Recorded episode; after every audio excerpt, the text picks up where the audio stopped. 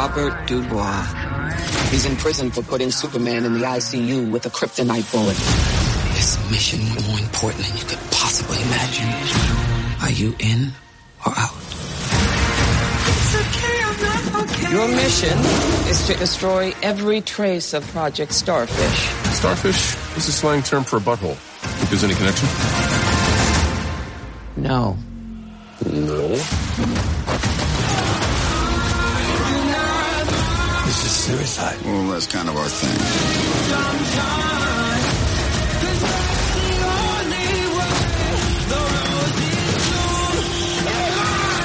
I'm gonna get you out of here alive. I'm going to get you out of here alive.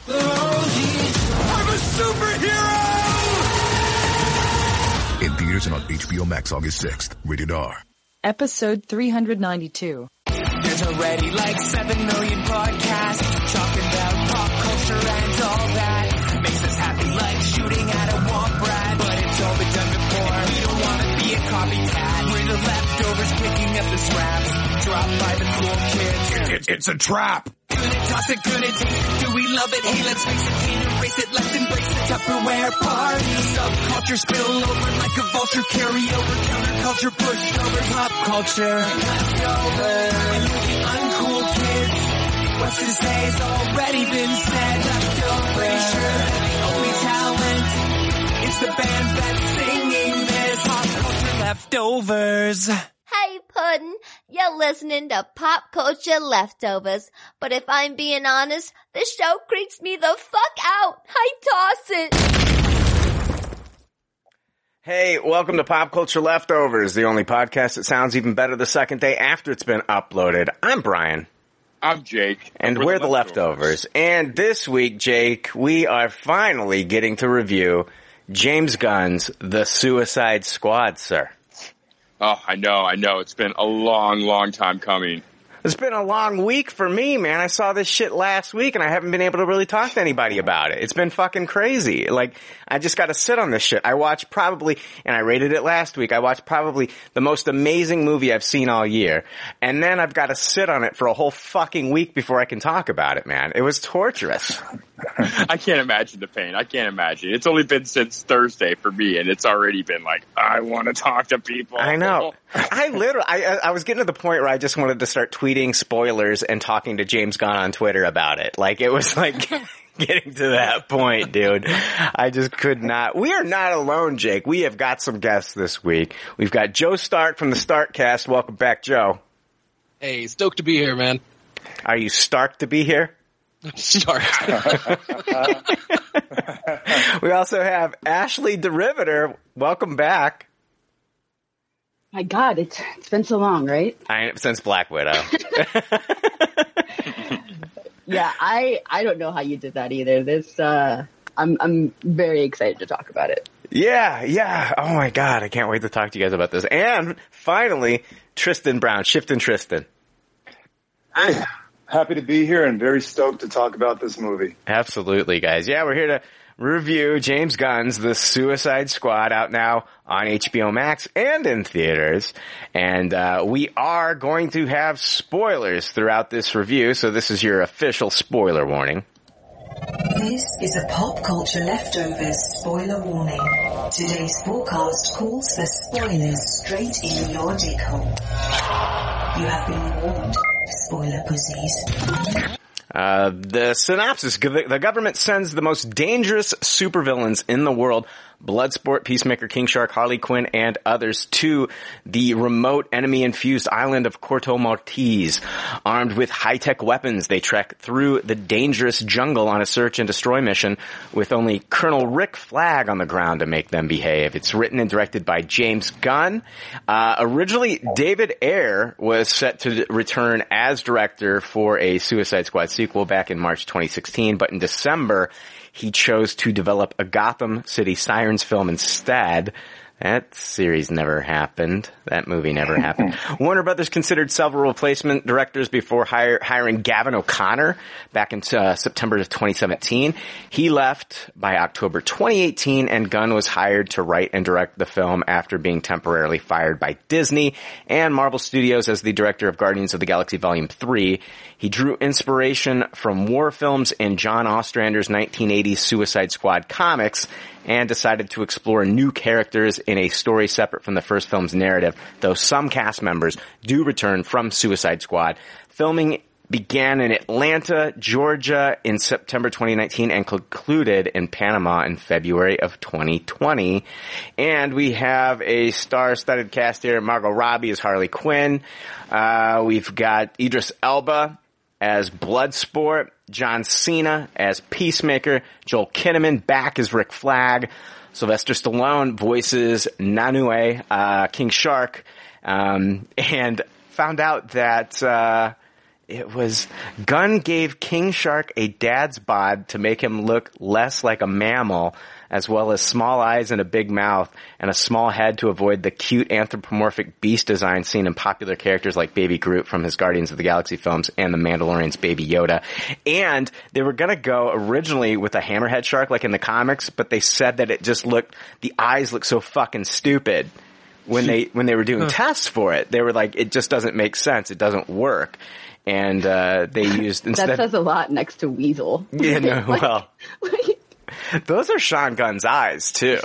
they just took his blue eyes and made them look fucking like bulgy and stupid and shit.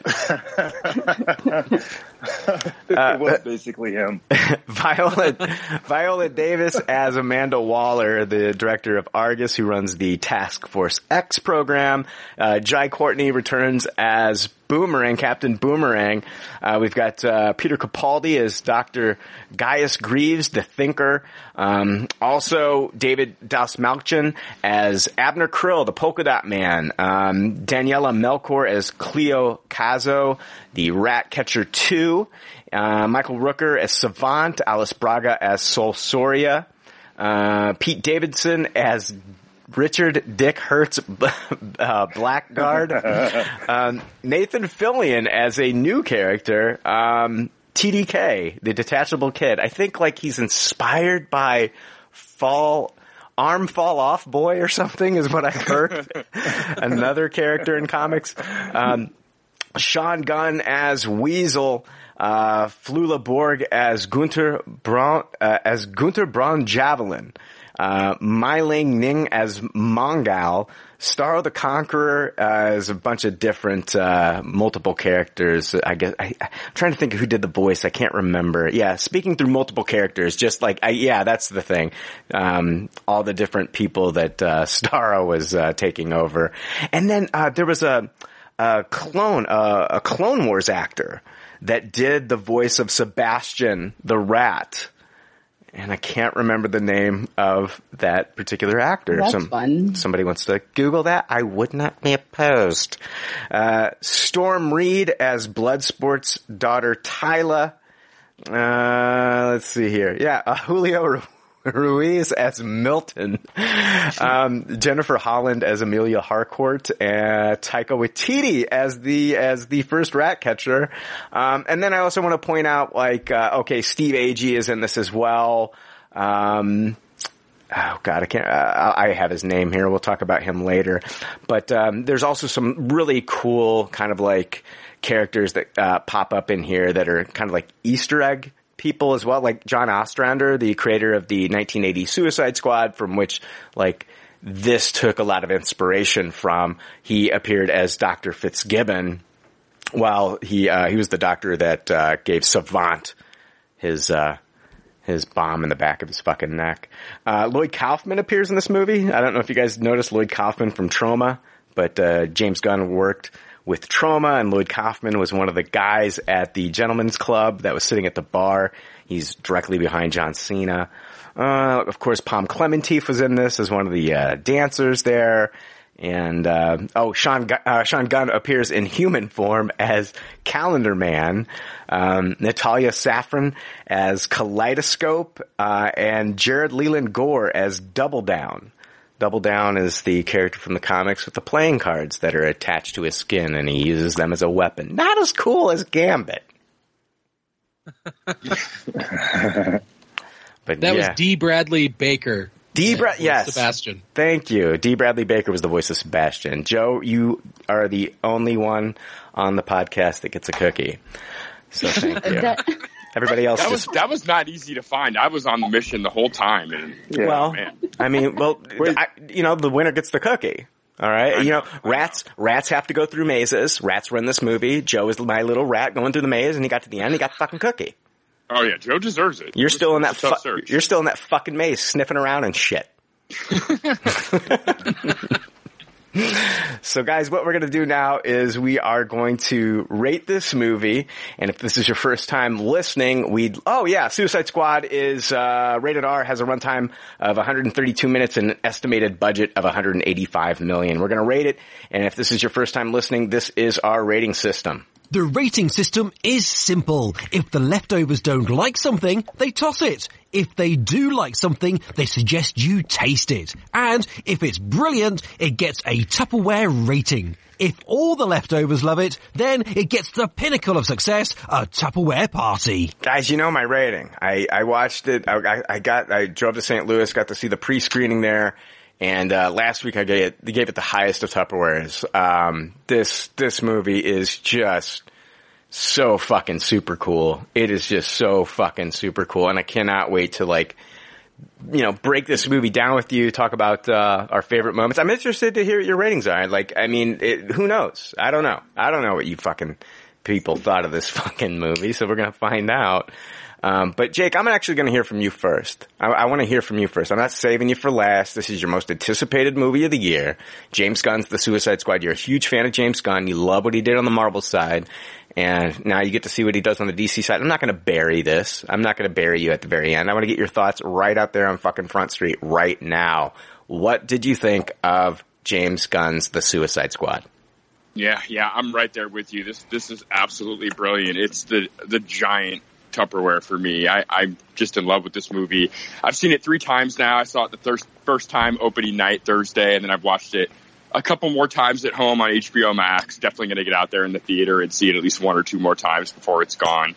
But yeah, I'm just I'm just blown away by this movie. It's a it's a totally different field than what he did with Guardians of the Galaxy. Obviously, I mean it's got that hard R rating, and man, is it gruesome? But it's just so wild how thematically it's such a campy movie, but it's able to yet still be so dramatic and tense. Like a lot of times movies just have a hard time being both. Like if you're going to go campy, then you're, you're going to go campy and you kind of lose out on those like big character moments where you don't know which side's going to pull out in the end. And man, this movie had it all. Like it was just so tense. I, I never knew how the chips were going to fall.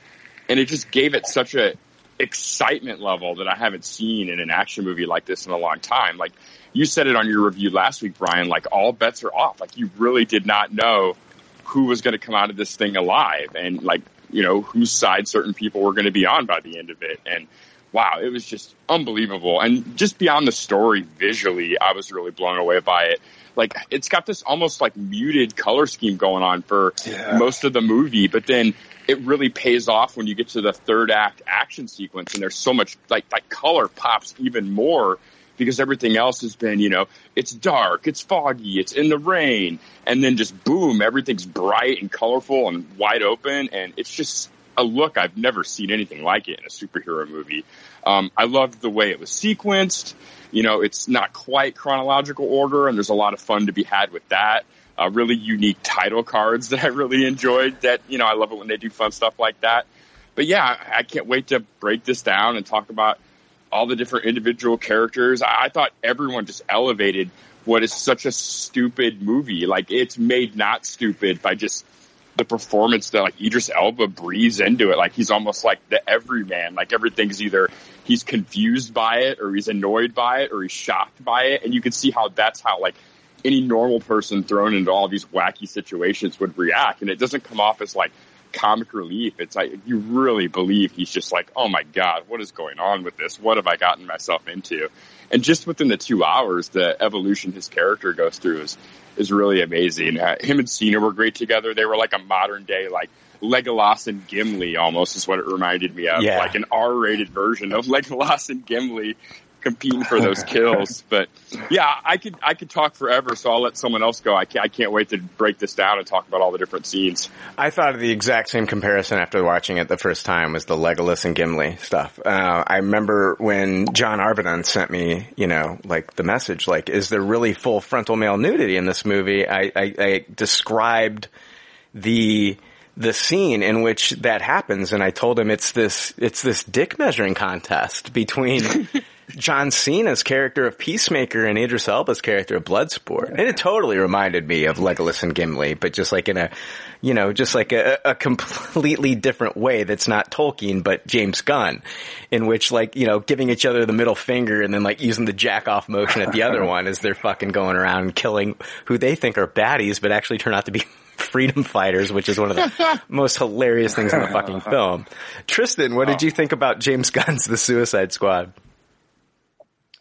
You know what's crazy is uh, Jake was just like going down my notes list as far as the points that he was hitting because I had in my notes, you know, just the fact that they had that saturated color throughout the, the film and then just all of a sudden it just bursts with color in that third act or that, you know, that final act and, and just the, the balance that James Gunn tends to have, you know, in these movies where he can just effectively just be like college boy humor and at the same time give you this this the sentimental value that surrounds the characters as well. Like it's not an easy task to do. Like it's not something that most filmmakers can do. And I think after watching this movie, I think he's probably one of the most talented filmmakers in Hollywood just because, you know, just time and time again, he can just effectively balance that, you know, that, that that humor and, and silliness with just the sentimental approach as well. And I thought that just from a technical standpoint, this movie was just bar none. Like it's just one of the best technical comic book movies ever made as far as like just the shots. There's so many stills in this movie that can just be framed as art, you know, just, just still frames.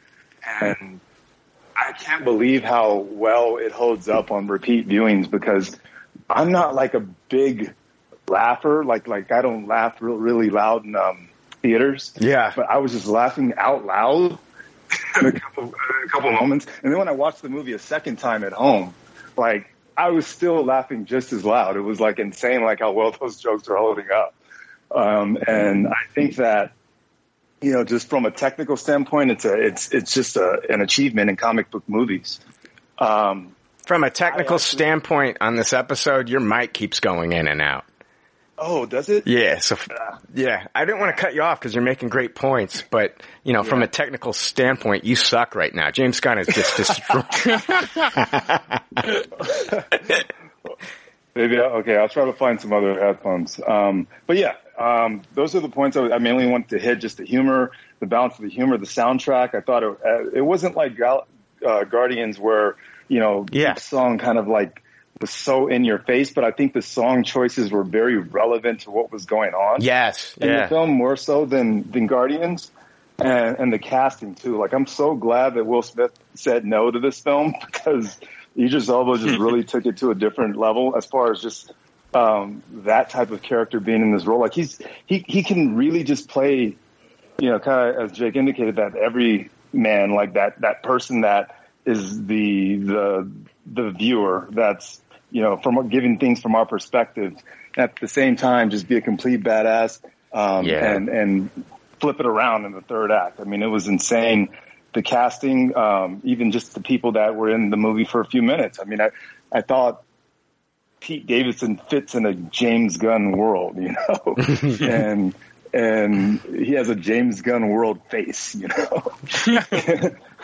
I love this the scene with him as you know they're setting it up and they're you know they're getting all ready to like do their like stand in front of the you know the flag kind of like looks like that Patton speech you know and uh General Patton speech but but Pete Davidson's like with that guard and he's like acting like he's going for his Yes. guns and shit I'm Yeah. I'm losing Just, like, it Straight like trolling him. Like and then nonstop. immediately after that Weasel steps out of the back of that fucking truck and's like just like what? This is madness. This is absolute fucking madness. Um, one of the things, final things I wanted to add too was just like I can't really describe this, but it's like, did anyone else find that like the gore was like kind of beautiful? Like it was like weird. It's I can't describe it. But It's, it's, that like, trauma it wasn't, like- background. it, it, Yeah, it's it's coming from like, trauma. nasty. It was Yeah. like gory, like aesthetically pleasing, like visual. Well, even even even the scene, and here's the thing, like. Oh, you know, you know what? I'll say. I was going to talk about, and I'll get to it later. But I was going to talk about the scene of the bird eating Savant's part of Savant's like fucking like brain matter and shit. I love that. That's James Gunn's title card. So th- I, I want to. I'll talk about all that here in a, in a moment. But yeah, you're absolutely right, dude. The gore is fucking. it's gorgeous. no pun intended. Gorgeous. yeah. Uh, let's see. I want to hear from Ashley.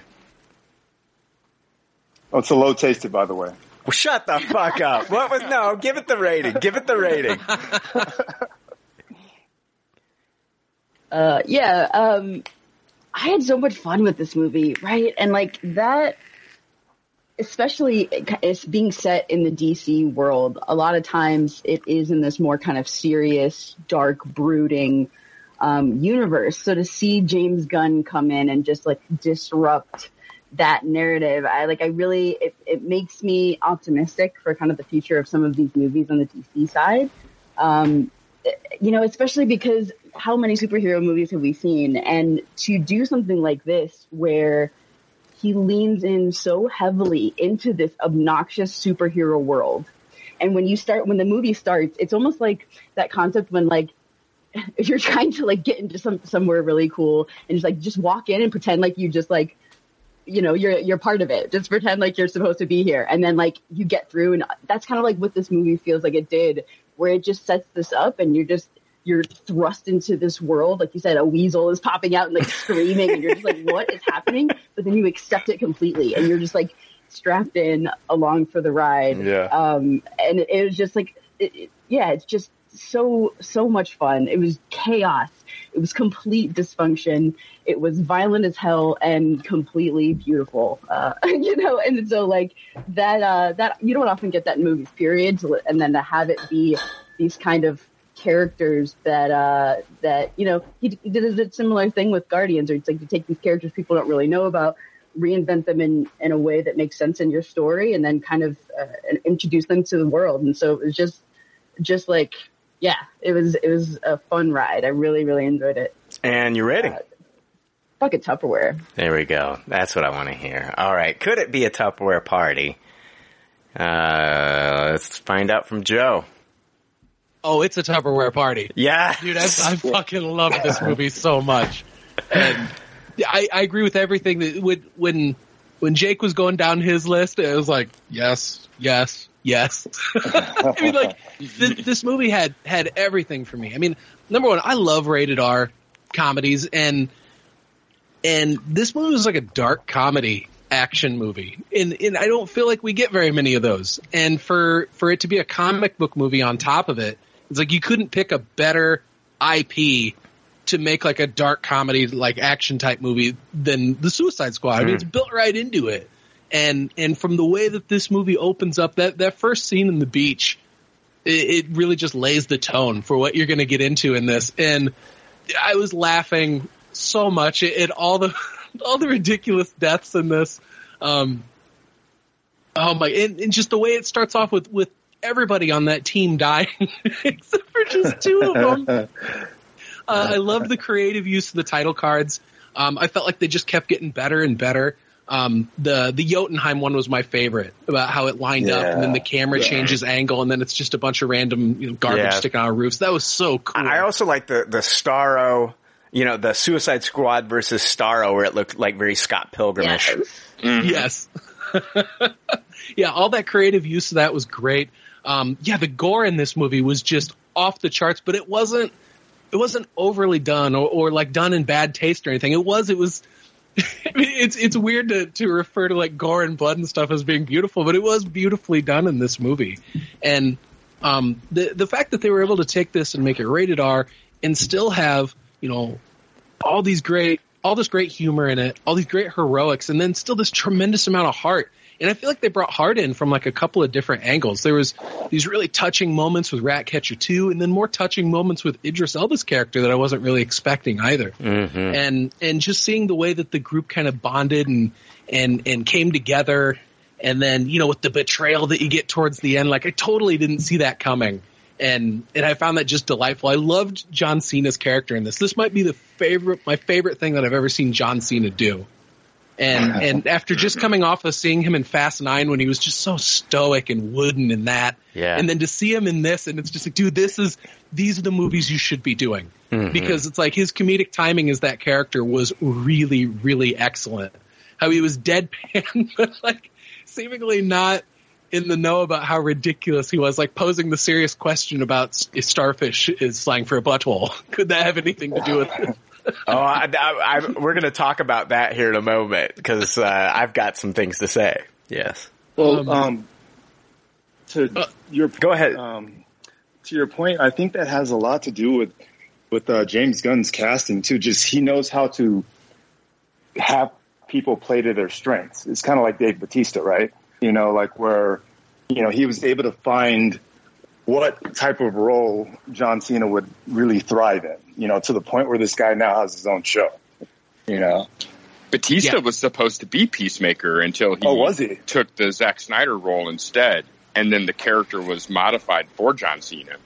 Hmm. I'm glad that they got. I, I want to get back to Joe here, but I, I'm glad that they went with Cena. Nobody, as far as like these wrestlers turned actor, have been able to pull off the snarkiness, in my opinion, as good as Cena. The Rock is good. Don't get me wrong.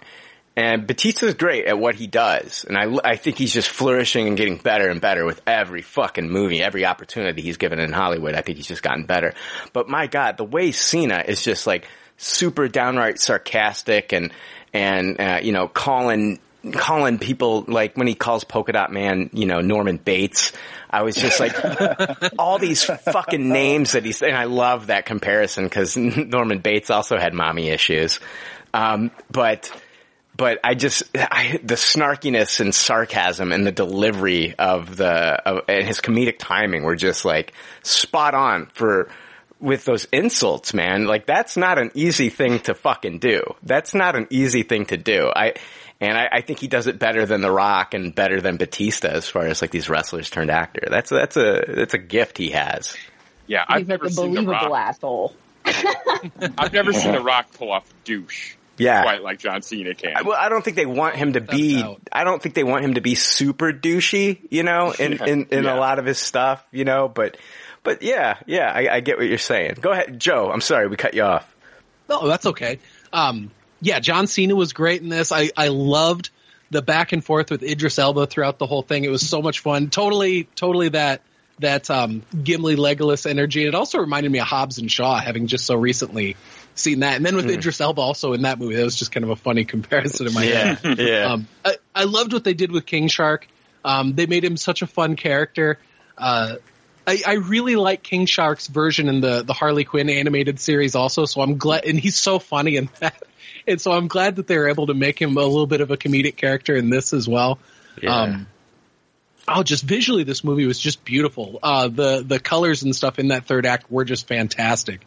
Um, and I've been reading some, some stuff online with people bitching just, oh, the third act's another big CGI battle. But it's like, I don't think any of the CGI in this movie took me out. There weren't any moments where I was like, oh, that CGI looks clunky. And, and that's something that I almost always say in, in DCEU movies. And for, for them to, to really hit it where there was a lot of close-ups on King Shark where like, Yeah. you know, the texturing on his skin and everything, it just looked fantastic. Even on the And- in oh, the in the uh, when the rain was hitting King Shark, looked fantastic. Yeah, yeah, and I mean, so I'm really glad that that there wasn't any CGI issues for me, at least in this. I'm sure there's some picky people out there that didn't that, that, that thought it might have looked clunky, but I think as far as is CGI in the DCEU, I think this is probably, you know, this is this has got to be at the top. I, I don't. You know, it just everything looks so clean. It's one hundred percent the best shit I've ever seen that they've done. Ever. Yeah, hundred Yeah, percent. and- And it, and it almost had to be right. Like, imagine if it wasn't. If Starro looked like hell and King Shark looked like shit, Oh God, it yeah. would easily take you out of the whole movie, When- and then you're like, I don't even care. Sebastian, Right? just the rat, and all the Yeah, rats I too. Sebastian. Not even the rats like one on one, but like when they did the the like the rat flood, and the rats were Mm-hmm. the just like wor- World War rat. Yeah, when they were just pouring in, it was like, I mean, go ahead and watch that. And I know that this movie came out in 2013, but watch that compared to like the zombies flooding in, in World War Z. Like there's no comparison. Like this, these rats looked real. Everything here looked tactile, looked real. Even Starro, like when Starro would lift up, lift up an arm and you saw like the fleshy insides vibrating mm-hmm. as he's spitting out those fucking li- little Starro babies that are going off to control everybody. It looked gross, but it looked amazing. You could see like the little flaps vibrating and those things just popping out like little motherfuckers. Like I was just like, holy shit, this is fucking incredible.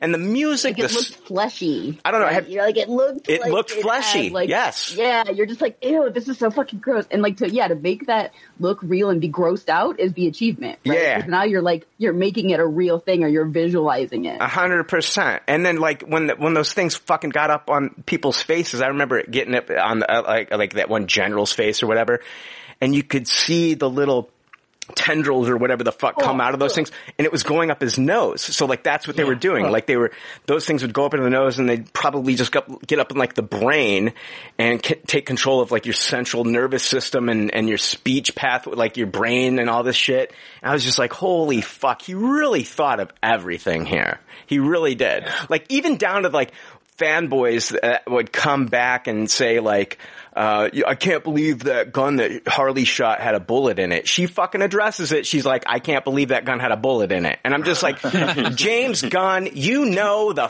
fucking internet. You know the fucking internet. You didn't know it 10 years ago when you got fired for your fucking shit.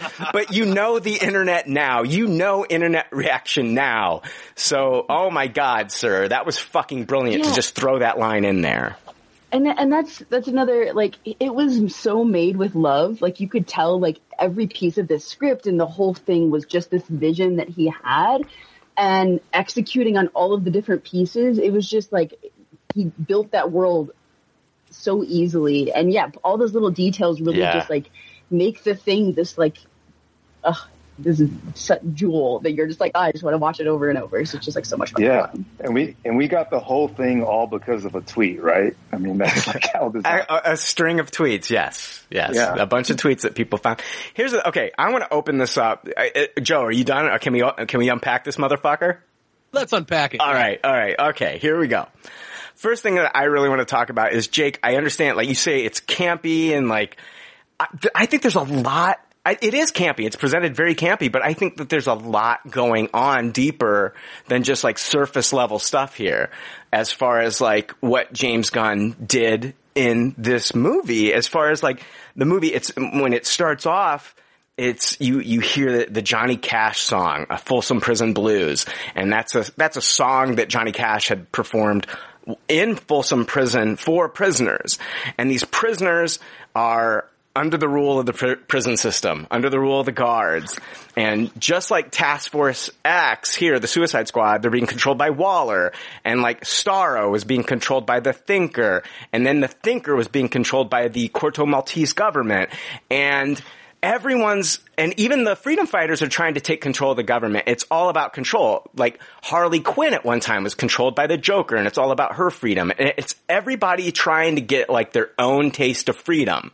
And what I think is beautiful about this movie is like, it's like at the end of the movie, you can look at Ratcatcher 2 as like sending the rats off as like, oh, she's just controlling them. That's not the case at all. We saw like the scenes of her and her father, Ratcatcher, and, and basically talking about how like it, they're looked at as like the lowest creature and they've earned these rats loyalty and like these rats were given respect and they were also give and they, they- and in return they were loyal to the to Ratcatcher and Ratcatcher 2 and they were given purpose. And that's what that's what being free freedom gives you. It gives you purpose. And I thought that that was fucking beautiful. Uh, that was an awesome message in this fucking movie. And I thought it like I carried love it. I mean, honestly, Go ahead. I was going to say, if you think about it, it, it mirrors James Gunn's own experience of, you know, what he was doing with Disney and then being free to do whatever he wants in a Warner Brothers movie. Like it, it almost feels like his own experience was poured into this. I mean, you got to imagine he wrote this movie right after being fired by Marvel and Disney. Oh yeah, yeah. And I feel like thematically that that's part of what's going on with that too. Like he he is very much in line with all these different characters that are being controlled by someone. He too was was being controlled and and mandated to a degree. Well, he puts that mu- message out there um, with later in the movie Rick Flag's shirt, the yellow shirt that he wears when they're at the bar. Um, it shows a rabbit wearing a cape and holding a sign. And the rabbit shirt says WB, which stands for Warner Brothers. And then the rabbit itself symbolizes Bugs Bunny, who's owned by Warner Brothers. And it's not Mickey Mouse. So it's basically like, not, this is not Mickey Mouse. This is not the, the House of Mouse. And then the cape is probably like a mixture of like, you know, his, what the work he did on Brightburn and then Superman, who's also in the DC. But the sign that the rabbit is holding on that shirt, when it's translated, it says obstacles are opportunities. And so that's nice. Yeah, and I think that that is that is really really fucking cool. Another thing that I want to point out as far as like redemption is the fact that Idris Elba for a long time felt like his character of Heimdall in the MCU was really not given a lot to work with. And I think it's so cool that James Gunn hired this guy on to be Bloodsport and took advantage of like his acting ability and gave him like a meaty Oh, yeah. fucking role here. And like down to like just like like oh my god. And I, I brought it up last week, but I said like that he gets in a shouting match in prison with his daughter, um, you know, uh, played by Storm Reed. And that oh my god, that scene had people awkwardly laughing in the theater because it just gets out of fucking control. Dysfunction. Completely. Well, he, he's like, "Fuck you," and that's that's like in honestly. Uh, okay, I, I've seen this in the theater twice now. I wanted to see it a third time. I just didn't. I was wiped out, so I've watched it at home a couple times. But my first experience of seeing this in the theater was when I went to St. Louis and that was a packed house.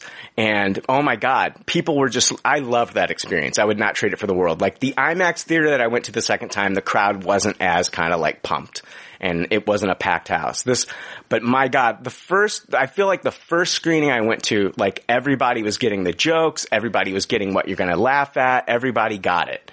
And, uh, my God, just like, like them fucking, uh, yelling about, her and the style watch.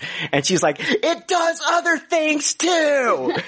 He's like, why are you, I fucking, I lost my shit. It's just so funny. And then they have this fight, and then what? Like a few minutes later, he's has like a, a pen to her throat, threatening to to hurt her over like the daughter, right? And so it's like even them screaming at each other and all that, you can still see like the dysfunctional care and love that he obviously has for her, and like how that drives him in the movie. And um, and uh, one thing too about Idris, like I, I was introduced and really got to experience Idris and Luther. I'm not sure if any of y'all have seen that show.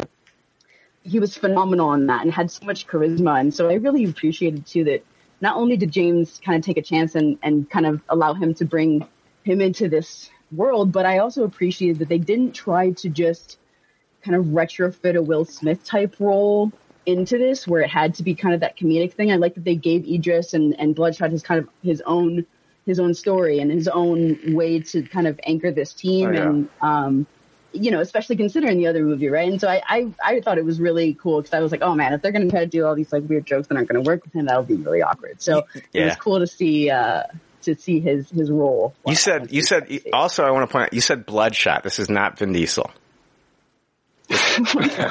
This was, this was, Bl- Yo, it's been a hell of a this was, this was, Bl- this is, yeah, or Van Damme, or Van Damme. This is, yeah, this is Bloodsport. No, uh, I want to talk about um, we we see. I was talking about like the control and freedom aspect, and here's the thing. A lot of people, and I saw this on Discord, and I'm in agreement. I hate animal violence. I absolutely hate it. But I hate animal violence more when it's done for humorous re- reasons because I think it gives like people like this stupid kind of like idea to harm animals. Like it's funny. This used the animal violence eh, to depict certain things. And, and it's mm-hmm. to show you that these things are bad. And like, mm-hmm. you know, at the beginning we see, you know, the bird in the prison with Savant and, you know, that bird is basically trapped in prison with Savant and it dies. And then we see the free bird later looks like the exact same bird eating a piece of Savant.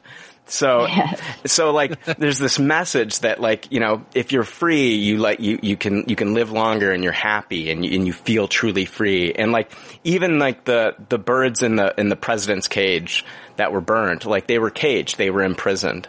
And it was, it was basically showing you like, you know, being caged up and things like that, it, it, it can, it can end you. And, uh, I just thought it was, even though I hate animal violence, I'd, I would, if, if you're gonna see something, see something, at least have like a deeper message to it, like the way they put it into this, as opposed to just like the Hangover 3 when they fucking drive over an overpass and kill a giraffe. It's just like, it's not funny to me. Or like blowing, you know, Mhm. fucking pot smoke in a dog's face and shit and getting animals high off drugs and stuff. That shit fucking annoys the shit out of me because I think it gives people stupid ideas, you know, to, Agreed. like, yeah. you know, I, even the, I can't handle that stuff, but I, I see what you're saying with this, right? Yeah. Like you're supposed to be infuriated and like horrified and, Yes. and like see these people as like, oh, you're not a good dude.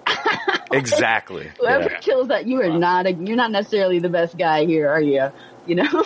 the the sound of those birds burning was one of the most terrifying like The audio screams. sounds I've ever Oh. heard in, in a Oh. movie. Like it made me so uncomfortable, and yeah, it The achieved what it wanted to do.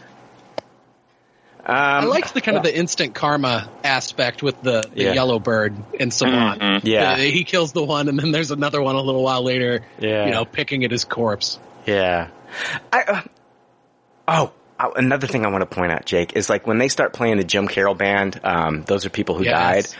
Jake, I swear on a past episode I said that they need to play that song in a Suicide Squad movie, and it fucking I think happened. you did. I, I'm almost positive as well. Yeah, yeah. I was like, they need to play that fucking song in a Suicide Squad movie, and I was like, okay, James Gunn must listen to our podcast. And then I was like, no, James Gunn is just smart and fucking realizes that I'm not going to spend five hours listening to that fucking stupid ass show. and he's just smart enough to like know that, that that's a perfect song to play when they played it, especially like as, as the people that are working underneath Waller are fucking betting on who's gonna live. Like, oh, has Savant ever worked with Harley before? Blah, blah, blah. I'm just loving it as they're throwing 20s out and shit. Oh my god. yeah, yeah. yeah. I actually Waller's employees were probably my only nitpick in the entire. Oh, I loved them. I lo- I love Steve Agee, and I love that uh that uh the the actor um what's her name Holland. I thought that she was fucking fantastic. I love the lady that said.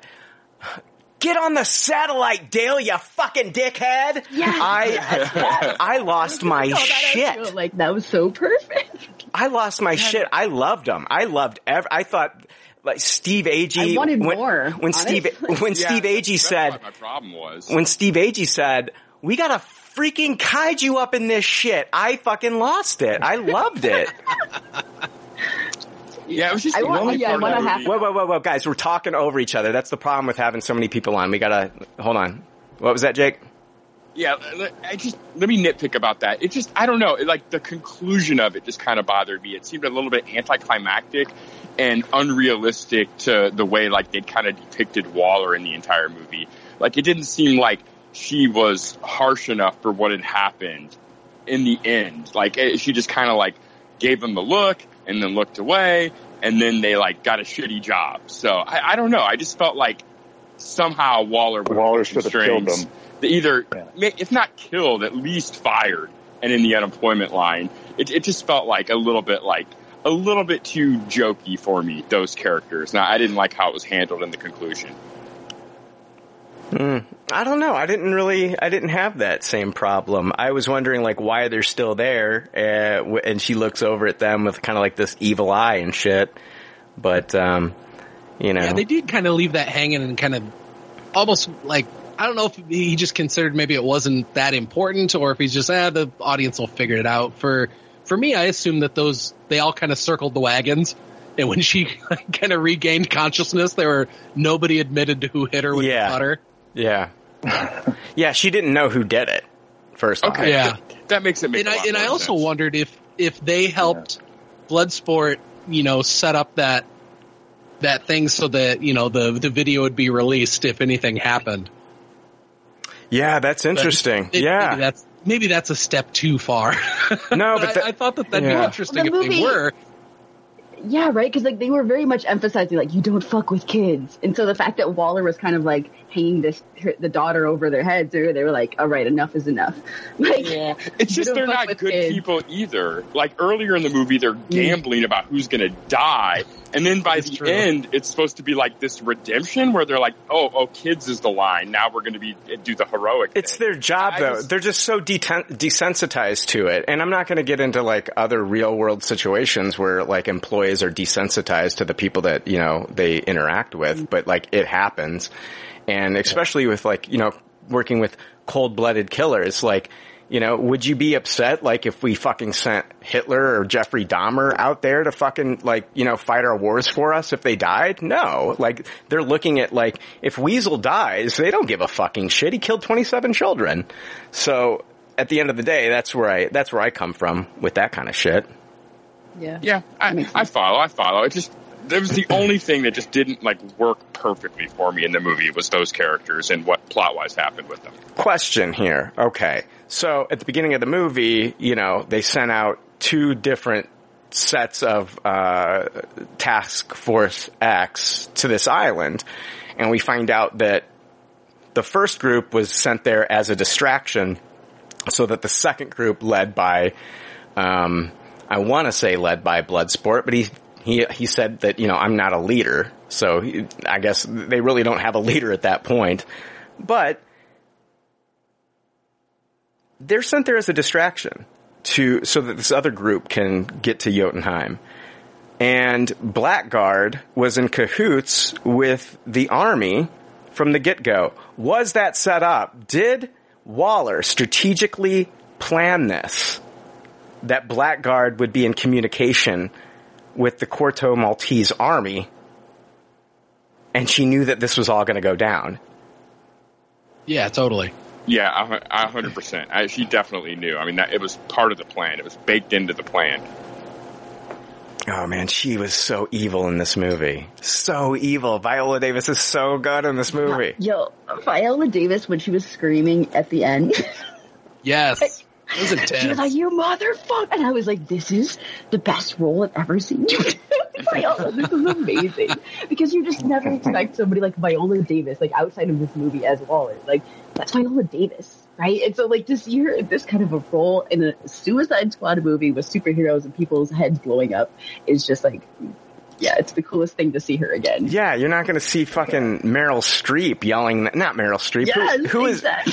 Well, the the who is the big time actor that the Guardians had? Uh, Glenn Close. Glenn Close. You're not going to see Glenn Close yelling motherfuckers at the fucking Xandarians. You know what I mean? And like, No. that's what happened here. I I couldn't Mm-hmm. believe it. It was so fucking cool. Yeah, she was so calm and calculated, and it really added to like just the evil factor. Like she just dripped like unpleasant. It was it was so good, such a good performance. Can we talk about scared Michael Rooker? Oh my god. I love at the beginning of that scene, like when they finally get on the beach and he's looking around at everybody and he's saying amateurs. And then by the end of it, he's fucking like freaking the fuck out and running away and scared. And I was like, I, I thought to myself, I don't think I've ever seen Michael Rooker be scared. Ever. In anything. And this was like, I think the first time, and like, I was like, am I buying this? Oh, I'm buying this. This is amazing. And I fucking, I couldn't believe it. I cut, just scared Michael Rooker Savant was just so fucking hilarious and awesome.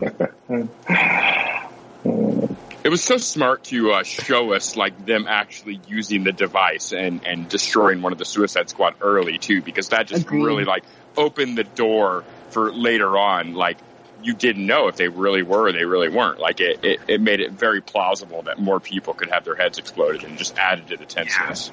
And they didn't want to assume that you saw the the first one as well, you know, because that basically, uh, you know, showed them actually using the device, and you know, just Waller actually using the device in the beginning of this movie was just an indicator to those that didn't see the first one that yeah, it is real. Your Yeah. head is going to explode. Yeah. I loved, let's talk about some of these characters that we see on like that first, you know, Task Force X team. Um, TDK, the detachable kid, Nathan Fillion. like, I absolutely lost my shit when the arms come off and you're expecting to see like this amazing, amazing like action sequence. Like everybody's watching, everybody's watching, everybody stops what they're doing to watch this.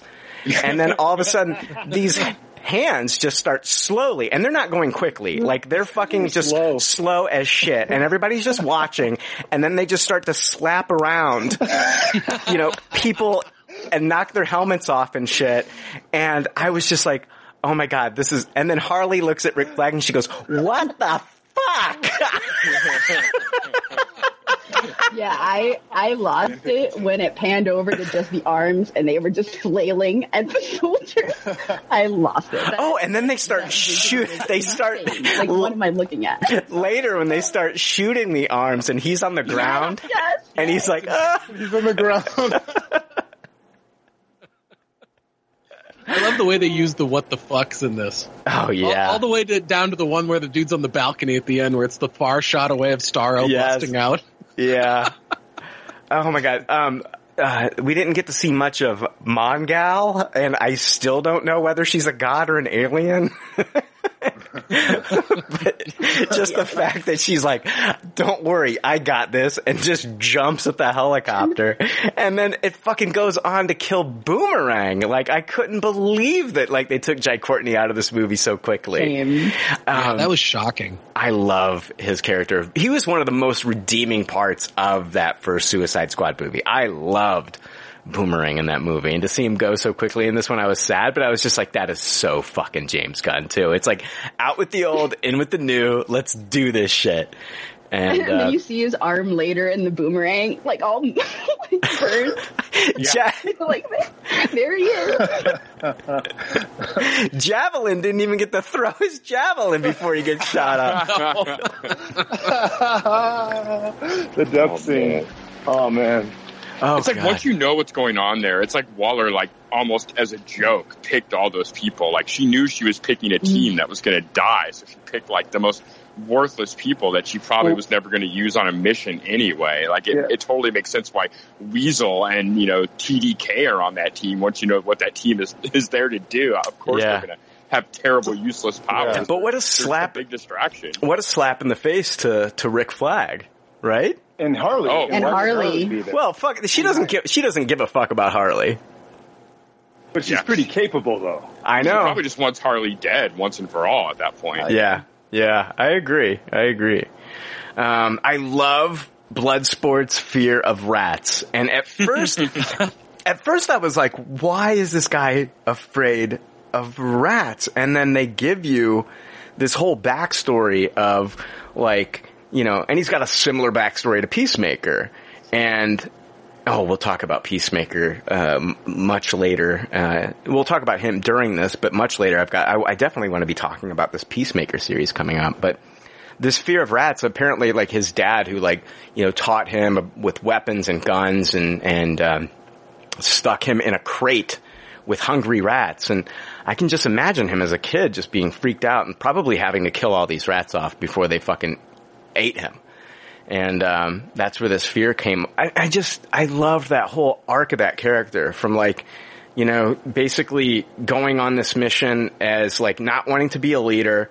By the time it's like the end of the movie, he's uh he's the leader of this team and he's fucking defying Amanda Waller and they're going after Starro and they don't care what the repercussions are going to be if she's going to kill them. It doesn't matter. I love the relationship between Bloodsport and Ratcatcher 2 and kind of like taking on her kind of like as like looking after his daughter and thinking of her as his daughter. And I love, oh God, I, I absolutely, I love that. Um, fucking, and then to the point where it's like, you know, uh, Sebastian is offering a leaf up to Bloodsport. He's like, why the fuck would I want a leaf?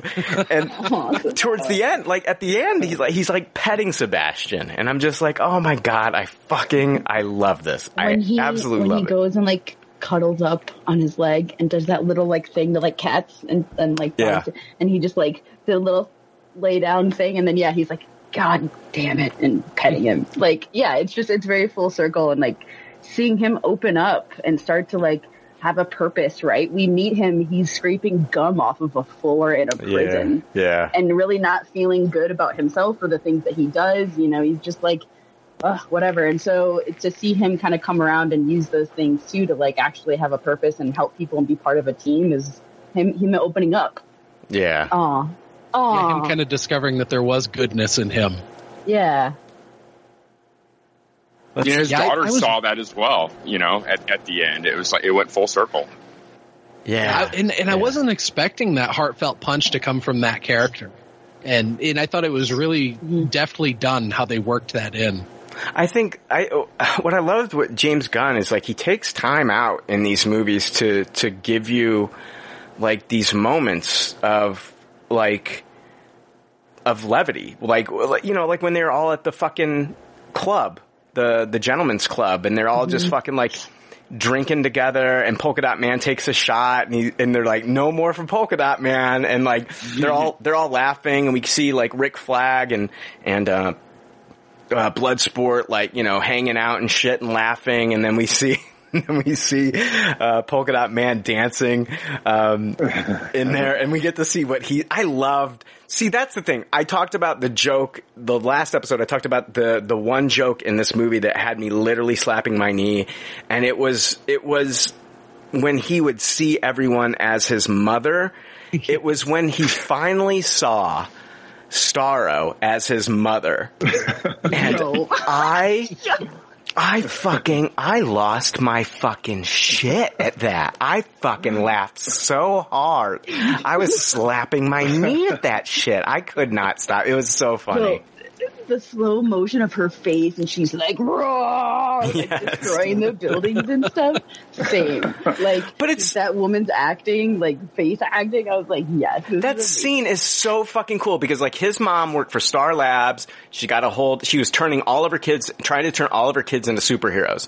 She was experimenting on them and it's super fucked up. You know what I mean? That's We're talking, fun form of child abuse. oh yeah, yeah, yeah. That's a, that's a very really fun new one. Well, like you know, do science experiments on my children. when he starts when he starts yelling i'm a superhero and then i was just like yes and then even honestly when he died I, I i literally gasped in the theater but it like it came around because at the beginning of the movie you know he's like you know hoping that he was going to die on this mission so he got his wish it was it was like Yeah. he's he's That's true. I didn't think about that. you gotta think like this guy, you know, finally gets put out of his fucking misery. You know, every day he's got to expel this interdimensional virus, these polka dots twice a day. He's fucking constantly haunted by his mother. That's all he sees. When we get the group shot and he's looking at them, if you look at Sebastian, Sebastian has glasses on. Sebastian looks like his fucking mom. No. oh man. Uh, yeah, his death was really emotional. It's seeing Ratcatcher 2, like over his clothes and everything. That part really hit me as well. And it was also just such a great, another great leadership moment for, for Bloodsport. Like he knew how to use his team to their fullest and what he needed to do to motivate Polka Dot Man at the end. to And King Shark. asset. King Yeah. Shark, like, he, num num.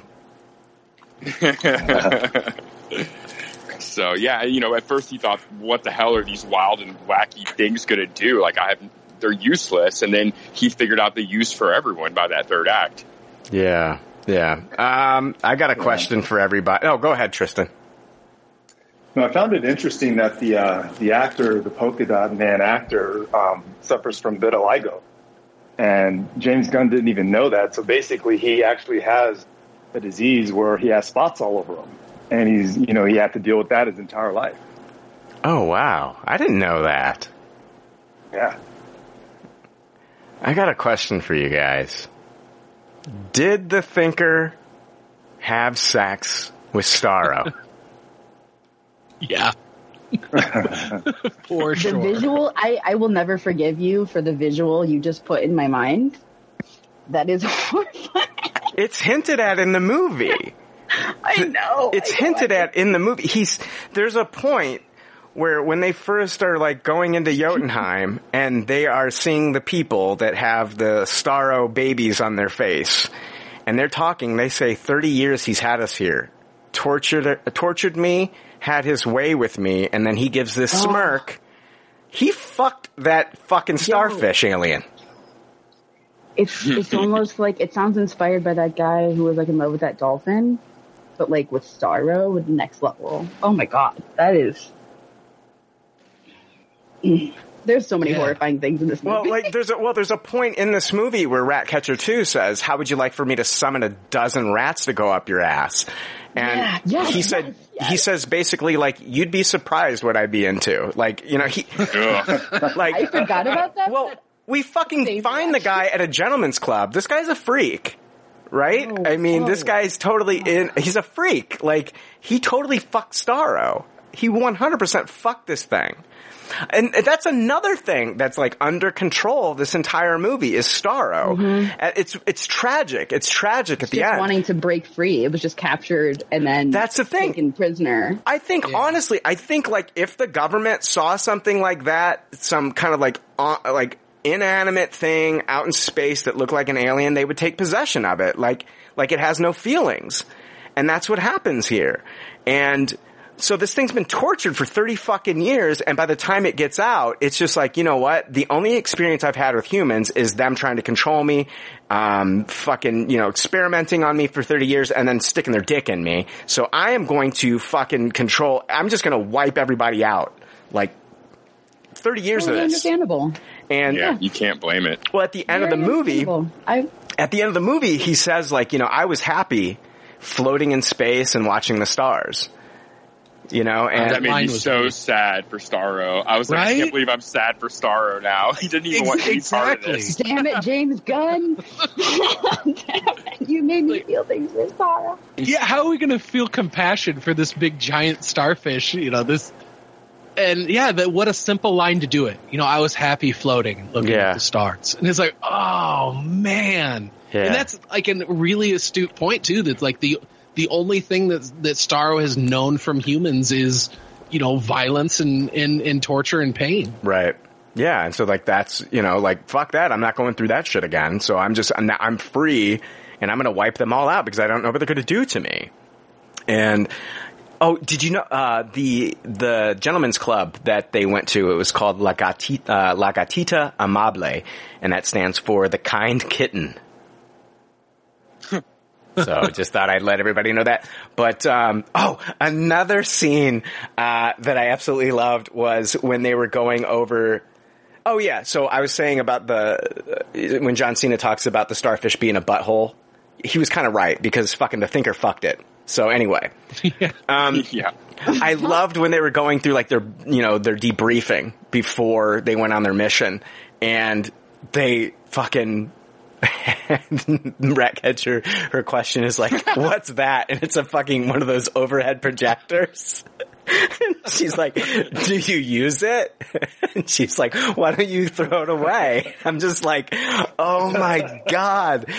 Like, it's just like, it's like one of those things where, you know, most movies would just kind of like take this serious route. Like, this is like, this is the mission we're gonna go on. And now we've got, and I thought like maybe we'd seen all the best jokes out of that. Cause like in the trailer, you see like King Shark going, hand, and you're just like, okay, yeah, haha. It was funny. It was funny. But like, how many times is that gonna be funny when you see the movie finally? And then we get this overhead projector shit, and I'm just like dying. I'm just loving this. The overhead projector stuff killed me. How fast Waller moved on from the question once she asked like why they don't throw it away. I thought was just great comedic timing. oh boy, uh, what a great joke! Yeah, it was nice too that the trailers didn't give away a lot of like all of the jokes and all of the all the points. Like it was nice to like see some fresh stuff. I was a little worried like we were gonna see some of the good stuff, most of the good stuff. So it was really refreshing to still have pieces that were like, oh, that's a good one. When you've got an did there, James Gunn. when you've got an R-rated comedy made by James Gunn, you're not going to get to see any everything unless you're watching maybe a, a Red Band trailer. And this like held on to so much, like the fact that they fucking went in with guns ablazing, fucking flamethrowers and fucking Peacemaker going around killing like these freedom fighters, and we find out that these these are the these are the good people. These are the good people, and they killed him. John Cena when he was just walking by and and and just fucking brutally stabbing that guy so quickly that was laying down. Yeah.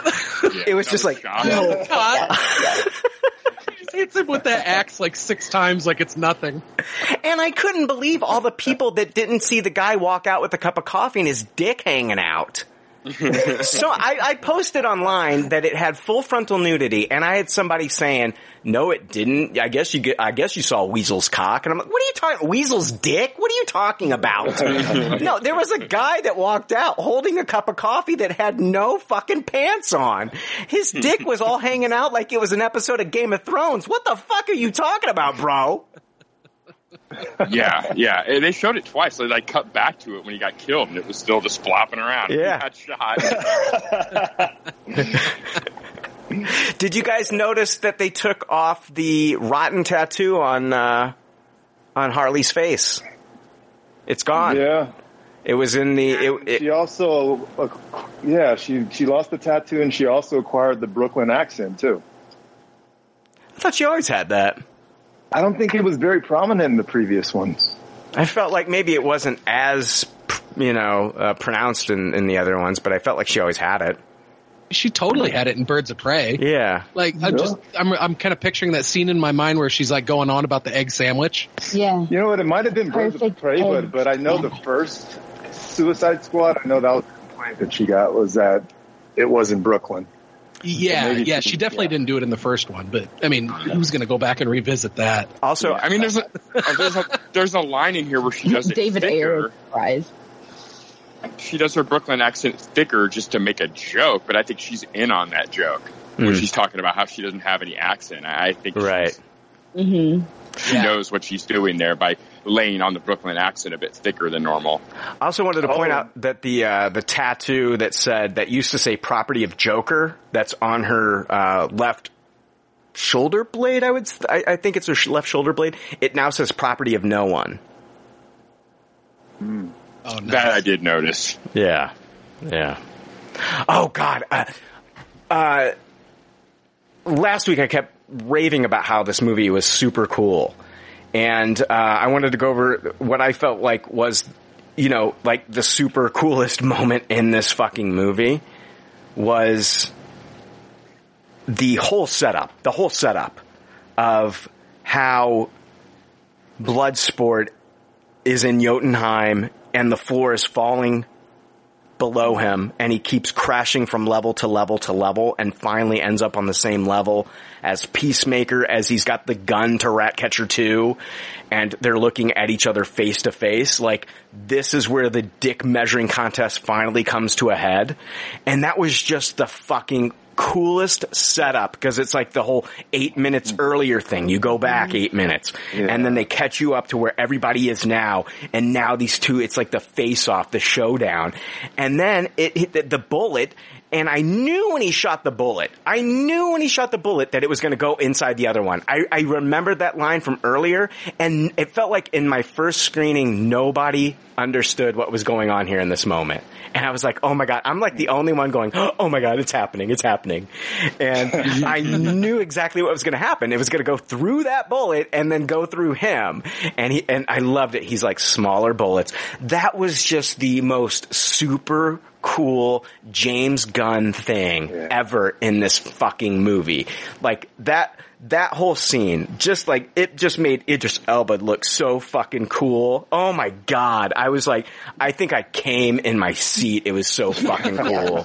yes, because he, he is so cool and he pulls that stuff off so well. And like I have that in my notes as well, just like how clever that was Yeah. to to have the the it like break his fall, so you're like you believe it, right? You're like he survived that, and he's so badass that he gets down there, and does the thing.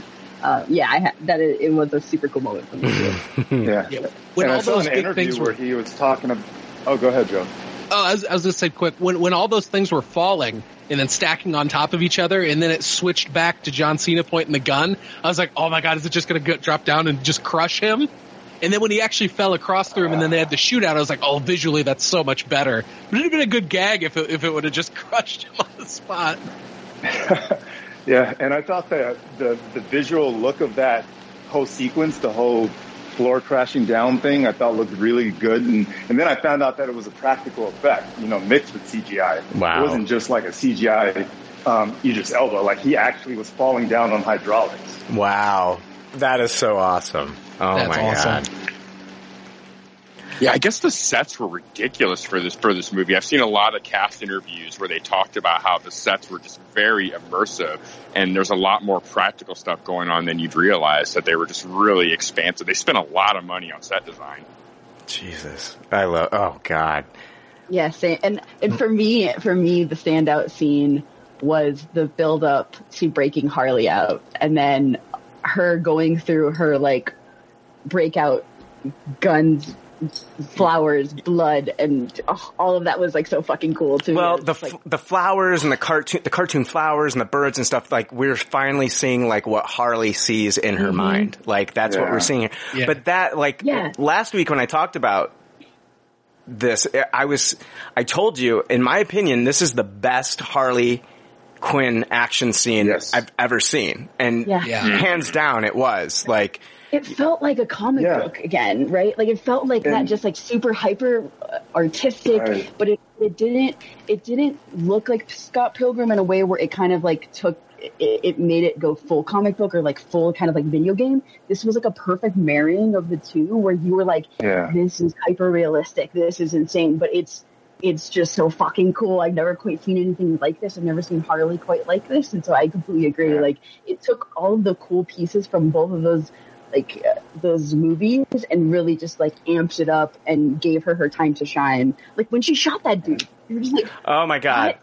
When okay, and that's the thing. That's I love that. I like that's the thing. It's like I kept thinking to myself like, okay, Harley Quinn just had sex with this guy. Oh my god, the internet's gonna fucking go nuts and be like, oh my god. No, like she chose to have sex with this guy and then also she saw a red flag and she chose to kill that mm-hmm. motherfucker. And I thought oh, that James Gunn handled that so fucking well. I think yeah, and like She was like a praying how she mantis. explained it afterwards of like, this is why I did this. I'm not fucking around with this anymore. Well, it's almost, it, feel, it felt like to me, when she did that, there were two things going on here. It was like, yes, like, this is the new Harley Quinn that's not going to be controlled. And she fucking saw a red flag. She fucking shot this guy. And this is also James Gunn fucking shooting everybody else that was going to be bitching about her having sex with this guy. Oh, that she's only being used as a sex object. Blah, blah, blah, blah, blah. No, she fucking chose to have sex with that guy. And then she fucking, she chose to fucking end it the way she did. Everything that happened in that scene happened because Harley wanted it to happen. And it was fucking agency. awesome. Yes, it was yeah, like, awesome. the whole time she had agency of what was going on, and then later when they tried to take it from her again, she still overcame that and took care of them all. Right? Like how cool! It- it's like another kind of escape, uh, full circle kind of like uh, freedom. How many path. how many metahumans arrived with you? Sixty nine. I love my favorite part about that scene was her monologue after she shot the guy, and at one point she's like. You need to stop yelling at me, and I tell you, like the guy's like dying in front of her, and it, it almost makes her a little bit like scary and psychotic on that side, where she's like, you know, in her head, this guy is still screaming at her and trying to control her, even though he's dying right. Well, she's thinking about the Joker because she's basically saying like, you know, it'll get to the point. I've been in relationships like this before, to where like, you know, one moment you're fucking uh, killing my dogs and ten- and then making fun of the music that I listen to and blah blah blah. Like she's replaying her pla- past relationship in her head, and she's saying, "I'm better than this. I'm better than this." And like, I thought it was so fucking handled so well. Yeah, it, it was amazing. like- it's like a Harley version of a hero moment too, in a way, right? Where she's like, I know this person is evil also, but still playing out that thing. But ultimately, yeah, this dude was gonna like straight up control like women, children, whatever, and like do the same thing as everybody else was. And she was like, I'm gonna stop this cycle. I'm not going to let this keep happening. Like, Uh-huh. I'm going to take care of this right now. She's seeing all the flowers and all this stuff, all this fucking like, you know, all these flowers. It's beautiful. It looks gorgeous on the screen. Do you think that she's going to have that same moment in a future movie when she sees um, Poison Ivy eventually? It's going to happen, guys. Oh, I would love that. Oh my heart. oh my heart. I'm telling you, Oh. like I think when that I get that in real life, it like because that show that was one of the like most beautiful like relationship growth friendship thing that I've I've seen in any of these like superhero things. So if I get that, if and when I get that in real life, I don't even know my body might explode. Just You're while- tot- like vibrating because you're just you're totally going to get it, Ashley. It's totally. Imagine it, And I'm gonna- imagine it being combined with all the leaves and plants and stuff that Oh poison ivy God. is growing Oh right my- next. Uh, Jake, I don't even know. I, I under. I, I don't even know if she's going to see those other flowers. I think she's just going to see poison ivy, and she's just going to relate that with like, you're the you're the person I've been dreaming of. You know? Yeah. It's it's a great foreshadowing Yeah. of that, and it, it does make me really excited for what they're because oh my gosh, Poison Ivy. I mean, I understand they didn't have the special effects abilities back when they did it the first time with Uma Thurman, Yeah. but it's going to be a whole new bag of oh, tricks the next right. time we Oh, see that totally. character and the the special effects and the floral and the growth. Like, oh, you cannot visually waste that power, or you're an idiot. No. And especially now that you have something like the series where you can you can show that you can tell these stories a little bit differently and still be adult and sophisticated, but really, uh, really really cool. And some of- even some of like the, the finales and stuff where it was like her growing really big and doing all that cool stuff. It's like this is these are some of the things we could do. And like considering how well they did with Starro, like I can only Oh, imagine yeah. what that's going to look like. Yeah. Ivy going full Ivy. What would you What would you think of? Who would you want as Ivy? Who would you think of? Je- what would you think of Jessica Chastain as uh, Poison Ivy? That's decent. She almost seems too old at this point. Ooh, Jake! Ouch! Ouch. Yeah, I know, I know. For, for me, it's not. It's not an age. It's almost a. An She doesn't. She doesn't have that something that I would be like, yes, you are perfect. If I have to have a perfect casting, oh my gosh, who would it be? Wow, I'm gonna think about this. Yeah, that's a tough one, isn't it? Po- who's to be the next? Who's to be the next Poison Ivy? That's a tough one. It's a tough one. Um, let's see here. I uh, Waller. What a bitch! Oh my god! Oh my god! She just wants to cover up the U.S. involvement in the uh, Jotunheim Starro project. At the end of the day, and I could, I just, that's what like sets like this whole thing in motion between um between John Cena's Peacemaker and Bloodsport and and Rick and the, and Rick Flag like the whole thing with Rick Flag what's fucking crazy is like we saw like all three of these guys kind of like broing out and hanging out you know, having like this bonding moment at the gentleman's club, drinking together and like how everything just kind of falls apart. You know, uh, Peacemaker shows up there when he's not supposed to be, he's supposed to be planting bombs with, with, uh, King Shark. King Shark like looks around and doesn't see Peacemaker anymore. He's like, okay, where did everybody go? And then he just starts wandering around. That made me sad. Yeah. And then fucking Peacemaker just shows up. Think of like Home Alone. it's like, wait, where did everyone? Oh, what made me sad is when they were they were all in the fucking when they were all in the club and he couldn't go in there and he was sitting in the back of that fucking van.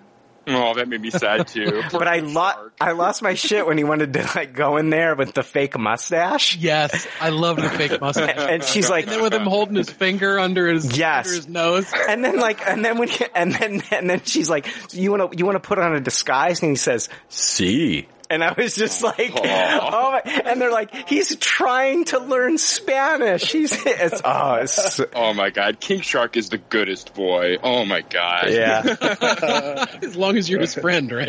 Oh my god, when he, Exactly. when he bites dude's fucking head off and his eyes are still moving in his mouth. I loved that. I loved that. It made me think of the old Exorcist movie. I think it was Exorcist 3 where they always talk about how you have that six seconds that your head can move around. Yeah. You get decapitated. So you, the last sight you see is your own body without a head on it. So I was like, okay, okay, I'm buying this. Well, I, His eyes are still moving. in like in, in fucking Predator when fucking, uh, Apollo Creed fucking, when his fucking arm gets shot off and it's still pulling the trigger. Yeah. Dude, that's another great example. Yeah, that shit. That shit. Oh, dude, that scene's fucking amazing. That scene's. Carl Weathers gets his arm fucking shot off. The thing's on the goddamn ground, and he's still pulling the trigger with his arm on the ground. I was just like, oh my god. I love it. I love it. I loved that, like the initial scene where they lay down to rest near the beginning of the movie, and they kind of have that first bonding moment with King Shark, and when he tries to eat Ratcatcher, and you know she explains to him that you wouldn't do that to your friend. and Yes. He's never had a friend. It's like the beginning of King Shark being the goodest boy and feeling so sorry for him the whole movie. Dude, I love how she's just sleepy the entire movie. like when we first we we first meet her, man, she's like asleep and doesn't want to get up in the in the prison cell. Oh, go ahead, Joe. Go ahead. Joe, you were saying something? Oh yeah, I love that bit when when she was always sleepy like that. And then, um, I mean, th- there's levels of grossness to this, but that's the flashback scene where her and her dad were cold and all the rats were cuddled up around them. Oh, that see. Here's the thing. I went in my. I can't, I can't do it anymore. But in my in my late twenties, I had pet rats. I had a bunch of pet rats, and I loved them. They. I had two that were like super fun and outgoing. They loved humans. Um, and I, I named my rats after Bulls players at the time. So I had Eddie and Chandler, named after Eddie Curry and Tyson Chandler. Yeah, I know they didn't pan out that well. Tyson a little bit better than the other guy. I get it, guys. Don't get on my ass about that shit. That's I was like, which one is Rodney? but no, no, this was this was po- this was post, you know, Chicago Bulls dominance. But I had two rats and they were so lovable. Uh, if you get domesticated rats, some of them can be so lovable. I had one named Chandler, and he would pull my finger into the cage and he would like he would lick it. And uh, another one, Eddie, who when he would see me, he would jump up and down and get so excited to see me. And so I loved the, I loved the rats in this, and I absolutely like this movie is so special to me, especially at the end when they take like what people think are just so disgusting. Like people are grossed out by their tails. Basically, you take a tail off of a rat, you got a gerbil, and people love those. It's just the fucking tails freak people out, and so. And no, I'm not talking about New York City street pizza eating rats here, people. I'm talking about I'm talking about domesticated rats. They can be Not the mutants. right. I could be Not Master Splinter. I can, yeah, rats can be very sweet, tender creatures. And so to see the rats be the ones at the end of this movie, uh, take down Starro from Ratcatcher 2, and I fucking, I loved it so much. It almost brought a tear to my fucking eye. yeah, How much you I loved what? it. And like, it's it's where you take something that you don't think about, like, oh, rats, like, what kind of power is that? Like, what could they do? But like, when when they're like, oh, the security cameras, and she's like, oh, on it, and they're all like. They can disconnect Mhm. all the cameras. Like they're the perfect little, and they're horrifying. Again, if you get a whole bunch of them, like even King Shark, Yeah. who was like devouring whole men, was uh, could be like overwhelmed by like little creatures like that. So like it it, it shows it shows their power too together, and they have their own redemption, right? Well, Like, think about how many rats there are. Think about how many rats there are, you know, like in a city or like, like this, you know, and like, think about how many rats there are in New York. Think about how many rats there are in, in certain cities and how we just think of them as pests. But this one man who, like, it's tragic too what happens to Ratcatcher. He's like, I think he's like a, a it's crazy because he's like, he's like the heroin addict with a heart of gold because like he has, he's like a really good fucking dad, but he also, uh, unfortunately, loves heroin, but, uh, which sucks. But anyway, um, think about like what they did to like something that people think is not beautiful. They think that the mm-hmm. rats are lowly and they're ugly and like they've earned the love of these rats and like their respect and they've also learned their loyalty to where like at the end, like these people in the city look at these rats as like a pest and now all of a sudden the rats are their savior. And I, I, I kind of fucking loved it and I thought it was beautiful. I absolutely loved it. Even down to like, you know, everybody wanting like this, this freedom and uh, it felt like it felt like the rats, the lowest of the low, is like what pulled everybody out of like this whole thing. I just, man, I I, I couldn't get enough of that. Like nobody's gonna do that Right, except for James like- Gunn.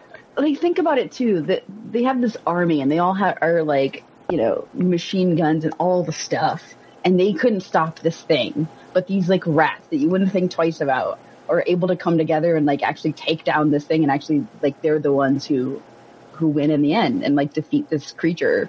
Are we Like- gonna? Are we gonna be? Is that the thing? Are we gonna be hearing people saying like, "Why didn't she just do this sooner with the rats? Why didn't the rats take out everything?" Honestly, I had a moment, not of the rats, but with Polka Dot Man. I'm like, why does a Polka Dot Man just blast it in the eye, like go for the head slash go for the eye, annihilate it, put a hole through it, and then we can all go home. like I maybe did he have just that maybe he just only has so much velocity that he can shoot those things at. Maybe. Well, he says he's got to he's got to expel them twice a day. So like, can he produce them at? I don't know if he can produce them at will, like Spider-Man's webs or something. Yeah, I think Yeah, he's like, I have to build them up. I have to let it build. Okay. I don't think he can let it build, or he would die. Or, right. ugh. Do you know why? only build up so Yo, high. the way the, the, can we talk about his face? The way they made his face look when he was like bulging. Yes. that was so gross and cool. Is that me? at the end of the movie when you're watching the credits? There is a credit to the Toxic Avenger. Is that the credit? Because his face looks like the Toxic Avenger in that moment. Yeah. Is that because they, they thought of that. in the credits they you know I know Lloyd Kaufman's in the movie but they don't have to credit the Toxic Avenger just because they placed Lloyd Kaufman in the movie. He's done a lot of other Troma films. But the the fact that the design of his face looks so familiar to fans of the Toxic Avenger he looked like the Toxic Avenger when his face was bulging like that. It looked like if you take the picture of the Toxic Avenger and put it side by side with his mm-hmm. bulging fucking polka dot face, they look very similar and I think maybe that's where the credit comes from. Yeah, I could see it. He had the same like bulges above his eyes and the Yeah. bulge in his cheek, and yeah, it very much looked like that design. Because uh, like they were like you know they they they credit the Toxic Avenger and I was like they didn't use any footage here like there was no footage from the Toxic Avenger film used in this movie. It's not like we went into like you know Amanda Waller's like war room and we saw Steve Agee's character uh, watching the Toxic Avenger on a screen like that never happened. So like the only thing I can think of is what we just discussed. The fight, the fight between Rick Flag and John Cena that was like basically brought on by Amanda Waller sending Peacemaker after them. Oh, she was such a fucking evil woman in this movie. She was so good. But that that helmet shot. The helmet shot. That's what I'm talking about. That's what I'm getting to. The helmet shot was one of the coolest things I've ever fucking seen in a movie. Yeah, I loved it. I, I thought he did a lot of really cool stuff with reflection. Even the first scene of the movie is the reflection of um, Savant with the ball. Like you know, it pans up to him, and I thought the helmet was just another great example of reflection used well in this movie. the windows in the bus as they're driving to the gentleman's club and we're getting the backstory of Ratcatcher. You know, like, like we mhm. see Taika Waititi and all this stuff and, uh, yeah, that, that's another thing where he uses windows as kind of like a, a, a you know, as, as, as a way to tell a story from the past here in this movie, which I thought was cool. Yeah, really fucking awesome. Like it's just you don't like it's almost a Spielbergian thing where you just don't see it anymore with reflection being used to like make stuff even more intense. Yeah. It just brings that extra level of realism to it when it's something so fantastic. And like, you know, these costumes are ridiculous, but when you like real world mirror it off of a surface and you're seeing it, it just gives it that extra level of gravitas and makes it even seem more serious. when Rick Fat Flag is uh, R- Rick Flag is killed, and we see the piece of like porcelain tile being pierced into his chest, and then like we get like the inner look inside of his body, and we actually see the heart and shit like that. Like I've always had like a.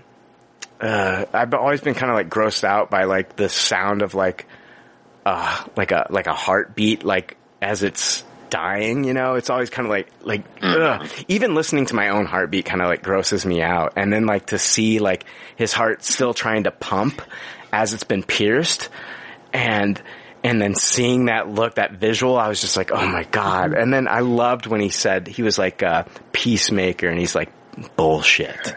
Yeah, yeah. You know, what a, what a fucking joke. What a joke. Yeah. Oh my God. So good. Yeah, I, I definitely thought of Mortal Kombat when they like showed Yeah, the me too. inside, like slow motion. Oh, totally. Mortal Kombat fatality. like, no, red flag. yeah, do you think they did that just to like really cement and drive the fact home that that character was dead? Yeah, I do. Like that way, you, you you didn't think like you know other characters No. you find out later weren't dead, but you you just know Rick Flag. Like there's no question. Like we saw his fucking heart. Yeah. That we muffled literally saw final it tongue. pierced. Yeah. Yeah. I love the fact that that James Gunn pulled Rick Flag from the original movie and was like, you know what, I want to work with Joel Kinnaman. Like, Oh, and he upgraded him too. well, I well, hold on. Give a shit about him in the first. He totally upgraded, I, and I liked Rick Flag in the first movie. I, I- you know, I really, I, I liked the three characters I liked from the first. I did like Will Smith in the first movie, but he's he pales in comparison to what we got from Bloodsport. I loved Rick Flag and I loved uh, Captain Boomerang, but man, I loved Rick Flag so much in this fucking movie. So awesome. But man, just to, you know, and I've loved him on For All Mankind on Apple TV Plus, and it's just so cool to see like you know James Gunn working with this dude. Yeah, that was the death in this movie that really hit me the hardest. And and it is also the one that shocked me. I was like, wow, I I mm-hmm. James Gunn got me to a point where I care about the death of Rick Flag. That's that's really something. Who? Uh, yeah, same. I was blown away that he he got killed. Who made Sebastian's little coat? Oh. I don't know. Maybe her dad. That would be cool.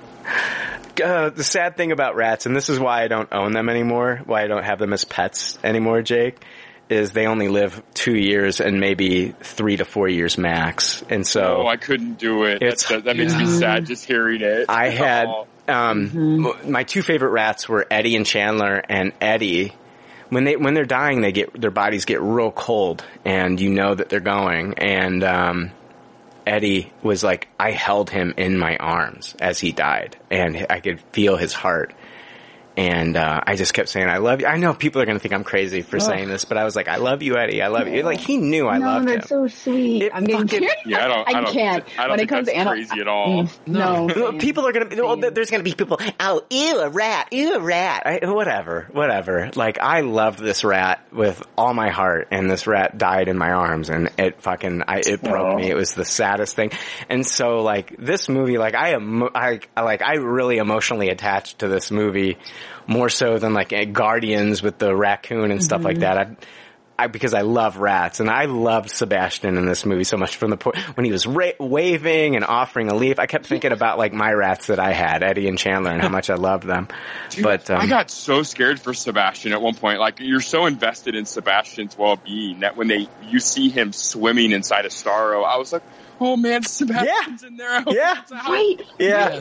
Because okay, because they like they like pan to her and she's got like tears in her eyes and she's like looking and you're like, no, no, Sebastian, don't do it, buddy.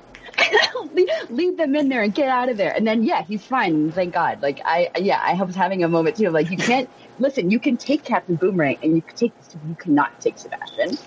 Yeah, they don't need you, Sebastian. There's enough rats. What are you doing in there? Exactly, buddy. Just go lead them. You don't have to do it. You don't have to. what a brave uh, rat. can we talk about how amazing Peter Capaldi was as the thinker? Oh wow. oh god, so scummy and so gross. Yeah. Joe, it feels like you really like this character as well. you know, I've I'm not I don't have a uh, in, like really any history with Doctor Who, but I knew that that's where he's from because I have so many friends that are into Doctor Who, and so this was really my first big experience with him. And on the second time watching it through, I actually said out loud, I was like, "Wow, this guy is a really great actor." Mm-hmm. I can see why so many people loved him as Doctor Who. I mean, he must have been amazing in that because I mean, he really pulled this off great. Where you know he had to play this multi-dimensional character, and I love that they gave him the quirk that he was a bit of a pervert too. Yeah, yeah. Just- and, he, and he nailed that. He nailed that creepiness. But he had to walk this line of, you know, being this, you know, really smart scientist, but then also just having this like real hard edge look at what life is and, and what the reality of this situation and his role in it. And, you know, basically him viewing the whole thing as everything was going fine and then some run of the mill fucking military coup comes in here and fucks everything up. And, and that's really the thing he's more upset about. And then when you really look under the surface of like just how horrible the work that he's carrying on and his passion about that he's doing. Yeah. And you know, it, yeah, yeah, very, very multifaceted character that that he was able to breathe a lot of very interesting life into. It makes me want to watch that eighth season of uh, of I think it's season eight is when he starts over when he starts as the twelfth Doctor because like you know I went I went I went through Eccleston I went through Tennant and then I went through Matt Smith and then I started the first episode of you know the new Doctor with P- Peter Capaldi and I was after that first episode I was like I just never got back to it. And now this, like, after watching this, I'm just like, maybe I should jump back in and I, maybe I should give this 12th Doctor a shot. You know, because, uh, that's kind of like when I dropped off and I, I loved him in this movie. He looked, he looked ridiculous. he looked so ridiculous, Right. but he was awesome. And then he kept like, like when they showed him back in time, he only had a couple of the nodes Yes. and they would grow over time. And I was like, that is so great. And like, uh, a scene I, I really appreciated too is like once they, once they get into, uh, Jotunheim and they're down there, right? And he's, he's like this is Starro and he's looking at them and he's just so proud and he has this like growth, like, gleam about him in that scientist way of like, look at what I did, look at my creations, and then the juxtaposition of all of them just horrified, like Mhm. looking at these people, and then. ugh, and it, it really culminates then when they get to where they see like the half dude that's still alive and has the Starro on him, and the other one has no face. Yeah. And you're Oh. just like, you're like, what the actual fuck, dude? Yeah. Like, th- yeah, this is like fucked level. Like he's just like, yeah, look at all this cool stuff I'm doing, and it, you're just like, whoa. Did none of the soldiers hear Ratcatcher 2 yell, cover your fucking face? Like, cause. Not a single one of them. Right. They were like, maybe, well, didn't she, yell it said in it in Spanish. English. Exactly. I was like, I thought the same thing. I was like, why is it the only ones without a star on their face? But I, I oh god, I, I love the fact that fucking Bloodsport didn't cover his face and he was just using his gun to fucking shoot those things down like he was skeet shooting, dude. Yeah, Man, it looked like he was shooting trap.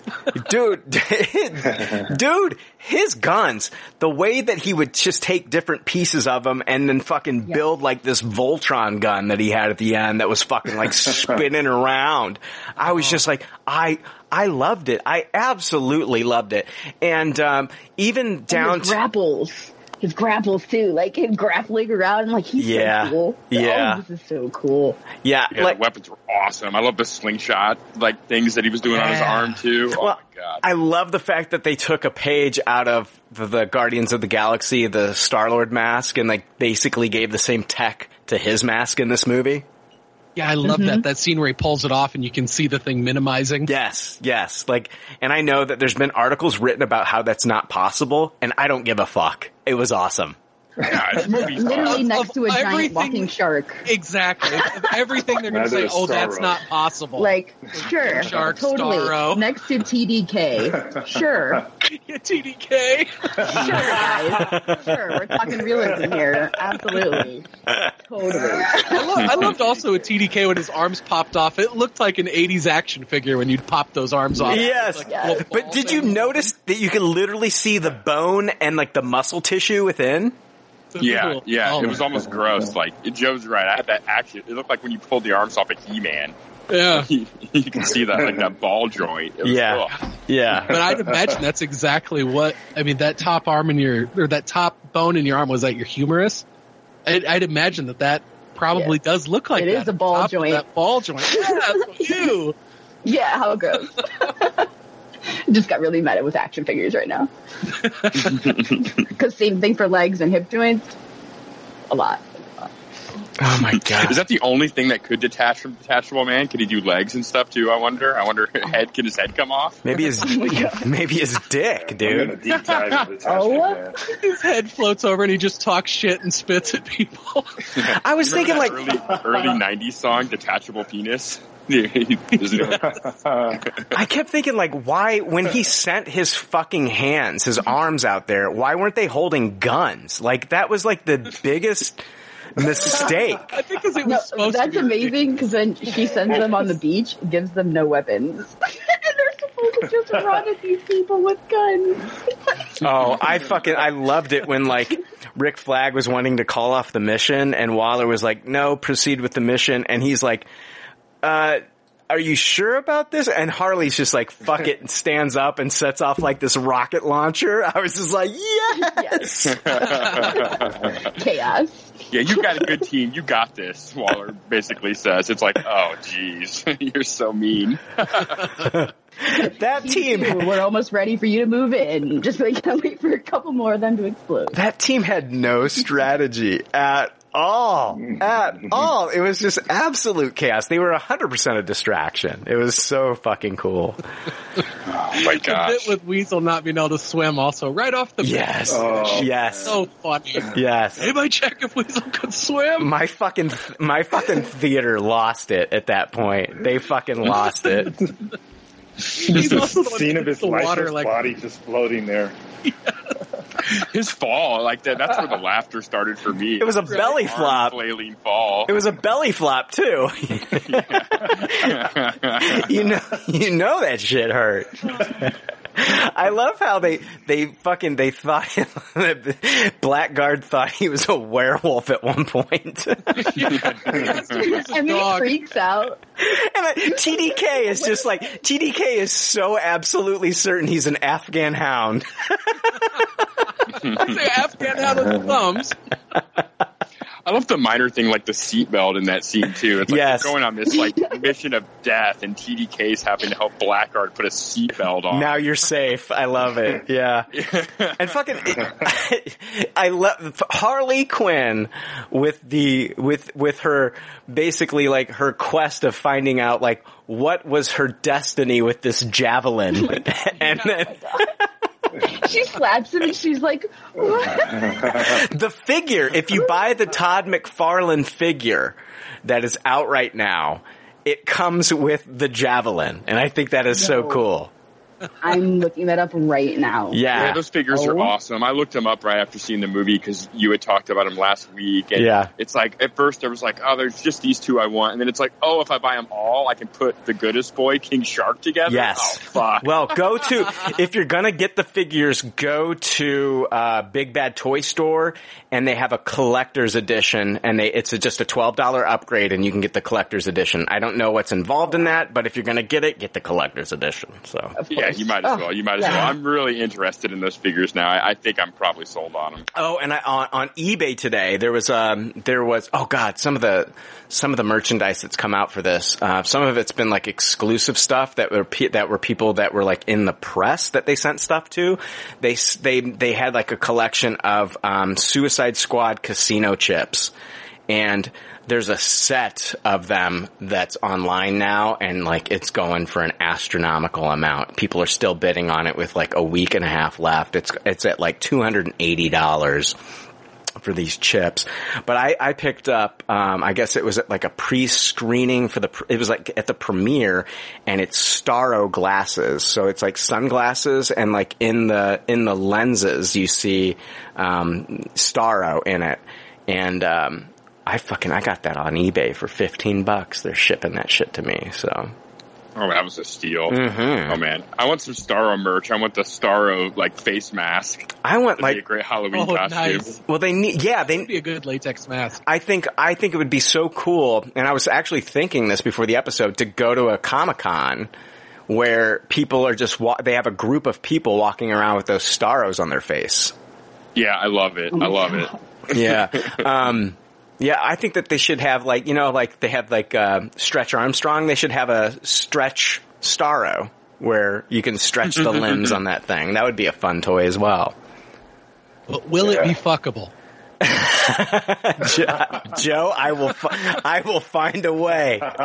Instead of, instead of calling him the thinker, we should call him the shocker, because I'm sure that's what he oh did. My. Two in the pink, Well, one in the okay, stink. Do you think he was actually fucking Starro, especially as Starro gets bigger, or was he using Starro to like take over people's bodies and then you know doing whatever? I think Or both. both. All of the above. Or why not both? All of the above.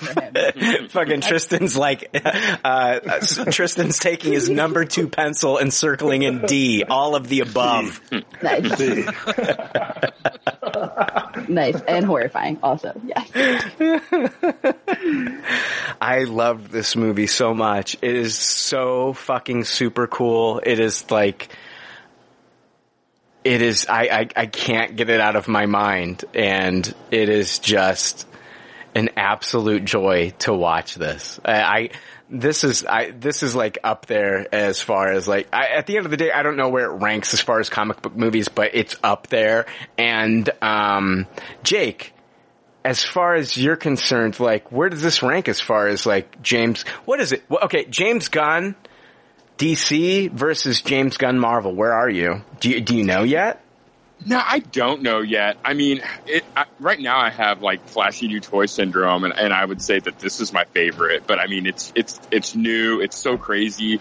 It, maybe it is better though, because I definitely was like, man, I wish they would let James Gunn go all out fucking crazy and do R-rated Marvel stuff. And just the idea that I'm mm-hmm. thinking that means I probably like this more. Well, do you remember years ago in an interview, James Gunn was asked, like, what other Marvel project would you like to do? And he said, the Thunderbolts. That was his answer. Oh. The Thunderbolts. Well, basically, he got his wish here. Like, this is like DC's version of the Thunderbolts, but with like more violence and gore. Yeah, yeah, exactly. Like I it just oh, it's too bad. Like there's that Warren Ellis superhero book would be a great fit for him. I was it Strike Force or whatever. Um, man, there's just so much cool stuff he could do, like in, in R-rated Marvel. And um, yeah, I don't know. It's they're they're both such different beasts. Um, it, it's it's really hard to say. This is definitely my favorite DC movie, though. Like it's on a tier above the rest. Like if I was power ranking DCEU movies, this is top tier, and then it's a big gap between what this and number yeah, two would. Be. I would say like like as far as DCEU, like this is at the top right now for me. Uh, as far as like DC movies overall, I would say it's like Superman seventy eight, The Suicide Squad, and then you know one of the Nolan Batman movies, which I won't name. Yeah, yeah, I, yeah. Fuck it, Dark Knight Rises. Anyway. I know. You already kind of played your hand when you said you wouldn't name it. I know. I, that's my.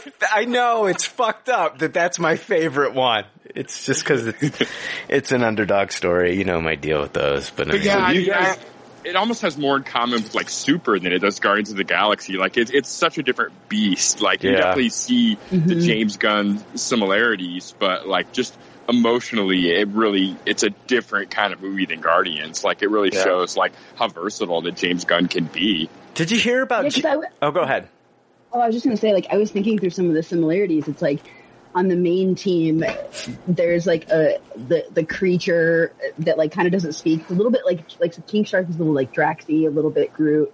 Like you have the one like female badass character that kind of supports the other one. There was like the definitely like these these pieces, but he made these. He didn't just remake Guardians with these characters, Yeah. right? Like, and I was kind of like, I hope that doesn't happen. I hope he just has, he gives them their own story, he gives them that their own agency, he gives them their own like room to breathe, but it Yeah. still make it James Gunn. And yeah, he he absolutely did that, and uh, it's it's it really cool to watch. Yeah, I, I feel like it's almost apples to oranges trying to compare the Suicide Squad to the Guardians of the Galaxy. It's just, I mean, the the most the biggest one being it's it's weird to compare a rated R movie to a PG thirteen because they're just they're not going to be existing in the same realm. Right. There's just stuff that's going to be happening in that rated R movie that you'll never ever see in a PG thirteen movie. Yeah. And other than them both being comic book movies, you know, based on groups, I mean, I, I feel like the similarities kind of end there. The most rated R thing that Guardians ever said was um, that Jackson Pollock joke. Yeah, right. Yeah. Well, and then and the fact that that Star Lord's father ego is basically fucking everything in the universe. yeah. That too. yeah, yeah. I don't know. It's It's so hard to compare though. I mean, Guardians Two probably at the end of the day is probably still my favorite. Like that just, and that's just a personal, emotional thing for me. Like I so connect with the uh, the Star Lord Yondu storyline in that movie and on such a level that I've seen that movie like 20 times and it's still just like I ball like a baby when we get to that final Star Lord Yondu scene. Right. Like, but that's just a personal thing. I mean, it's almost just like your connection with the, the rats and how they're used in the Suicide Squad. Like I just have that personal connection to the story that's going on in that movie. But yeah, I mean, this is up there. This is definitely probably one of my favorite movies of all time. Like I, I can imagine still watching this 20 years down the line. Yeah. I, James James Gunn is just so brilliant, and as many superhero movies as we've seen in the last 25 years, like it's the fact that you could still be this unique and creative with this genre, like shows that it's it's not over yet. There's still tons more you can do that no one's done yet in movies like mm-hmm. this. So. I I just love the fact that fucking James Gunn just can make just make these characters look so goddamn cool. Like I've seen Harley show up in other movies before. I've never seen Harley this fucking cool. Never. Agreed. Never. Agreed. And I loved Birds of Prey. I love Birds of Prey too. I know, and then seeing her in this, it was like this is a this is a step up, and I and it and, and that step up it, it comes from the writing, the direction, and I also think it comes from her character just benefits from a rated R movie. Mm-hmm. I think I think I think James Gunn sold her on this vision too. You know, like I, I really think that James Gunn sold her on like, listen, in the last movie, you're fucking dealing with the breakup, and in this movie, you're fucking liberating it, and you're showing every, you know, like your feelings are valid, mm-hmm. and your choices are fucking valid. Those are your choices, and you're gonna prove that in this fucking movie. That like, like you're not going to be putting up with the same bullshit because dude starts going back into Joker territory where he's wanting to kill children and fucking make, you know, anyone who goes up against the president, whether it be their, you know, I'll make the parents pay, I'll make the children pay, anybody who speaks bad of us, they're going to die. And boom, she shoot, shoots dude in the chest. I think he sold her on this vision of this movie. He sold her on like what her character is going to be doing. He sold her on the fact that she didn't need to be rescued. And by the time they're trying to rescue her, mm-hmm. it's this, it's hilarity because like, she's like, I can go back up there if you guys Yo, want me when to. She says I could go back in. I I was that. Ugh, I was like, because it's so sweet too, right? The whole thing is is like I'm on my own. No one's here for me. I'm just gonna have to do this myself, which is fine. Like I love that, but it was cool too to see.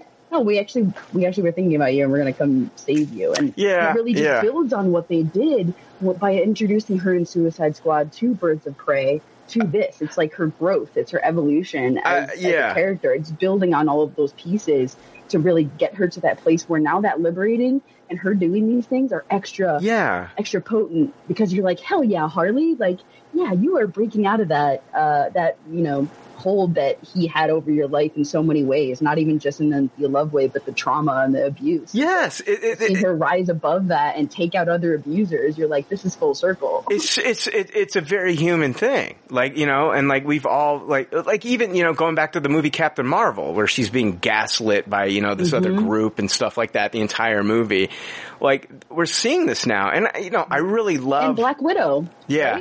The whole thing was about her breaking, getting her own agency and Yeah. breaking free from this guy who wanted to then control all of the, you know, these powerful men mm-hmm. trying to control all these other widows. And it's like, I, I just love all these stories that are really evolving. And like you said, like channeling the human, human experience. And Even well, even Polka Dot Man, you know, like Mm-hmm. fucking being controlled by his mother this entire movie and, and breaking free.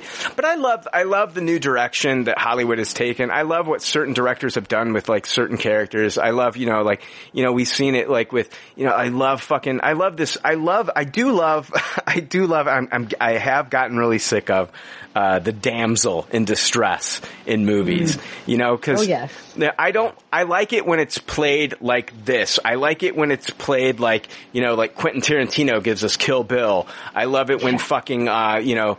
Uh, we get to see like Ripley and Aliens not be a damsel and fucking just take on whatever challenges uh, come uh, that are thrown at her. I love Betty Gilpin in The Hunt. I love seeing like no damsels. I love seeing, and it, but I don't like it when they like force it into your face. Like, Right. like this is like uh no, like that's my biggest complaint with the Captain Marvel movie when they were playing like I'm just a girl. Just a girl. Yeah, I, I mean, Yeah, and, and I get so eye rolling. well, I get the I get the meaning of that of that of that song in that moment. Like she is not just a girl, you know what I mean? She's more than that. But Right. it's still it it still was like it was trying to push that that It like, message. a little bit too uh, on the head. And I don't- For me, I was like, oh my god, this is no doubt and Gwen Stefani, and like, I'm here for this. well, It's so yeah, fun. I like I like that too. But, they yeah, also could have played something like Joan Jett or like yes, yeah, go fucking I would You just gotta yeah, trust dude. the audience Oh, yeah. and just know we're Oh, not yeah. stupid. Yeah. You don't have to spell it out for us. I didn't need when when fucking when um I didn't need a song like that. If they would have played that song when Ripley says, get away from her, you bitch, I would have been like, fuck you. Fuck you for playing this sure. song. I don't need that. Like, I know that fucking Ripley's a badass. Like, I don't need anybody else to tell me that Ripley's a badass. I've seen Ripley be a badass in, Mm-hmm. you know, in the previous film and she's fucking kicking ass in Aliens now. Mhm. I love Ripley. So. Yeah, right. And like another piece too that I constantly I, I enjoy, and you, also saw it in Widow. It's like there's kind of this constant underestimating of of Harley, right? Where like you know they zap her, she passes out, Yes. the guy leaves, the other guy turns Yeah. around, his back to her, and starts texting some bullshit, right? Because it's like, oh, she passed out, we don't have to worry. Right. Meanwhile, she takes out their entire fucking squad, like all fifty of them Oh, but in that place. But it's it's what she does is so violent, but also so beautiful. Like she just Yeah, fuck, she yeah. fucking you know snaps the guy's neck with her fucking legs. Oh my god! And then Yeah, she does, like, this- I'm a critic flying vagina, right? Like flying vagina takedown, where you're like, here, taking you out, and then like face first into the cooch, take him down. That's annoying to me. So I was like, oh, you used your thighs to snap this guy's neck. Yeah, yeah. And then she does like this nimble, like this, just the the most nimble move to like grab those Yes. keys and then Yes, and, and- then unlock the lock with her fucking feet. Yo. You're right because it's like they're they're also showing like part of her like superpower is her her like acrobatics and her kind of flexibility and her strength. Once she undoes that, uh, undoes the key with her foot, then she does the whole like ha- lifts up half of her body to then undo it right and like at, like I couldn't do that right now if I wanted to. So it's cool to and see her Margot have that did like that herself. oh god she's incredible. Uh, That's oh, awesome. She's incredible in this role. Did you But, read uh, that somewhere, Tristan? That she actually did oh, that? yeah. And actually, James Gunn um, made a point saying that he's he was upset that he didn't get to show her face enough because she was doing that entire escape scene herself. Wow. It's amazing. Yeah, yeah. Oh man, so good, so good. I, yeah, I'm, I'm really kind of like over like the whole damsel in distress thing, and I love the fact that this movie, you know, shows us scenes of like Ratcatcher 2 coming to the aid of everybody else. Yeah, there's a moment Mhm. where she's got a fucking gun pointed at her head and she doesn't want to die. Yeah, that's a human reaction, okay? But on the flip side, at the end of the day, she fucking does what it takes to save this entire crew. She does, she lives up to her promise that she's gonna get Bloodsport out of this. And she does, man. It's fucking, it's pretty fucking incredible. And it's cool too like it's because the the crew is you know different different genders different everything. And they all kind of help each other out right? Because that's the other thing too. You don't want to see it like one-sided. It's like they all kind of have their moments of like helping out each other or like that's their moment to shine right? And then that's their moment to shine. And i really appreciate when you have an Yeah. ensemble cast that like you make everyone look cool you have everybody support each other and when people need to have their moment where they need to save it themselves like harley like it's really dope and badass, but it, they also don't dwell on it and they're like, dope, moving on. And they all Yes. work together. Yes. Like, oh, it's just like, that's, oh, That's the way you do it. That's the way you do it, Ashley. You're 100. Uh, thank you. You are 100%, 110% correct. That's the, how you do it. Yes. Yes. And then you're like, you're here for the crew. I want to see now their next set of movies Yeah. with the crew together using their powers and doing stuff. Yes. You know, that's maybe questionable, but also somewhat heroic. You know, Like, Okay. I want to see, I want to see that. But we, guys, we do have to, let's, let's pour out a little bit for fucking our boy Milton right now. Oh, when she, when she was like, That was- and then the polka man was like, I like Milton. And they were like, he's still with us? Why is he here? It was just hilarious seeing him running alongside them on the mission. He was like, he was like the Peter in Deadpool 2, you know? I, I, I thought that same comparison. Yeah. Yeah. Oh. Man. I laughed the most at the end when Harley thought Bloodsport's name was Milton. So we just had a I know. conversation about this. She's like, I'm not crazy. She's in her own fucking world, isn't she? Yes, yes, absolutely. Um, this movie almost had a really different kind of setup, like a whole different. I, I got this from comicbook.com. Um, James Gunn was doing a, an interview with a German outlet, and he reveals what his Suicide Squad movie would have been at one time. It was the Suicide Squad versus Superman. He said, hmm. when I started writing the Suicide Squad, one idea was that they would fight Superman. He told Filmstarts, the Suicide Squad has to catch Superman for some reason. That was all. Just a vague idea. It's gotten out of hand or is being controlled by someone. And then this group of lousy supervillains has to face the most powerful hero in the world. Wh- wh- Is that the game plot? Yeah, that's the premise of the video. That's Injustice. That's Injustice. Yes, which started out as a but the- video game. Isn't that also the new the new like New, Suicide the new Squad Suicide game? Squad video game. Yeah, like they're premise. they're, they're like trying to take down the one that's going to be released like next year or something. But they released the trailer at uh Last at year. DC, Yeah. yeah. that big conference. But but yeah, that's what it has Harley and like, it, the, yeah, w- interesting. I wonder if they heard that they were like make the plot this big. Wow. Uh, he goes, uh, he's, he's still excited about the concept for Suicide Squad versus Superman to the point that he warns Warner Brothers not to pursue the concept without him. I like this idea. And if DC does this sequel, please not without me is what he says. Do you think after that? Yeah, because the game is called Suicide Squad Kill the Justice League. Uh, okay. It mostly shows Superman. They haven't really showed other things, but whoa. Uh, uh, guys, guys, guys, are, is is is Cavill out? Is Cavill out? Could what James Gunn directing Henry Cavill? Guys, could this oh could this happen? Could this happen? Wild. Well, what is the direction of DC now? You think they're going to follow this lead?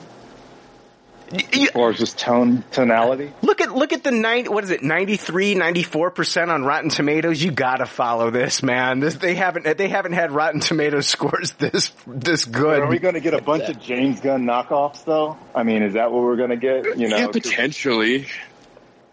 I could see that. This is making a ton of money too, which also leads Oh, to what it? you're That's saying, great. Tristan. Yeah, it's like the highest grossing post-pandemic R-rated movie so far. yeah, it's uh let's I see was here. worried about the HBO Max thing.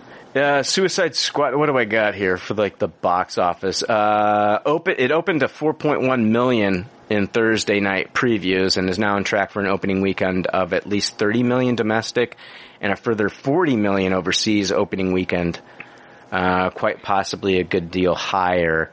I mean, we got to keep in mind this is also on HBO Max as well. So. Yeah. And um, you know, I've already I've already watched this a couple times in the theater and plan on going back for you know I want to go back for seconds, thirds, fourths, whatever, elevensies, Yeah. whatever the fuck, you know. Yeah. I got to see it in IMAX. I saw it in IMAX the second time and it was phenomenal. I've been wanting, I was hoping that this would be playing in uh, 3D somewhere and I don't think that it is in 3D at all.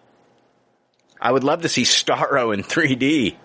Yeah, that's yeah, what I was those just scenes gonna would be when- awesome in 3D, like the rain and just there's a lot of stuff that Yeah. really lend itself well to that. He filmed this whole movie in, In IMAX, yeah. so it really plays well on the IMAX screen. It does.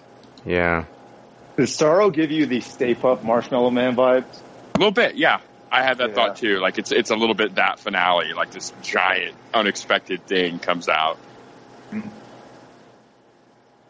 So such a great character too. Like that's a character I've known since I was a child. It's it's really awesome to see that character like get on the big screen and be so menacing and, and gigantic and like fully realized with a story like that. I I think a lot of It was the first. It was the first fucking. it was the first villain that the that the Justice League fought together as a group in the comics. Yeah. Yeah. I could see a lot of, of DC hardcore people being upset with this eventual use of Starro though. Like I, I'm not like so like beholden to like the comic lore and history that you know, this is fine. If, if we never see Starro again, I'm okay with that. Mm-hmm. Like, I, I could see a lot of people though being like almost like the Taskmaster effect for like some of like Yeah. The, the real hardcore DC people. Like, oh, they wasted Starro. He didn't even get to take over Green Lantern or whatever, you know? Yeah. Well, the truth is, is I don't think they would have let anybody even do Starro if it wasn't James Gunn. You know, I don't. I don't think we even would have seen him. Dude, Yeah, I hundred percent. Yeah. Yeah, they would have never made him like a Thanos or a Dark Side or like a Kang of like multiple movie bad guy. like if you were going to use Starro, this was the way to use it. I, I don't think it would work like spread across multiple movies and storylines. Like uh, as, as much as like the DC hardcore faithful may prefer that, I just don't think it would have worked. It wouldn't have held up. What do you? I was like just thinking about like the pitch meeting to the the Warner Brothers executives of this movie. They're like, okay. So it starts off with I I honestly I honestly then- feel like that pitch meeting with the with them they they were if this pitch meeting if this would have happened probably you know pre Guardians pre 2014 they would have laughed him out of the office. No way in hell. Yeah, but no way in after the success and after like what he has done for Marvel, they were just like, whatever the fuck you want to do, whatever you want to do. Can you imagine what he can do now? You know, after this, like I mean, I think Marvel might even let him push the envelope a little bit with Guardians Three. They might possibly.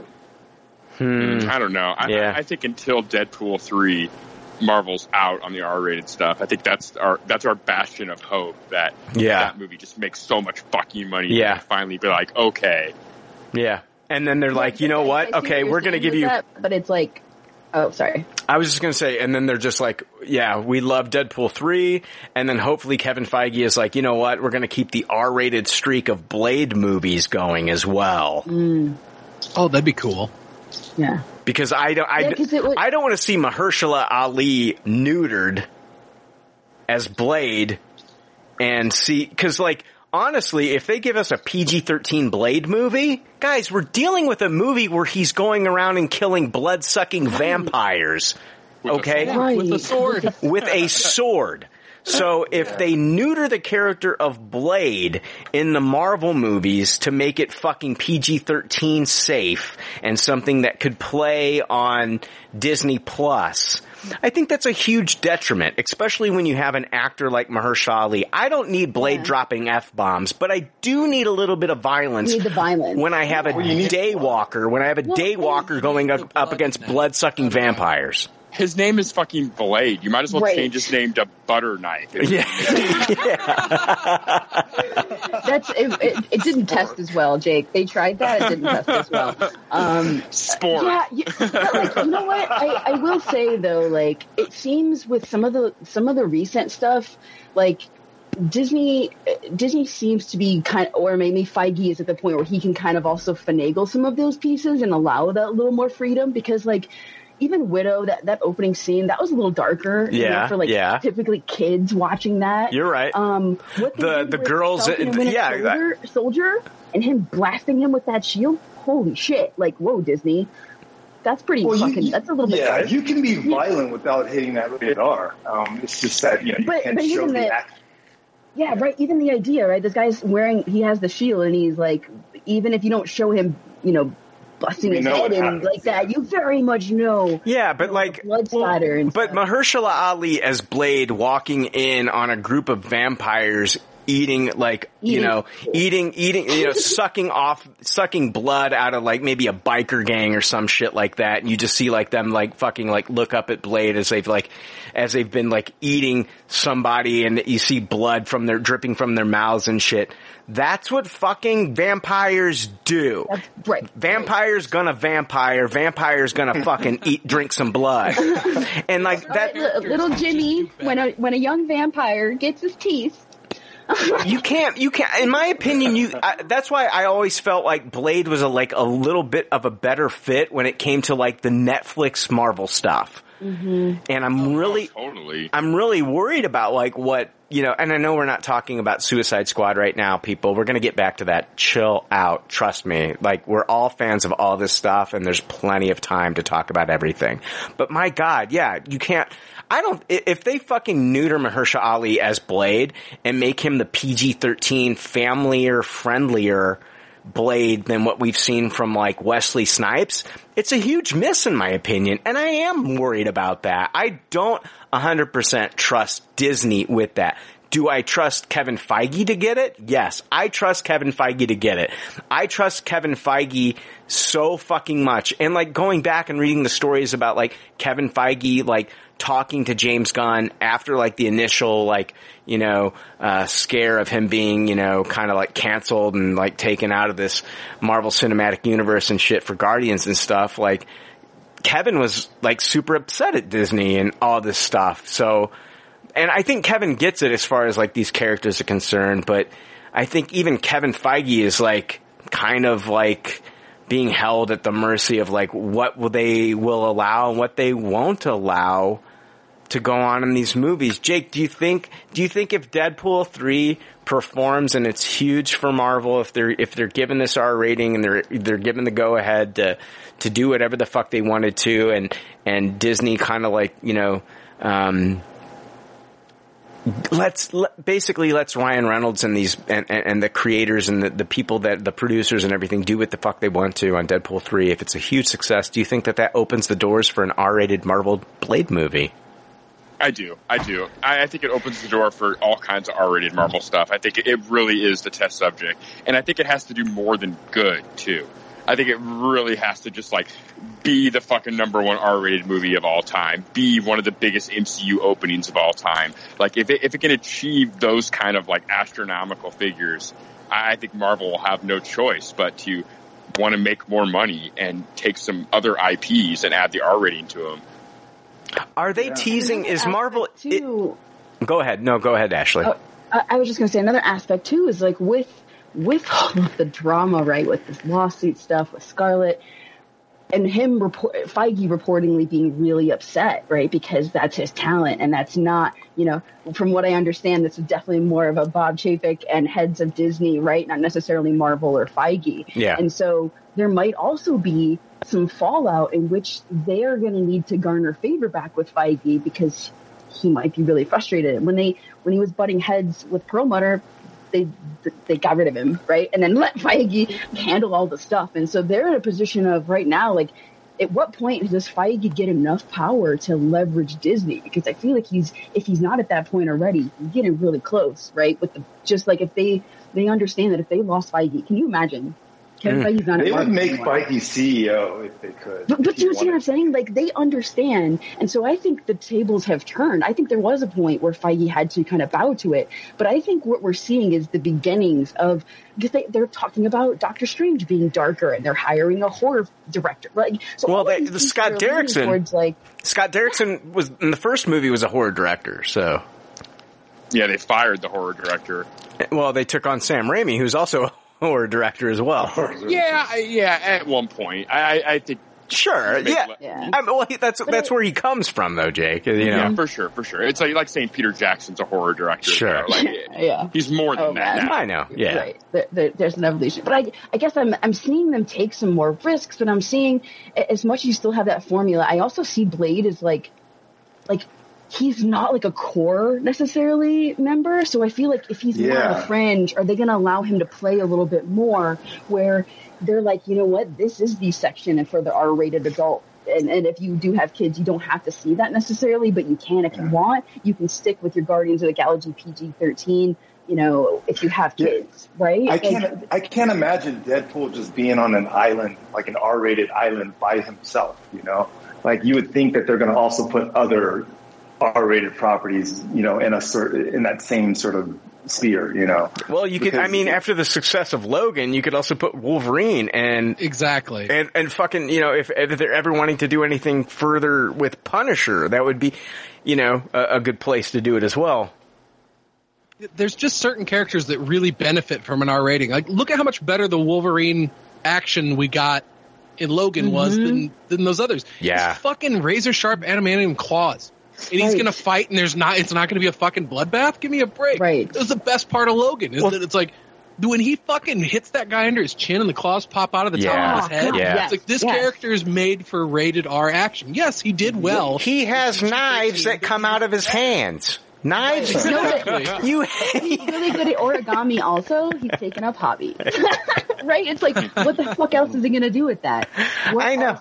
And, and that's also part of the struggle, right? Of of the inner demons of like, I don't want to be this killer and I don't want to be this thing all the time. Meanwhile, your powers are you can heal, so here's your knives, right? Like, how, how do you how do you play next to next to an Avenger? Yeah, how do you exactly? That's the problem. And Brian spoke to that before. It's like at the end of the day, it's a shared universe, and that's where I think the difficulties come in. Yeah. It's like you can do these R-rated things, but do you have to cut off the shared universe part to do these R-rated things? Like, is it going to be fun to see Blade and Deadpool R-rated in a non-R-rated Avengers movie? Like, that's where it becomes weird.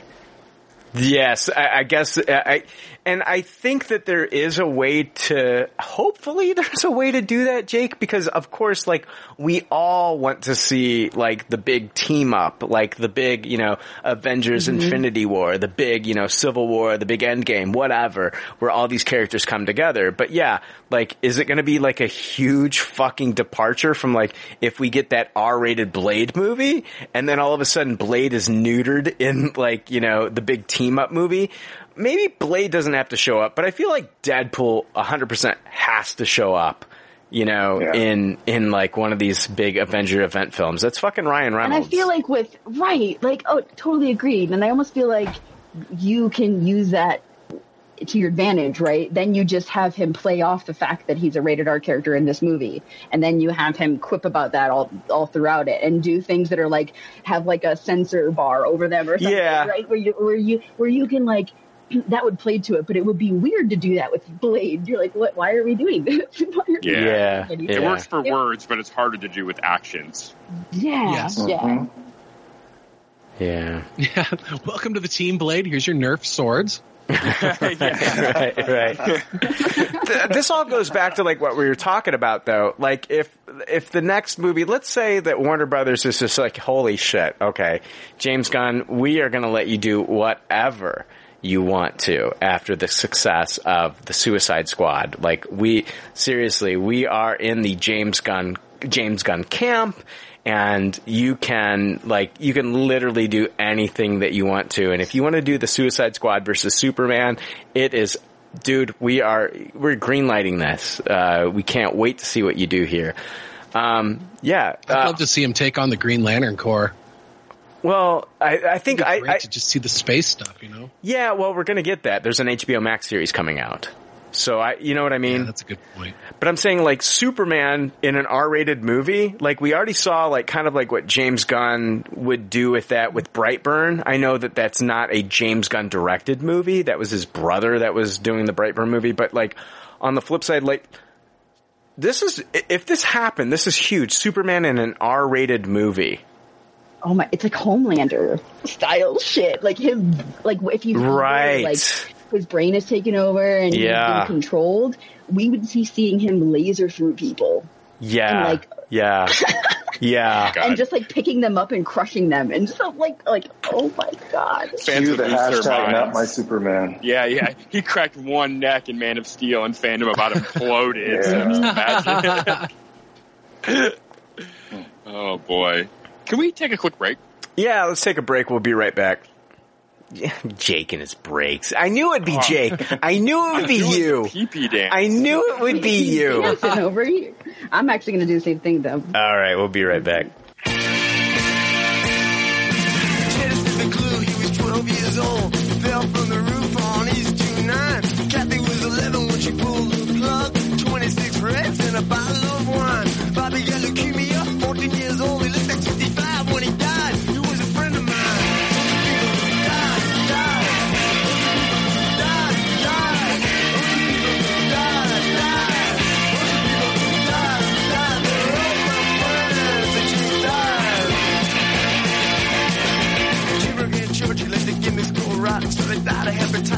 Hepatitis in Manhattan. Flying Vietnam, bullet in the head, Bobby OD'd on Drano on the night that he was wet. There were two more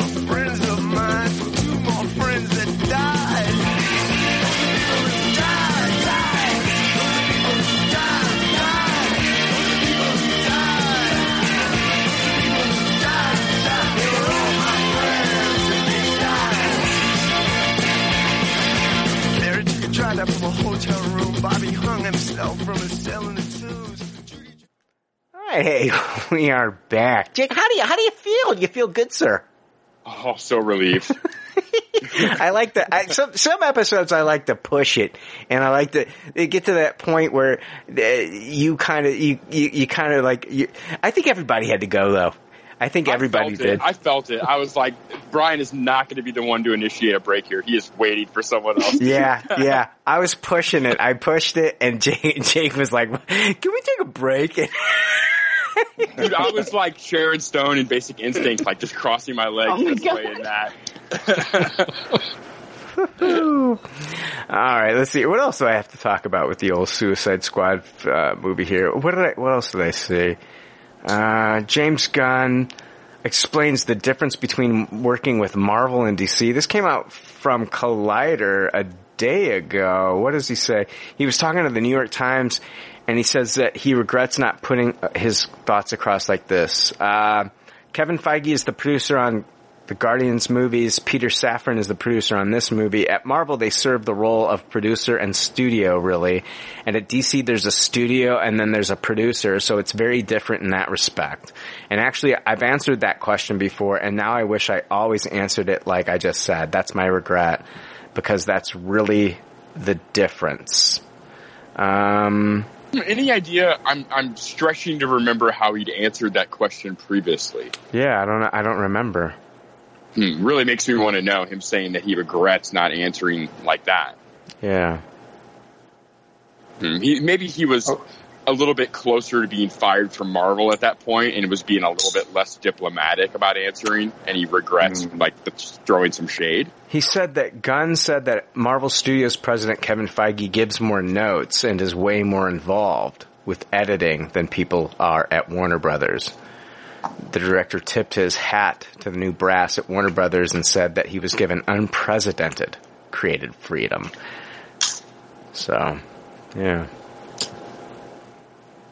Yeah, you can see it. I mean, you can definitely see it. I mean, there's definitely a leash on Guardians of the Galaxy, and there is no leash on Suicide Squad. What, what leash? Oh, yeah.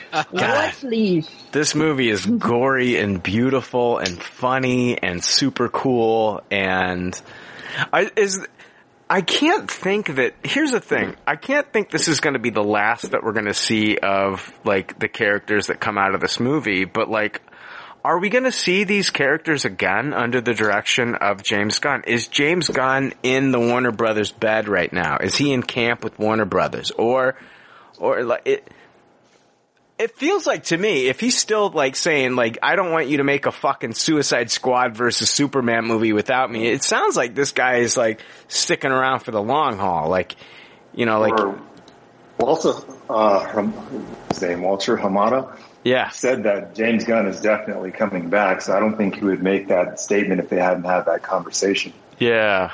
Oh my yeah, god. I read that as well. I think um, James Gunn gets very invested in the characters that he writes, and I think Warner Brothers would let him do anything he wanted at this point. I think they are in bed with him, but I think James Gunn will have a hard time instantly moving on to what is perceived a bigger and better thing. I think he's going to be hard pressed not to continue on with the characters that he did here. Like he just gets so invested in the next thing. Like he- Yeah. he doesn't want anyone else to write these people's future. I don't think. Yeah. Yeah, I like that too. I like that from him. I hope that's the And, like, case. From a business perspective too, like I was just checking out the like DC movies. They haven't had a movie do very well since what? Aquaman made a billion? yeah. That was in 2018, yeah. right? Yeah. And so like yeah, they have Black Adam coming out and, and Shazam was you know- Shazam was fun, but it wasn't like it didn't blow up like Right. fucking Aquaman. Yeah. Right, and so it's like if this does well, and if they're, and that's me chopping things. If this does well, um, you know, I feel like it's just like an like, yeah, you're like definitely James Gunn, keep do another one of those, please, right? Because it's just like it's well received. It, it's it, yeah, it seems to be making money at least in that kind of R-rated bracket. Like it seems like an easy. Just business decision of like totally, please do this again. Yeah, and I- see what happens. Maybe post pandemic because it'll be years down the road. I honestly feel like, you know, like with what DC was doing, you know, years ago with Henry Cavill and this is kind of fucked up, not fucked up to say, but it kind of hurts me a little bit. DC was basically, you know, a lot of people did love the Henry Cavill Superman, me being one of them. I loved Man of Mhm. Steel.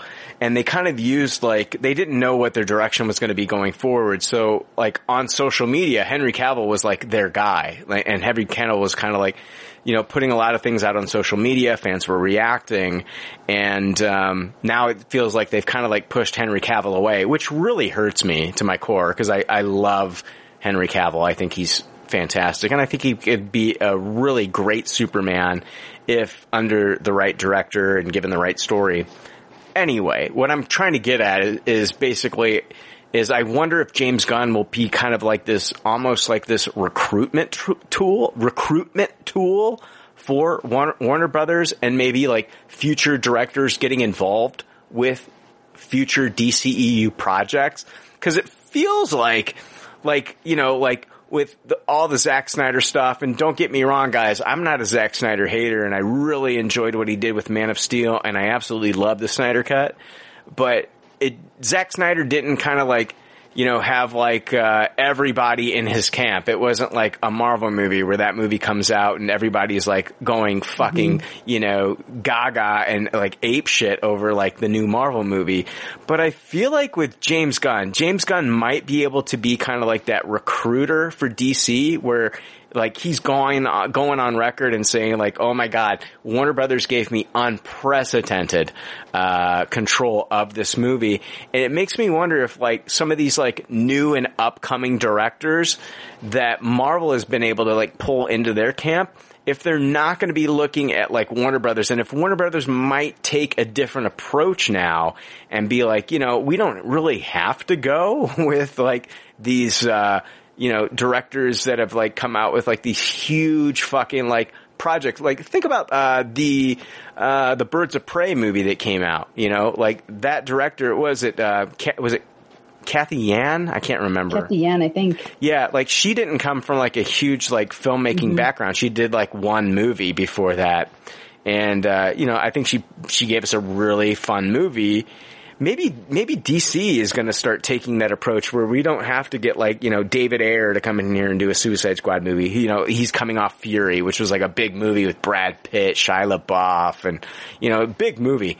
They don't have to go that route. They can go kind of like more of like the Marvel experimental approach at this point and just you know, maybe they, maybe Warner, Bro- maybe James Gunn will be like the guy that's kind of like, you know, kind of like, uh, that refuels the DCEU, refuels Warner Brothers and like people start to look at them in a different light and he starts to recruit different, you know, filmmakers and get a different Yeah. fucking vision and direction in there and Warner. I would love that if this could turn it all around.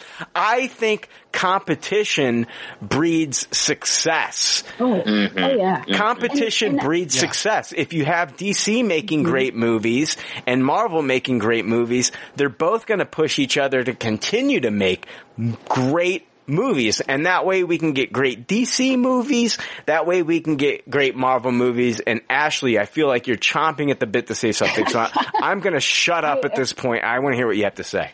Yeah, you know what? It's it's interesting, right? Because like thinking of it from from kind of like, like that business angle, Marvel is able to hire on these hot new up and coming directors because almost you have that Kevin Feige at the top to be the guardrails, Yes, right? To make sure yes. they give them the support and infrastructure they need. And Kevin Feige just vision. goes, he just goes off of shit that he watches. He's like, you know what? I Right. really fucking like that.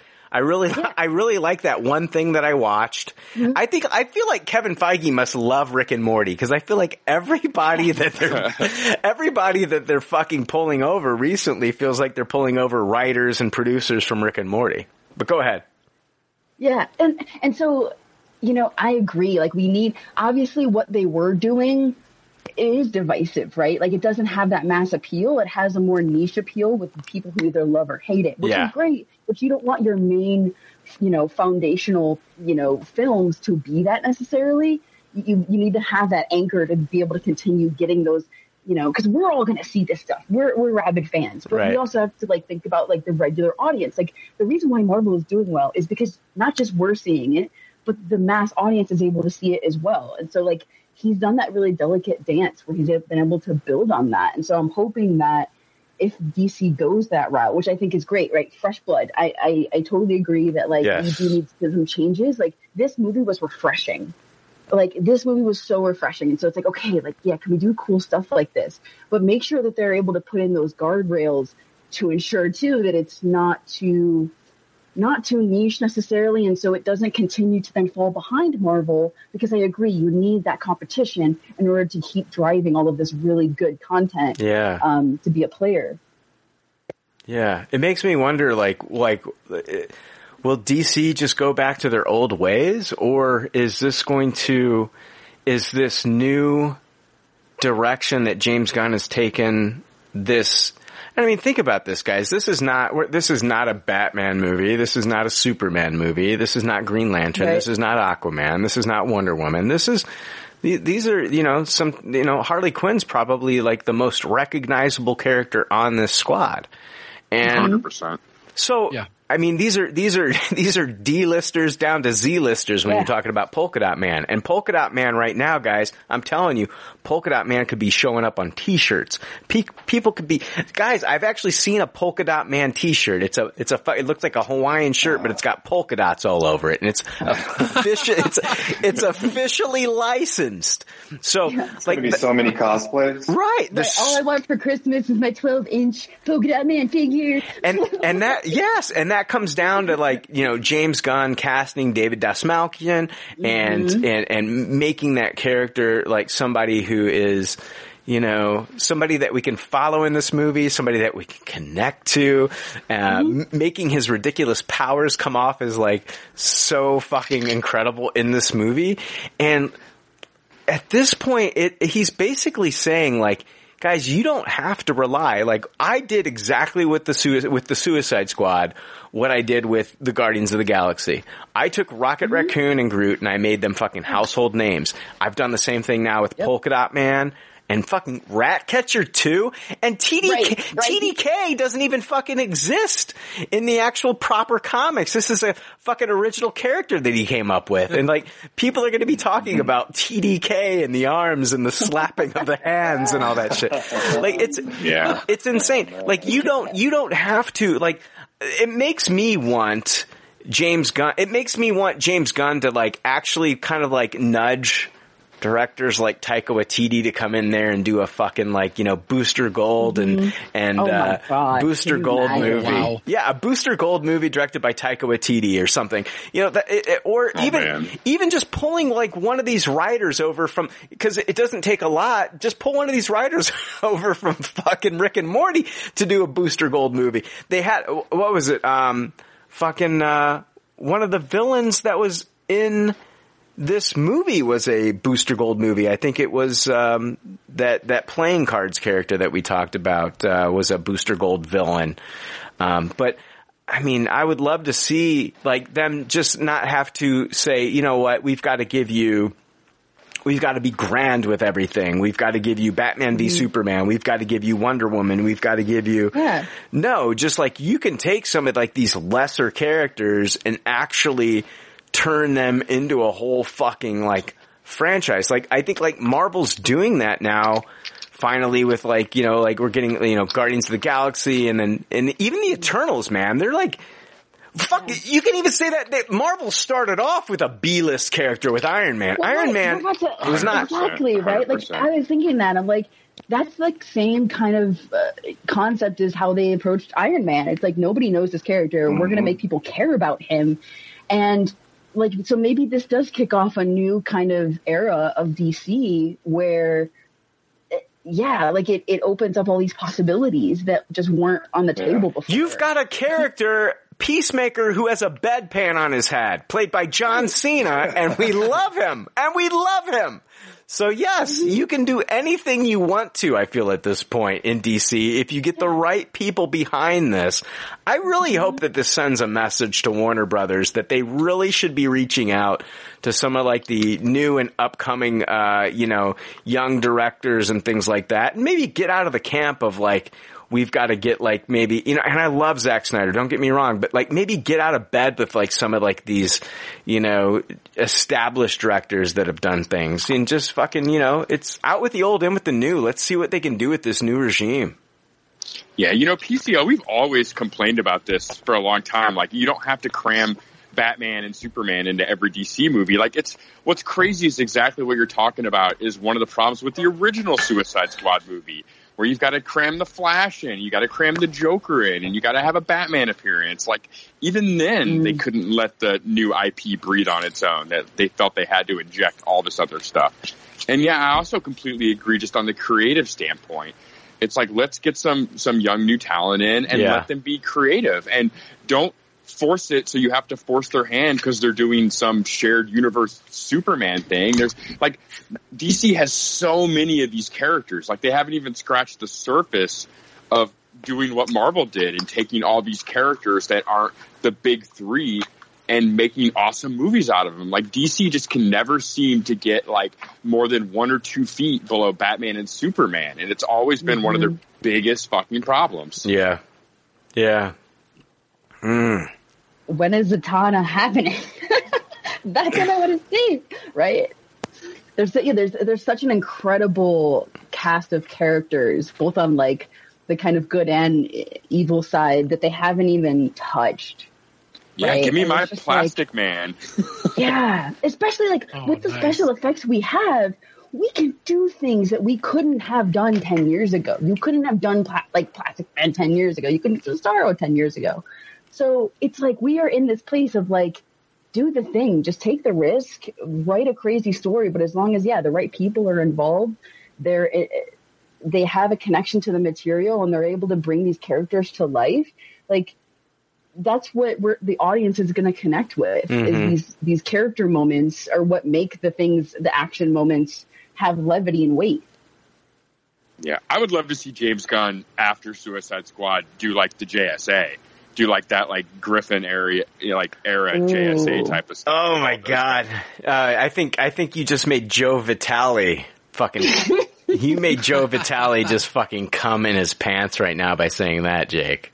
I mean, there's so many. That's the same thing as like a Guardians or a Suicide Squad, where there's all these characters that they just haven't even like gotten close Yeah. to using or bringing to life on the screen. Like, there's just such a wealth of really cool stuff they could do.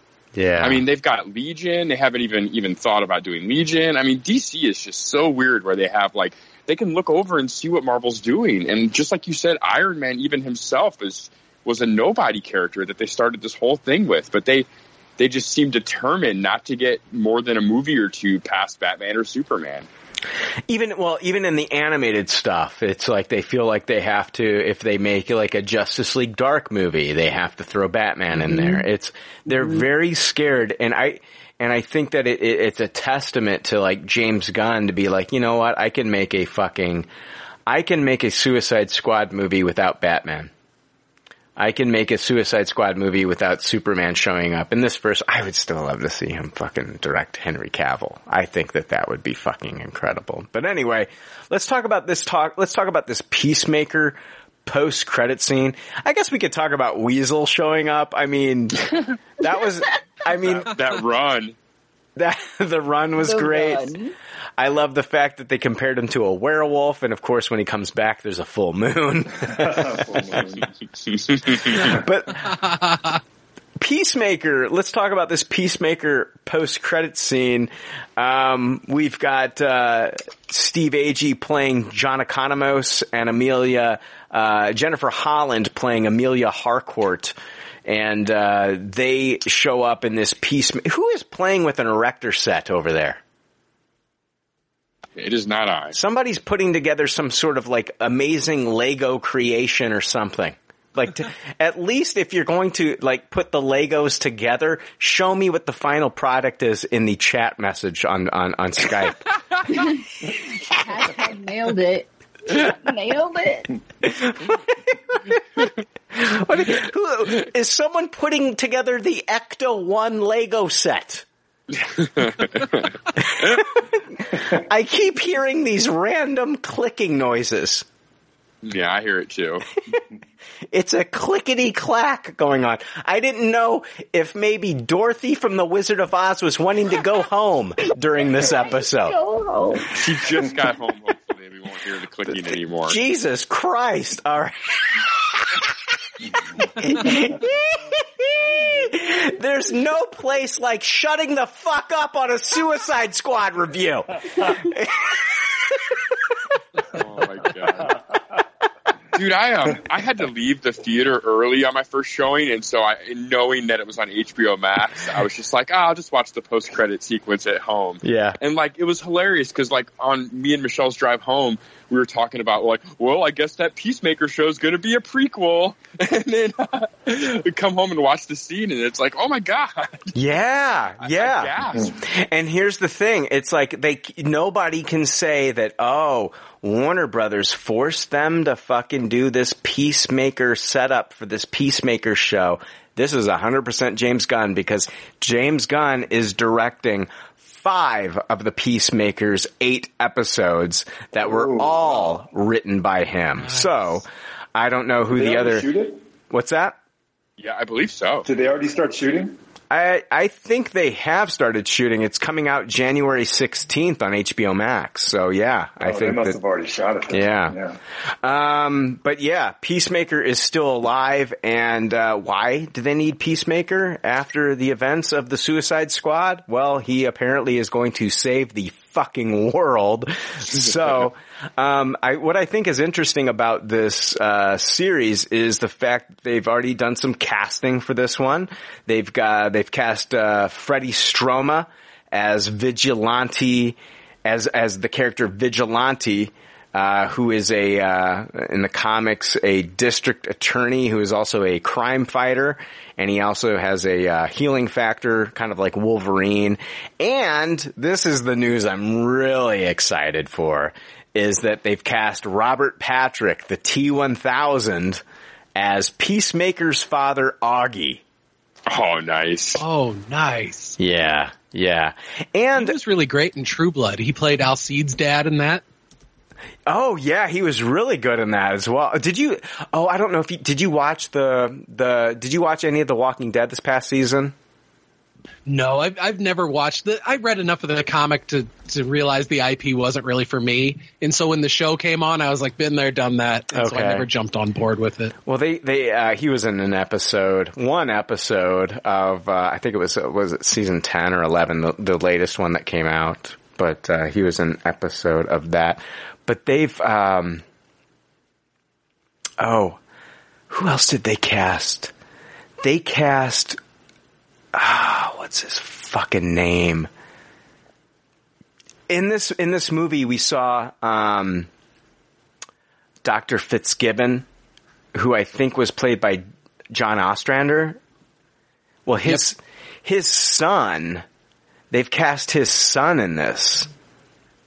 I can't remember the name of the actor. I um, I, I think it's Lochlyn Munro. Hold on.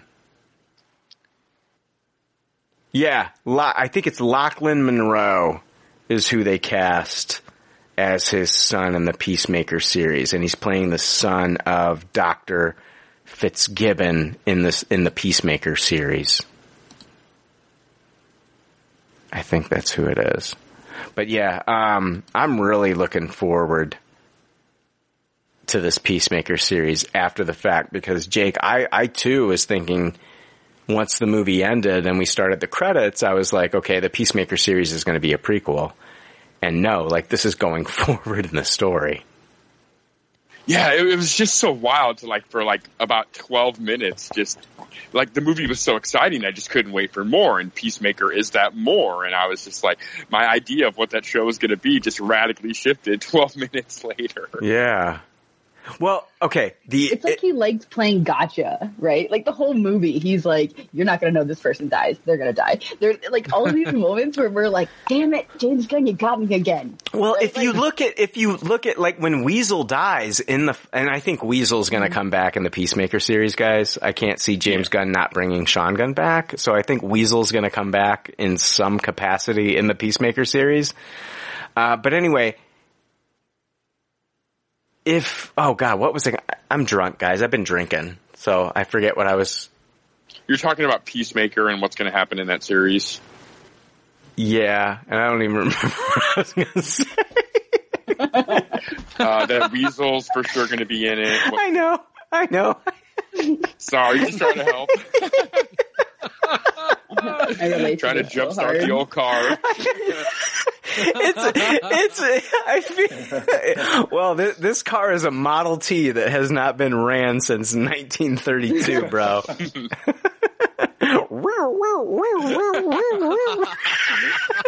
Pick the wheel. anyway, hold on. Um, it's an eight episode series. And oh, here's your answer, Tristan. It's targeting a January 2022 premiere on HBO Max. I think it's, uh, I think they're looking at January 16th is the date that I'm hearing. Um, and James Gunn Did speak, they ever release how much money is being put into this? I don't know. Eight episodes though. That's promising. I wonder how many, how, how what the length is going to be on, on those.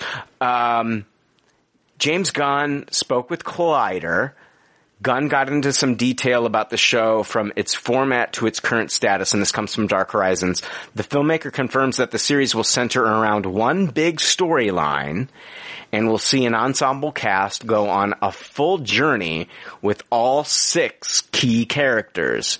I can actually see that they will probably have some episodes that will feature these characters probably maybe 100% of the episode. Maybe, maybe we won't get Cena in every episode. They might just do like a, an episode where we get, uh, you know, Steve Agee and, and Jennifer Holland in like their own episode.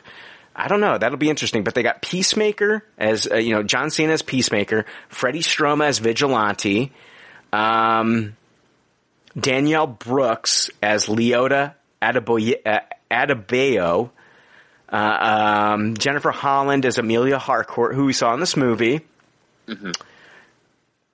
Chukwudi Iwuji as Clemson Murn, and then Steve Agee as John Economos. And Gunn said the switch from his usual arena, arena of film to television gives him time to explore the nuances and unique turns of these characters as opposed to a more action-centric feature. Quote, you are able to let things relax. You are able to really fully focus on the characters. Something can be funny. It can go on for a little while. You get into the nuances of the dramatic relationships that you don't have time for in a movie and you don't have to constantly, uh, have that constantly chugging along pace that you have in a movie. You can you can have a scene that doesn't have to do anything in a TV show, but it has such a large format. We've got eight hours. Ooh, eight hour episodes, guys. We've got eight. We've got eight hours of storytelling. We can have something to go off. And it r- doesn't really need to go to a point A and point B and point C like you do in a movie. So I loved the format of television. I had a blast. Oh. And I think it suited And he's me. directing five episodes? He's directing five of the episodes. He's written all of them. I don't know who the other three directors are. Gunn also confirms all the episodes will clock in at, oh, okay, here we go.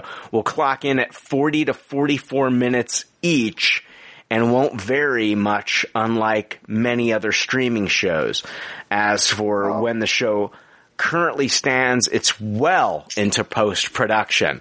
Uh, quote, it's pretty far along. The first three are pretty much completely edited. Four and five are coming along. They're a little slower because they were directed by other people. Six, I just saw the first cut last night, which I directed. I'm really happy with. And then eight is most of the way edited, and so is seven, which is directed by Brad Anderson. Who's Brad Anderson? I've got all the other directors looked up. One of them is Jody Hill, who directed Eastbound and Down, Ooh. Gemstones. Uh, the other one is Brad Anderson, Yes. who directed uh, Christian Bale in The Machinist. The Machinist. The Machinist. And then Rosemary Rodriguez, who directed episodes of The Walking Dead and The Good Wife. Oh wow! Oh, I love the first one that did uh, fucking uh, the Righteous Gemstones and Eastbound and Down. I love. I oh that that goes along with. I well the, you know that's Danny Jody Hill. Jody Hill. That's Danny McBride shit. I love anything Danny McBride is in. Jesus Christ, I fucking love that guy. It's fucking And yeah, you're right. It's eight episodes, and Gunn does five, and those are the directors of the other three. Uh, Gunn does the first and the last episode, and you just read which episodes he did, but Oh, look, look at you! sounds Look at look at no! Listen, listen to Jake over there. Listen to Jake over there fact checking me. No, I wasn't fact checking you. I, I It felt like you were fact checking me. episodes he directed, but the first and the last one. It felt like you were fact checking me there, Jake. Wow. I didn't realize he was going to do so many episodes. And on top of Five. that, He's doing the uh, he's doing the holiday Guardians uh, special and Guardians three. Yeah. So this guy is just a nonstop work machine. I know, I know, I know. Jesus Christ, and and and he's fucking. He's in a relationship, and he's giving his he's giving his girlfriend some deep dicking on the side. Like, this guy's all, you know what I mean? This guy, what a man! What a man! That's what En Vogue was singing about. What a man! What, En Vogue. For sure singing about James Gunn. they were singing about James Gunn. What a man! What a man! What a man! What a mighty good man! he it's it's, it's cool to hear him hear him talk about uh about this though because he sounds so inspired like i wonder if that was also kind of part of the deal of like you know i want to do this movie but i also want to have some kind of like spin-off because it's going somewhere really cool and i want to explore this other idea but in this new medium that allows me to be a character focus on character in a way that he doesn't typically do and he's such a character guy that like that's Yeah. uh, it's exciting to kind of see hear him be so enthusiastic and obviously you know it shows through his involvement right? Like he's very heavily involved. So it it seems that like this is going to be a cool extension. Like what if this becomes a thing where like if you do a movie you might also be able to do some kind of series afterwards exploring more of the character like Welcome to the welcome to Disney Plus. well but i'm saying but the same the same creators right? Like no yeah. having a wanda team it's like you have like That's why this series could be better than anything we've ever fucking seen on Disney Plus. how cool. I know, and that's crazy to think after like the amazingness that we saw with like Loki, WandaVision, and the Falcon and the Winter Soldier. Like, like at the end of the day, like at the end of the day, like this series, this Peacemaker series, which sounds insane to me because the guy wears a fucking bedpan on his head. Like it could be, like it could be better than anything we've seen on fucking, you know, Disney Plus. And like, and you know, that last Loki series really sets up the universe and like what's going forward and like, you know, Doctor Strange and the Multiverse of Madness and stuff like that. And I don't think like a Peacemaker series is gonna have like that, those kind of like ripples and ramifications, but it doesn't matter to me because I fucking loved this movie so goddamn much that I can't wait to see what happens in the Peacemaker series.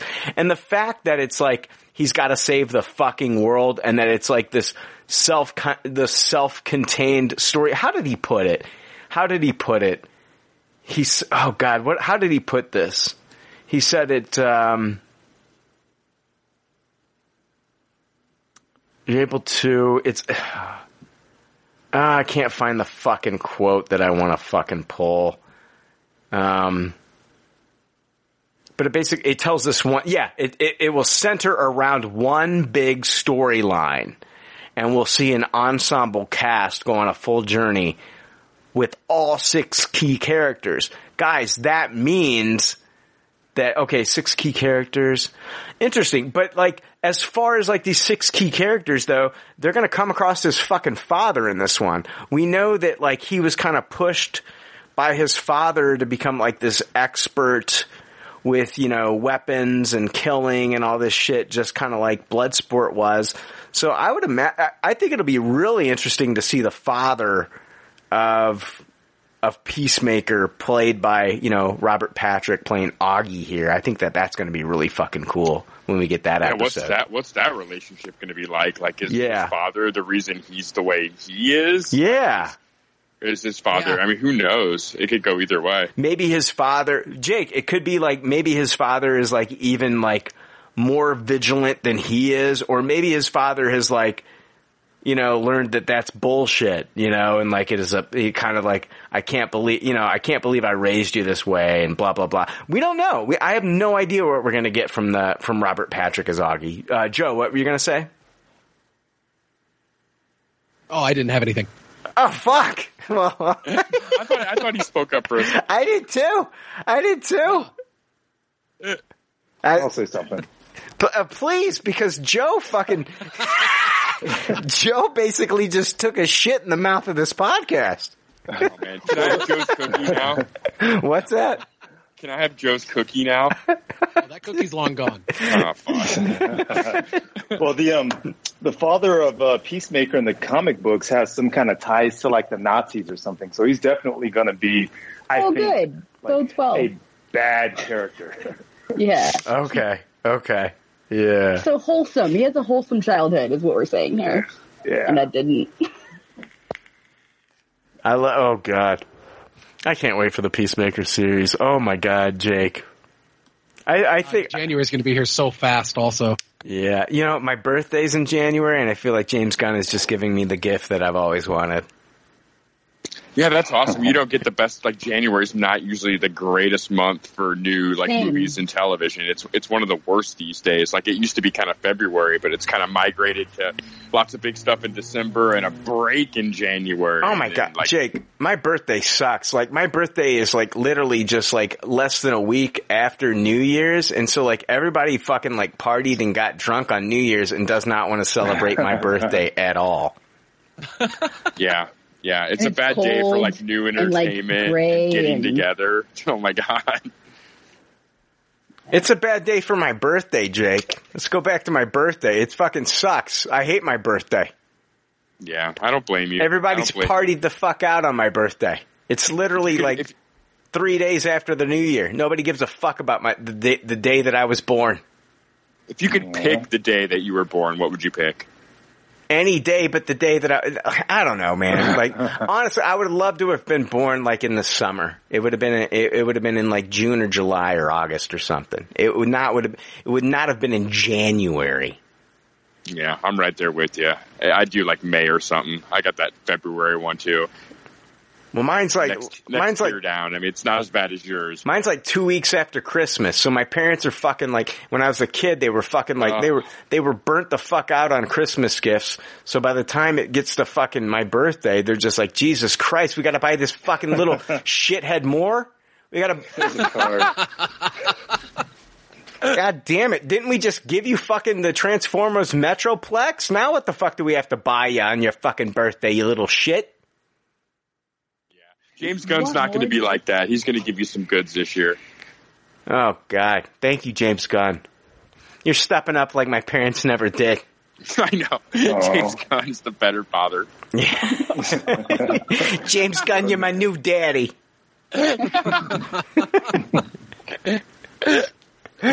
oh man, yeah, I can't wait for that Peacemaker show. I, and I think we kind of talked about it. Like, man, just like we were talking about R-rated movies, if it does gangbusters, it could open up a whole new world for like DC characters on television.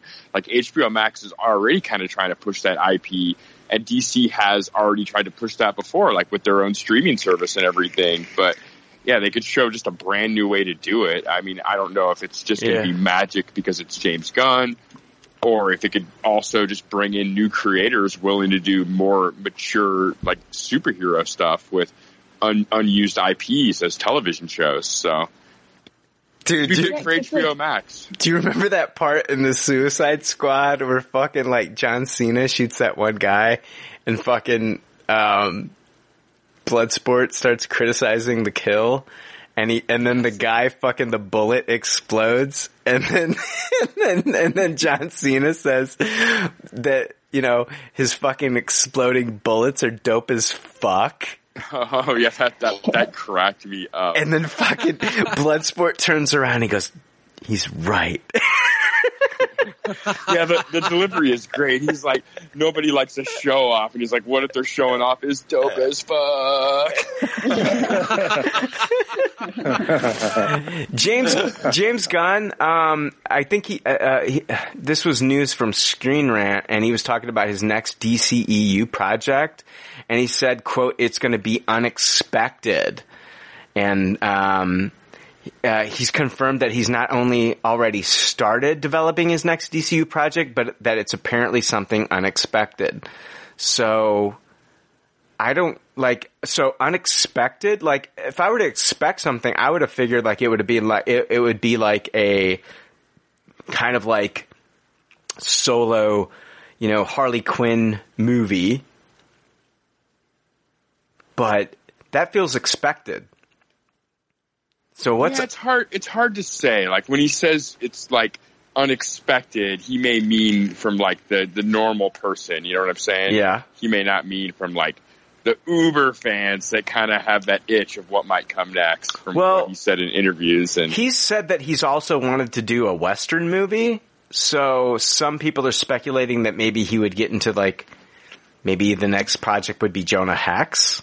Mm, Jonah Hex. Yeah, I could see that. That could be really cool. That'd be a good IP for him. Yeah, I mean, I know.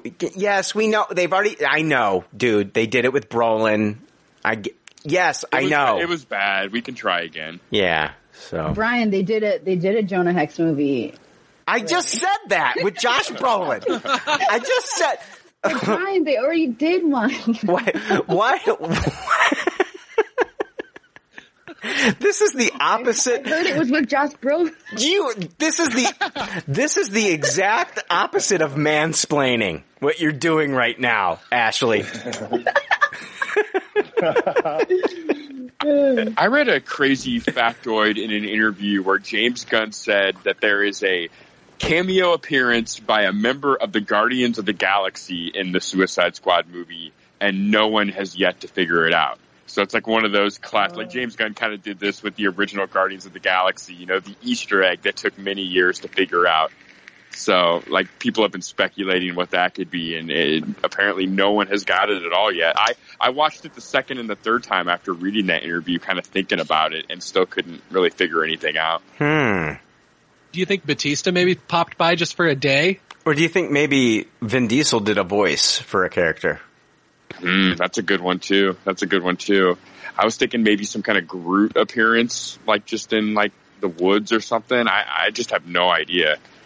He he said he's surprised though. He he in the interview he said it wasn't like as hidden as other things that he's done, and he's been actually surprised that no one's drawn attention to it yet. Huh.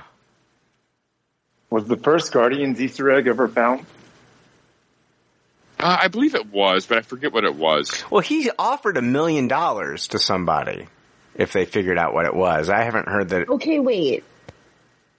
Do you remember So, that, Jake? That I, he I said. Thought, I he- thought I thought something during this, and I just looked it up, and I think it actually might be it. So when they're when they're um when they go to the strip club, the lead dancer. yeah, we already talked about that. Is is Mantis, right? So that's Yeah. not it. That's not it. Oh, right? I found it. I found an article. Go. Okay. Thank you, It's Joe. Mantis. What?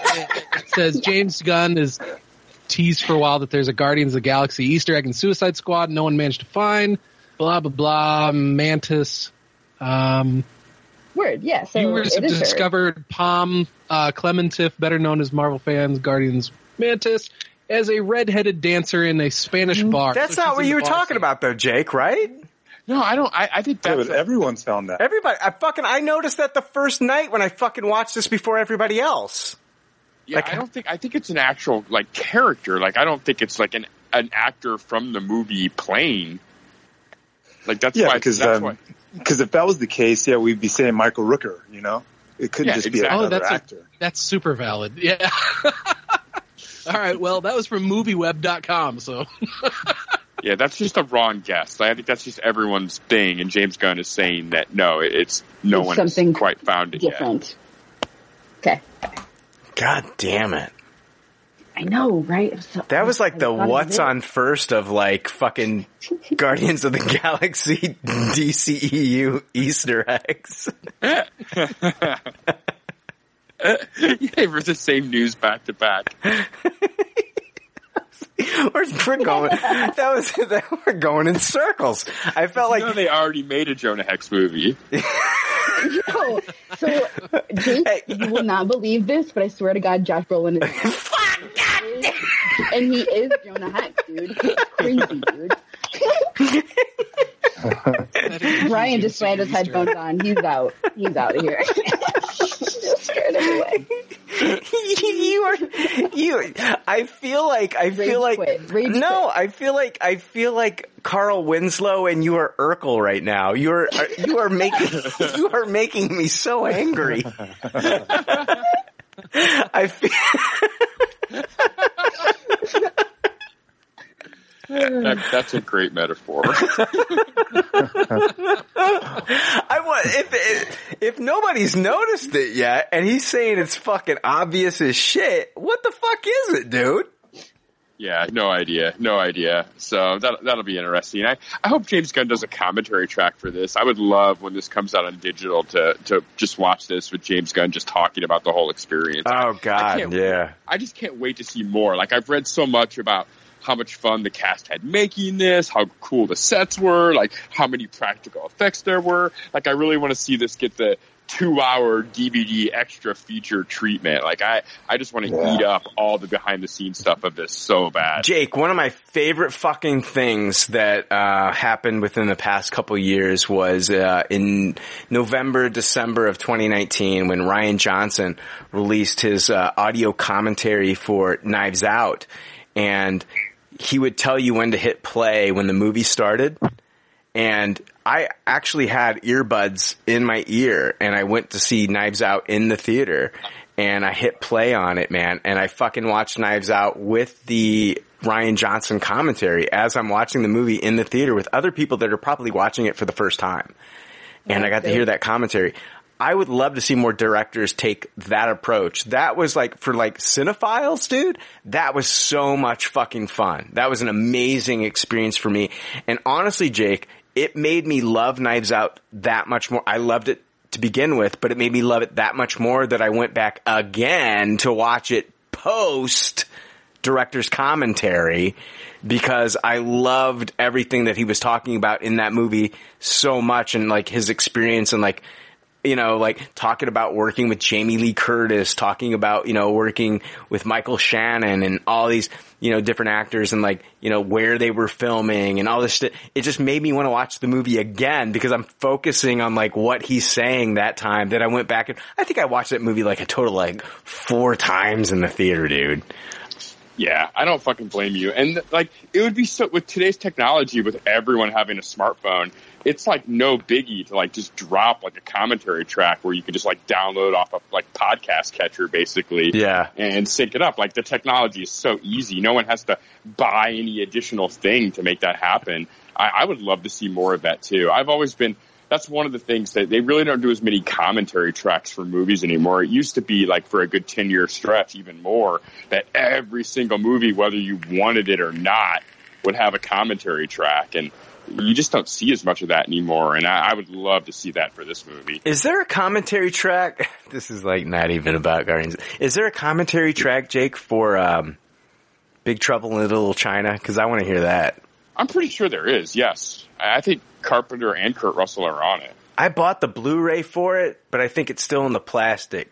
I haven't taken it out of the package yet. I just bought it because it was like cheap as shit, and I loved that movie. Maybe I'm gonna check and see if there's a commentary track because, dude, that movie's a lot deeper than people give it credit for. It's really good. One, one of the greatest top 10 commentary tracks is still the uh, Taika Waititi for uh, Thor Ragnarok. Like that commentary track is the thing of legends. I have not listened to that to this day. Oh, oh, man, you need to. It is it is ridiculous. Dude, uh, I bought the vinyl um, for Suicide Squad on Mondo. Oh yeah, yeah, yeah. I, I I I need to get on that. I love the Starro design it's got on the record. There's two designs. You can get the black one or you can like classic black or you can get the Starro design. And I bought the Starro design. It's 25 Yeah. bucks and with shipping it comes to like 30, so. Yeah, that, that's that's a good price. I mean, that's how much a vinyl is these days anyway. Is Yeah. anywhere from like twenty to thirty bucks. So anything in that range, you're not getting ripped off. And yeah, that's really cool. That's it's not going to be one that's going to be like at Barnes and Nobles. Like you got to get it off like one of these specialty websites. Real quick, quick question. Have they ever done a Jonah Hex movie? I'm. It has Josh Brolin Yeah. in it. I, just I was just gonna say. I, I actually have a special edition vinyl of the commentary for Jonah Hex. That's so crazy. I, I can honestly, I can only. I didn't hear anything you said, Jake. I can only hear Jonah Hex responses from Ashley. So I, I need Ashley. Have they ever done a Jonah Hex movie? And if so, who did they have in the lead role? I'm curious. I heard they were looking at Josh Brolin, but I'm not sure if he actually got the part. But I heard he was a front runner. Um, oh my god, guys! I love this movie. I love it so much. Any, I don't know. Do we have any, Jake? Do we have anything left? Did we? I feel like I feel like we've invaded this movie more than fucking the Thinker invaded Starro. No, no. Allegedly. Oh, man. Ah. Allegedly. I think it was a little less perverse than that, but but probably just as much. The amount was the same. Oh my god, I love Tristan. Did you? God damn it! Is this like not Tristan? Where does this rank as far as the movies that you've seen in in 2021? 2021, um, yeah, it's up there. I mean, if it's not number one, it's number two. Like I, I'm trying to think what my list would be right now. I really like The Quiet Place too. Yeah, Um, I did think too. This is above Yeah. that because it's just such, you know, more inventive. Yeah. Jake, there's like there's Jake, there's like two movies for me this year. Like when I think of 2021 Yes, so this far. and Psycho Goreman. Yes, yes. 2021 has been the Suicide Squad and Psycho Goreman for me. Like those have been like the two movies that that I'm just like super obsessed with this year. Those are the two. I heard they're making a sequel, a Psycho Goreman, um, Josh Brolin? featuring uh, Jonah. I terrible. and I heard that I heard that the Thinker is going to show up in it, and they're going to call it Jonas Sex. Yes, That's that's computer. Walks away. that is super creepy. Um, what the fuck was I gonna say? Joe, man, where does this movie? I want to know, like, where does this movie rank for you, dude? 2021. Right at the top of the list, man. This, I love this movie so much, and it's one that I'm going to revisit over and over. Um, I wanted to see this in the theater. I had my ticket all bought, and then ended up getting the first cold that I've had since January of 2020. So I canceled my ticket and watched it at home instead. And you know, definitely when I'm feeling better, sometime within the next couple weeks, I'm going to go out and see this in the theater because I want to see it on a big screen. And oh yeah, I just I I had a feeling I was going to like this movie just because I tend to like James Gunn stuff, and Yeah. I I just it blew me away. I could I I. I I wouldn't imagine that I was going to love it this much. And what's funny too is even though it's rated R, um, you know, I watched it and I'm like, well, it's really just for language and blood and stuff like that. And so I asked both my my kids, I was like, you guys want to watch this with me? And they're like 11 and 13, and they're like, yeah, I'm like, absolutely. hell yeah. And so we watched it this That's morning. They absolutely loved it too. Oh, that's awesome. So Best this is dad one that will be getting, yeah, this is one that will be getting watched a lot in my household for sure.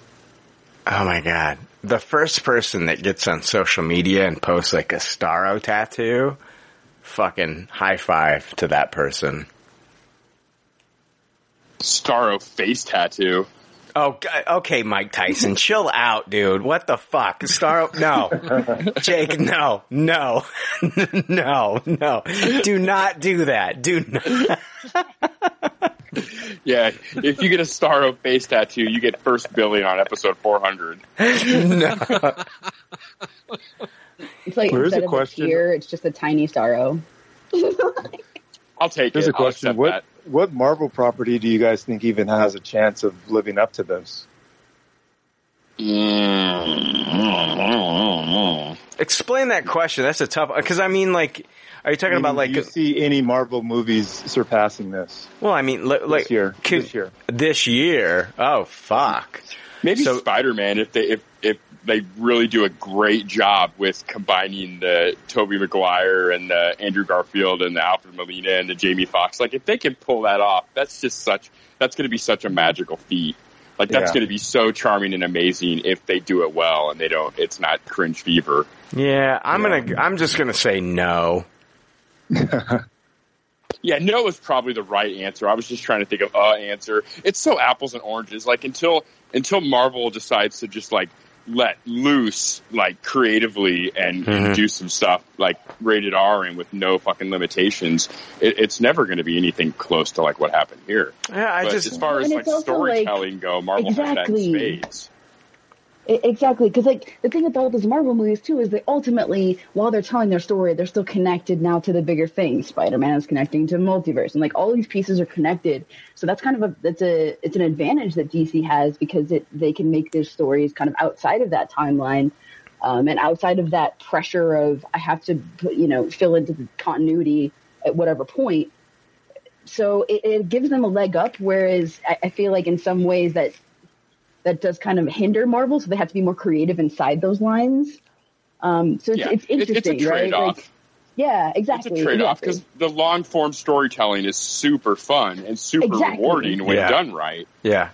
But the, there's something about the one and done where you can just like, there's no leash. Like there's, you don't Mm-hmm. have to connect dot A to dot B. I, both, both are very valid forms of storytelling and can be very rewarding. It's just, we have yet to get the other one from Marvel. We've Yeah. seen attempts Right. at both from DC. I, I, you know, I'm, I'm seriously like, I'm super fucking hyped for Shang Chi.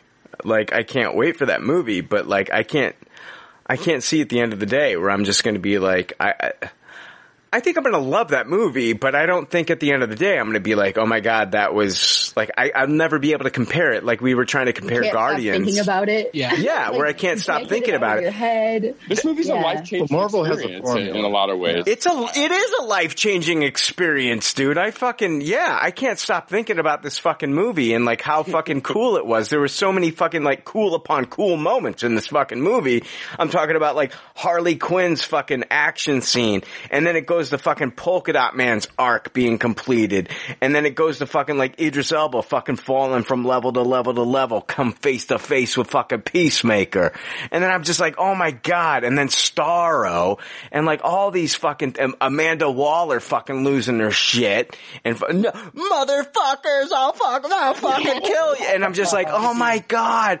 Like, like, this is shit that we don't get in a Marvel movie. And I, and I'm not saying that Marvel movies have to do that stuff to be entertaining. That's not the case. Like, I got exactly what I wanted from Endgame, and I fucking loved it, and I ate that shit up. This is It's just like, like, it's all ice cream. They're just like a different flavors, right? It's like sometimes Yeah. you want chocolate, sometimes you want strawberry, sometimes you want mint chocolate chips, sometimes you want Ben and J- you know, like boom, yes, they're yes. They're delicious. They're all great, but they're very different in, Yeah. in what you're getting. But it doesn't mean that they're they're not valid in their own valuable. Way. Right, fucking uh, Endgame was Chunky Monkey. This was Cherry Garcia. You know what I mean? exactly. Exactly. Aquaman was fish food, right? yes. Jake, I see what you did there. Um,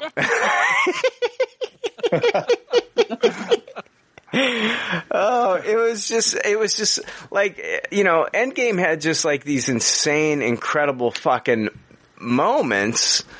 And, but this just, I don't know, this, this, this did something on kind of like a lower scale, but just as epic to me, you know? I, I don't know. I, it's an hard interesting to. difference too, like between those is like Endgame gave us the moments we've been waiting for, and Yeah. then we were like, "Fuck yeah!" It was a culmination. It was a culmination. All of that, but we didn't know what we were gonna get ultimately. Like we had an Yeah. idea. We know James Gunn. We know the Suicide Squad. We know we know the characters. We kind of know what's happening. But like at so many points, we were like, "What the fuck is happening?" Like, oh, this person's dying. Like all these moments where there were like those gotchas and those surprises and those clever clever tricks happen so frequently that you're like, wow, this is something really cool that yeah we haven't really been able to see because of Marvel. But I'm just shocked and pleasantly surprised that DC was able to did this. Not that DC doesn't make good movies, but by no means am I also like one or the other. But but it's it's one of those things where you're like.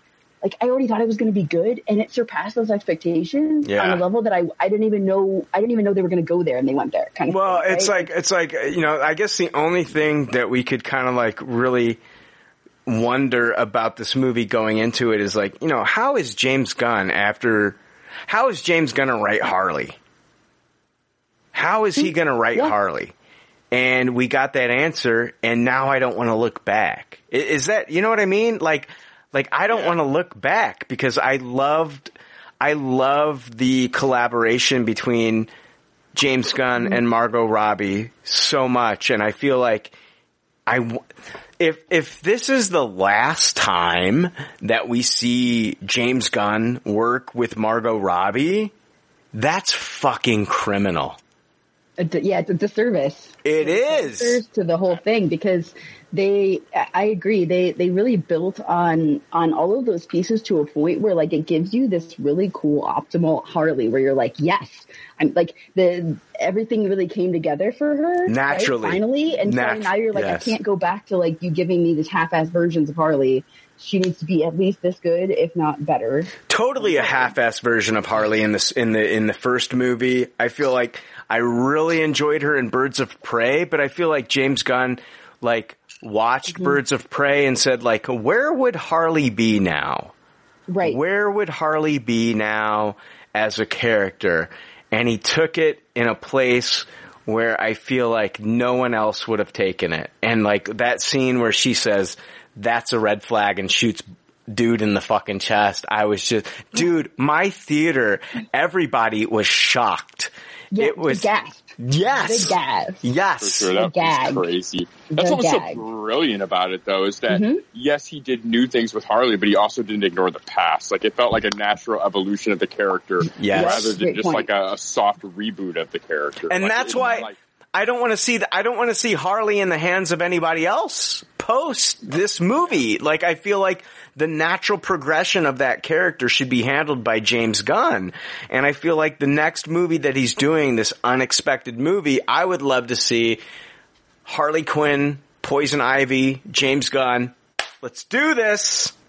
Yeah, yeah. Much like Birds of Prey, just make it another Birds of Prey, but like it's not a direct sequel. You know, it's just more Harley. I, that would be great. Well, I would love Would not want to use that name though after what happened with Birds of Prey. Well, I would love to see, you know, Black Canary and those charac- characters move on to like another kind of, you mm-hmm. know, project, solo project on their own where, you know, and hopefully, you know, they'll, they'll get some good people behind those characters. Cause I, I, I did enjoy, I did enjoy the supporting cast in, in Birds of Prey and would like to see Agreed.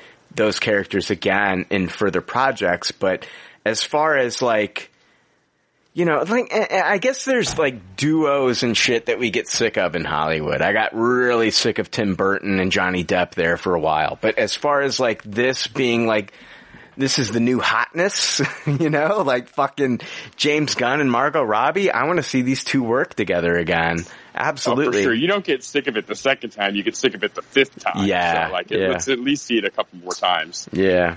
And uh, I'm not going to lie, I've been trying to think of more Ben and Jerry's jokes the entire like last five minutes, and uh, I've got uh, I love that I love I've got uh, BVS Dawn of Justice is the uh, half baked. oh No, that would have been that would have been suicide. That no, that would have been the Justice League since it was m- half of it was Yeah, Joss yeah. Whedon. literally literally That's good. That's good. Yeah, Oh, Jake man. is Jake is googling Ben and Jerry flavors as we speak. yeah, I couldn't think of anything for Caramel Sutra. Um, yeah, that would I- I that would have been that would have been somebody do a list that would have been the the thinker the thinker in this movie. it's Star's love story yes. oh jeez Guys, any final thoughts on the Suicide Squad? Um, other than I need to get that fucking vinyl too. Not really. I think we did it. Jake, buy the vinyl, dude. Yeah, definitely. Don't let that shit sell out, bro. No, I want that. I want it for sure. Yeah, I'm really hoping that what we got here is going to be indicative of what's going to be more to come in the DCEU. I hope the Warner Brothers execs really get their eyes opened by this. And really, I hope they just back a fucking dump truck up full of money to James Gunn's house and say, please lead us into the light. Please give us more hits. He's like fucking like they're like Moses, take us to the promised land. I hope that that's what happens. Yeah. Oh my, I do Yeah. too. I really do too. I hope this is a turning point, Jake, uh, Joe, because, because I think that, uh, that, that DC, Warner Brothers is in a desperate need of that right now.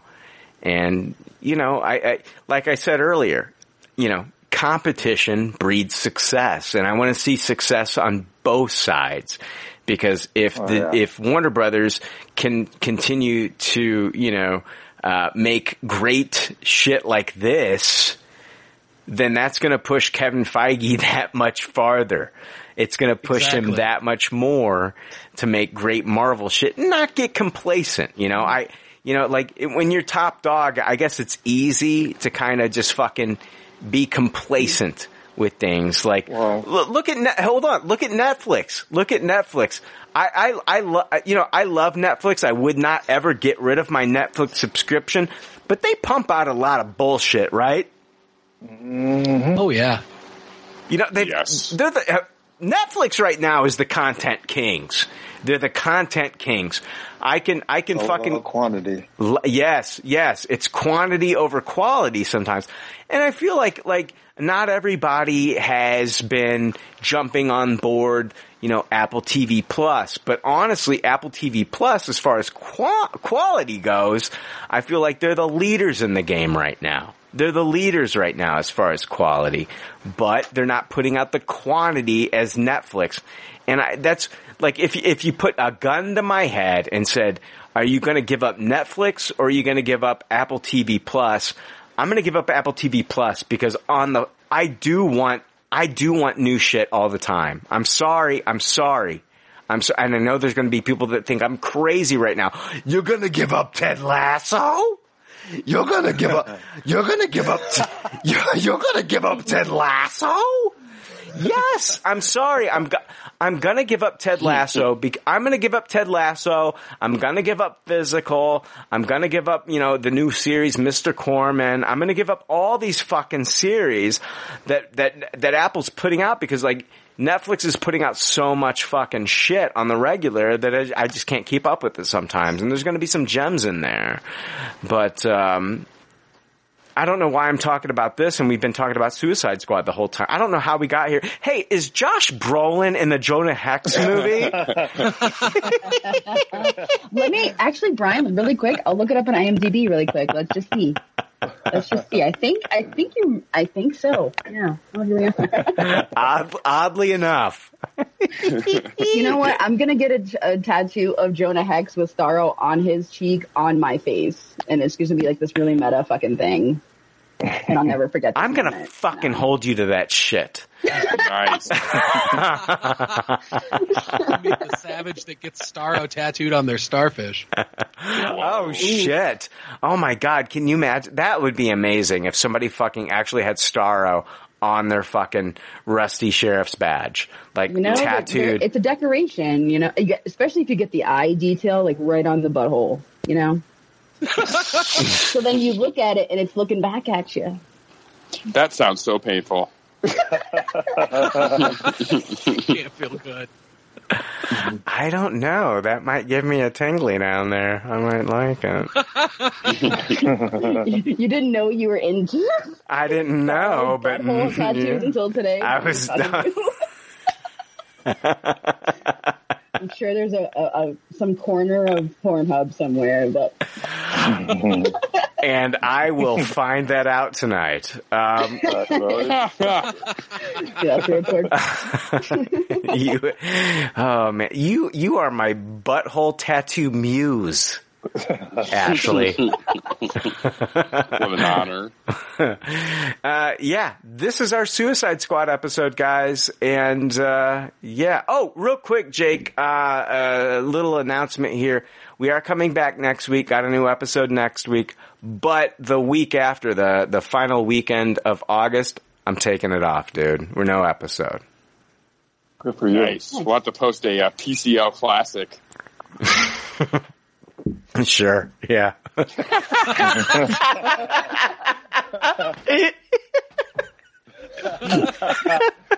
That- yeah, that's gonna happen.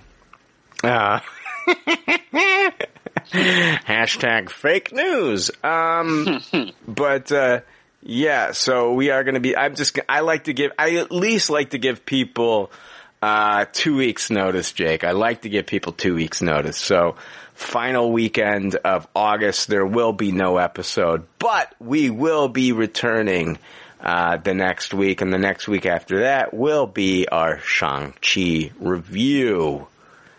So, yeah. So close. So close. No, right? There's so many. Can you bel like the train? The train is on now. What the like, fuck? Getting content all the time. Okay. We get what if next week? We get What If next week, and then we Oh. get Shang-Chi, and then in September, aren't we getting fucking Venom Let There Be Carnage in September as well? Yeah, I think that's right. September for that. Yeah. And then fucking Eternals in November, and then fucking Spider-Man No Way Home in December. It's fucking, it's, it's just Marvel-rific after this. Yeah, And then more Hawkeye. Morbius in January. Hawkeye in what October?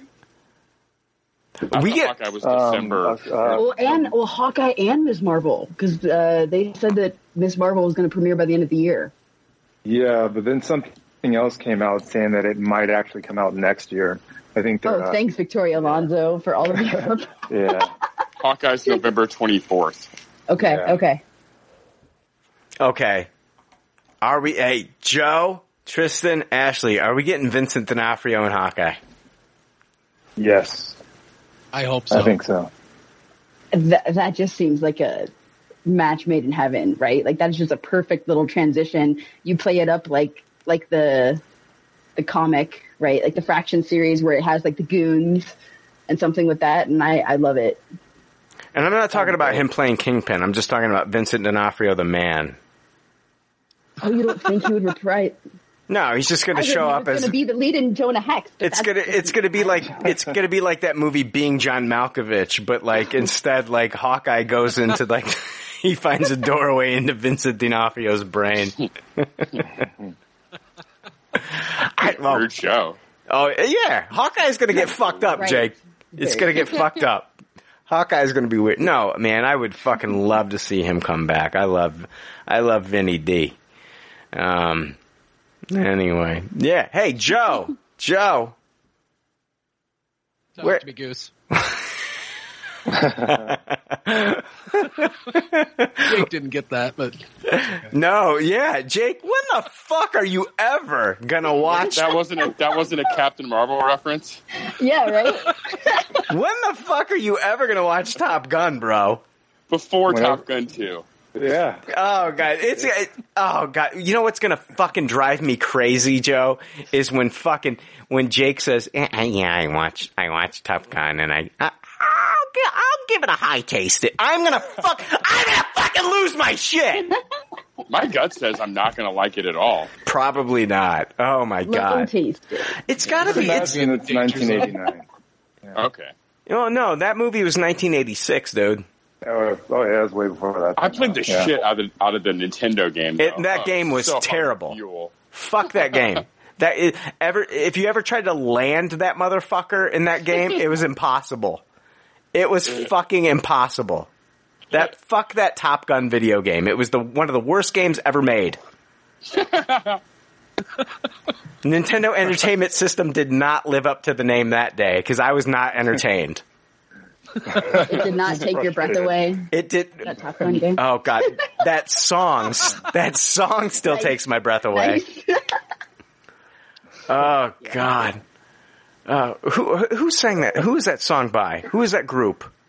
Berlin. Berlin. I don't know why I know that, but I was obsessed with that song. What's crazy is that the new trailer, the music that was done by Top Gun Maverick, was by Blitz Berlin, and they did the music for the Psycho Goreman movie.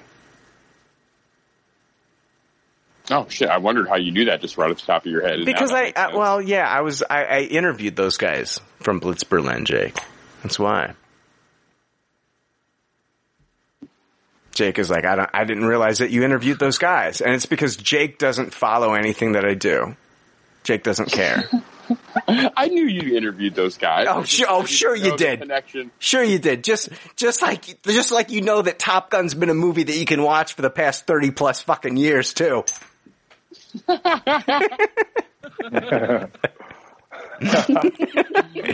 I, you're, you're the, you're the fucking husband that cl- hasn't cleaned out the garage yet. Had, I've, I've really had like no desire to see Top Gun. I, I'm not gonna lie about it. It's just like it felt like one of those things that I didn't see it in its heyday, and maybe it wouldn't hold up. So I've It's not. It's not. You're gonna let me down. You're gonna watch that movie. You're not gonna like it, and you're gonna let me down. Is it one of those movies that has so many pop culture references that you just feel like you've already seen it, Jake? It's a little bit like that, yeah. Like I've joked before, I've seen Hot Shots. Does that count? Yeah. Mm. Oh, that that joke makes me. It angers me every time, Jake. I don't know. Maybe I will like it though. I do like a lot of the Tom Cruise movies of that Oh, era. don't you don't you dare get my hopes up, you little fuck. Don't I mean, you? I like risky. I like risky business. I like Days of Thunder. I Can't like play with his heart like that. Yeah, so I don't know. Maybe I will like it. Days of Thunder. Oh my god. One of the best fucking racing scenes takes place between two guys in wheelchairs. That's what, like, see, no, honestly, honestly, I Yeah, would, that's I, a great call. yeah. Thank you. Intense. Intense, Great Jake. movie. All It's a great movie. Yeah, I don't know. Maybe I, maybe I will. I like I like dumb Tom Cruise movies. I like even fucking stupid ass Far and Away.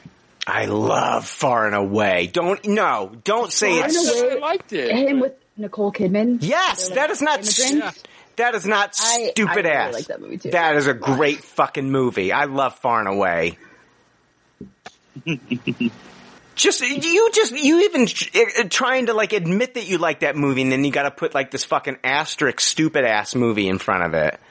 Like Yeah, I don't think it's highly regarded or remembered anymore.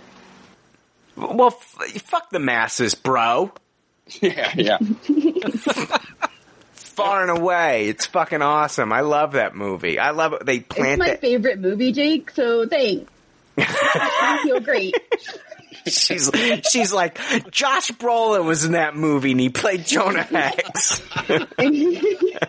it was his precursor to the role of playing Jonah Hex. Ashley, you you are weird as shit, and I love you. I, the thing is, for years I, I, I fought it, and I was like, "Why? Why even fight No! it? I, just, I live the weird, and I, I embrace it because Yes! it's fun. It's That's more the- fun, It's honestly. wait, that's the thing that. I, I honestly think that I am a weird motherfucker, and like, I, yeah, embrace that fucking shit. Bring out the weirdness. Fuck it. exactly. Yeah. It makes shit interesting. Yeah, you and your conventional bullshit. Go to hell. Go to hell. Normies. yeah, fucking norms. yeah, listen, listen to your NPR, you fucking pussholes. this is PCL, baby. This is PCL. We do things differently here. And I embrace the weirdness, and that's why I love having Ashley on. So, yeah. Is, is that a mean thing to say? Or is it, no, is that complimentary? It should be complimentary. I take it as a compliment Yeah. because, yeah, I, I, I enjoy weird and interesting. I think, so yeah, I think, I, absolutely a compliment. I think Ashley's. I think she. I think she's funny. I, I. You. You have this. You have this amazing. Like. eh, now I'm just kissing your fucking ass. Jesus Christ. You know. It's like, it's like. Like you need to hear this from me. You fucking know you're awesome. You have this like cool thing where you're like very like observational and you bring good things to the fucking table. But on the flip side, like I never know what the fuck you're gonna say because it's so. and I love that. It I is. love that. My, yeah. my brain does work in in uh, mysterious ways, but but uh, yeah, I'm, I mean, I'm glad. Uh, I'm glad to find other weirdos because you know, like that's that's where we thrive because we like come together and we talk about shit that people are like, yeah. "Why do you care so much about superhero movies?" And I'm just like, I will give you my thesis right now. Um, yeah, so uh, I, I I think it's awesome. And again, like I the thing is, I talk about this stuff with like my best friend and some of the people around me, like in just real life, like constantly, like all of these like rabbit holes of like theories and stuff. Like I think this stuff is so cool. So it's always fun to to chat with y'all and, Yeah. and meet new folks too, where Yeah. like we can all like yeah bounce new ideas and like explore new new avenues. Like that's where I think it's fun. I feel like that's what like this podcast has like really uh that's what it's really done for me is it's like it's connected the other people to me that are like into this shit because like I can't Yeah. talk this deep with like I guess like some of like the other closest people in my life. Life, like I can't like call my Exactly, sister and be like, "Hey, what did you think about the news?" She- my sister doesn't even Okay, realize so this movie what's came your out. Theory about Loki. yeah, like she has no fucking clue. And like my mom would be like, "What the fuck are you talking about?" But at least my mom has seen Top Gun. Jesus fucking Christ, oh. Jake. What the oh. fuck, bro? Even my fucking mom seen Yeah, Top Gun. Jake, if I'm you really tell jealous of Ashley this episode. Ashley's we're fighting over a cookie, and I'm over here just like hanging out. Ashley's fucking person ever, and I don't care about Brian, and I haven't seen Top Gun. oh man, Jake, if you've seen if you've seen fucking Cocktail and you've never seen Top Gun, we're done. if you've seen Cocktail and you've never seen Top Gun, we're we're over as friends, bro. Dude, I'm a James Caan stan. I had to see Cocktail. you, you motherfucker! He's gonna come over and like tape you to a chair and like tape your eyelids open and make you watch Top Gun. I'm gonna fucking like more James Caan shit. That's just like his famous movie Misery. Oh my god, I am going to. There you go. There you go. I'm gonna clockwork orange your ass to watch Top Gun. It's gonna happen. And you're not gonna like oh, it, and, I'm- um, and and that's oh. like that'll be the final episode of PCL when you fucking Where I toss uh-huh. Top Gun. yeah yeah. I'd be like, you motherfucker, had you? Welcome to the danger zone, bitch. I'm, I'm, I'm gonna watch Top Gun before episode 400, so I can tell you in person what I thought of Top Gun. I love that idea for 400. That is a, that is a good segment. Oh my god! Oh yeah, let's start. Top, let's start 400 off on the wrong foot. Yeah, that's fucking wonderful. we don't have to start it with Brian, he might love it. He might. Oh, shut up, Ashley. You know he's gonna fucking hate it. you know he's not gonna like it. You know, I'll give it, I'll give it, a, I'll give it a taste. It. Fuck you. If you telling Ashley to shut up made me feel better. I'm okay again now. You're, are we good now, Jake? Are you? We're back. We're even. Got you, man. We got you. Uh, hey Joe, where the fuck can people find you if they want? if people want more Joe Stark in their life, where can people find you, bro? Uh, you can find me on my podcast, Starkcast, where I'm talking with people and just having regular old long ass conversations. Uh, you, Joe, I don't think you didn't sell it, bro. I, it,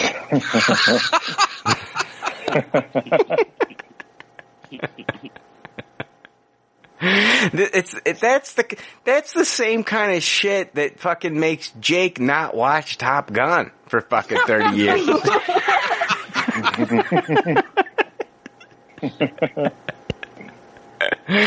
You know, it's it's not, and you know what? Fucking your theme song for Starkcast is not sung by Kenny Loggins. So you know, I mean, no, guys, check out Starkcast, man. Fucking Joe's fucking awesome, man. It's it's really fun to listen to Joe have conversations uh, with with with people in the leftover army and other people that you've come in contact with. It's it's a, it's a it's a fantastic podcast. I've been on myself. I've enjoyed it. So. And it's a fun episode too. We talked for like five and a half Oh, yeah. hours without a break. It was nuts. Yeah, it was insane. Yeah, Jake, I didn't need a fucking break, you puss. Would you, like, pee, did you pee into a Gatorade bottle? How'd you fucking do that? Oh, I'm, I'm, I'm half tempted to piss into your mouth, you motherfucker. Oh, shit. Whoa. Whoa. That guy. wow. Wow. Yeah, stop flying, R. Kelly. Yeah. Fuck. Jesus. Yeah. Uh-huh, wow. I was gonna make a R. Kelly joke and then you took it from me. Um, but, uh, yeah. I would plug anything Tristan's doing or Ashley's doing, but they're doing nothing. So I have doing little, jack yeah, shit. nothing. There's nothing to plug there. There. Hey Ashley, where can people find you? Oh, you can find me on PCL when I show up. I mean, this is true. Yeah. I am. I'm. I'm. You know, I have some things in the works, but they're not quite. Uh, not quite there yet. But I'm working on it. Ashley has a Jonah Hex podcast in the works. I'm. How did you fucking know, dude? I swear to God. Actually, he was talking about Top Gun for an hour straight every fucking day because it's my favorite. Um, no, uh, Do now you don't you dare. Don't you dare fucking. no, I was gonna, I was gonna ask you to come on it because I figured we could just talk about Top Gun. I would talk seriously. If you just no, honestly, you don't. It doesn't even have to be a podcast. If you just want to call me and talk about Top Gun, eh, I'll give you my phone number. And if it's two o'clock in the morning and you're like, "Fuck, I need And to talk," man, I just need to really talk need to Top talk Gun. yeah. Oh my god, you up, Brian? What do you think about? the, the, the red phone? Get the red phone out for the yes, Top Gun combo. yes, yes. I'll have a red phone. You have a red phone, and if you like feel the need to talk about Kelly McGillis's performance in Top Gun, we could do that. Yo, every day I'm here for it. Not every. Not. Let's not get carried away. Okay. Well, you, you want to, you uh, exactly. It's so good and exciting. You don't want to like take away from its specialness, so we have to like really spread it out, but like make it make it worthwhile because it's just such an important. Yeah, this joke's gone on a little long, don't you think, Ashley? I don't know. We're we're almost at four hours. and this is the point where we start to like start to start to lose it a little bit. This is the best part. Uh, I don't know. Is, is this the best part? Is where we uh, where I wrap it up. Um, Tristan, people can't Yes. find people can find you uh, here because you don't do anything as well.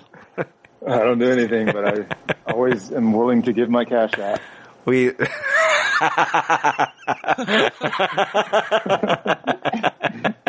I'll send my Venmo too for doing Yeah, that. What do you know? uh, no, I, I love having Ashley and Tristan and Joe on. I've had a blast talking about the Suicide Squad with you guys this week. This is this is like this is up there for me uh, with the movies this year. I think it's like this and Psycho Goreman are the two movies this year that have just blown me the fuck away. I absolutely loved this movie so much, and I cannot wait to can. I God, I'm gonna watch this movie so many times. You have no fucking idea. It's it's crazy that it's just available on HBO Max to watch until like what is it September 5th or so. So Yeah, like 30 days. I'm probably gonna try to get in like fucking five or six viewings in those 30 days, if not more. yeah. All right, guys, that's it. That's all I got. Any any final thoughts from anybody? No, I'm out of Ben and Jerry's jokes. Oh god, you were out of Ben and Jerry jokes an hour ago. Get out of here.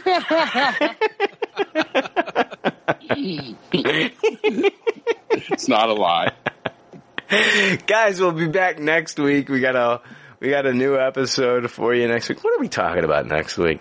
What are we talking? If you only show up for the fucking movie episodes, yeah, we're talking about what if. Probably watch that Val Kilmer documentary, I would assume. Yeah, Val is uh, the Val Kilmer documentary.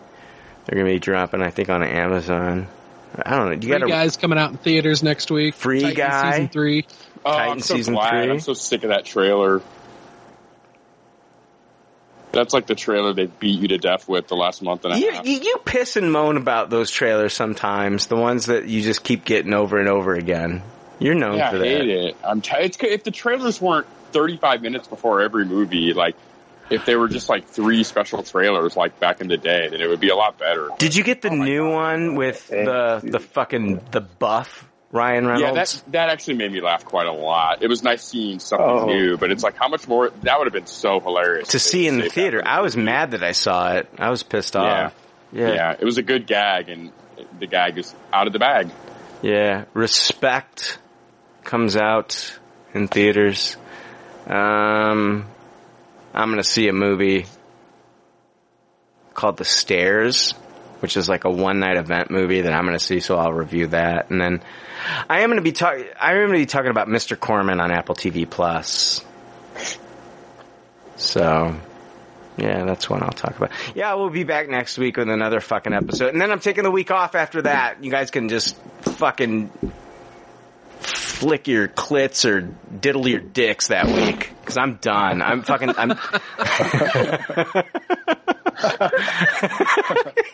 those are the al- those are the alternates to PCL. those, those are the, those are the two options I'm providing. you can bounce your fingers off your clits or diddle your dicks. All right, guys, just like all good leftovers say in the doggy bags. Thank you. Thank you for your patronage. Thanks for listening. We'll see you next week with episode 393. See ya. Latest. Thanks for listening to Pop Culture Leftovers. Congratulations. I don't know how you did it. I couldn't do it. You people need a t-shirt saying, I just listened to two hours of nonsensical crap. Anyway, if you'd like to reach the Pop Culture Leftovers cast, you can email them at comments at popcultureleftovers.com. You can also follow them on Twitter at PC Leftovers or like their Facebook page. They'd love to hear from you. They're all pretty sad and lonely. One of them is homeless, but I didn't say that.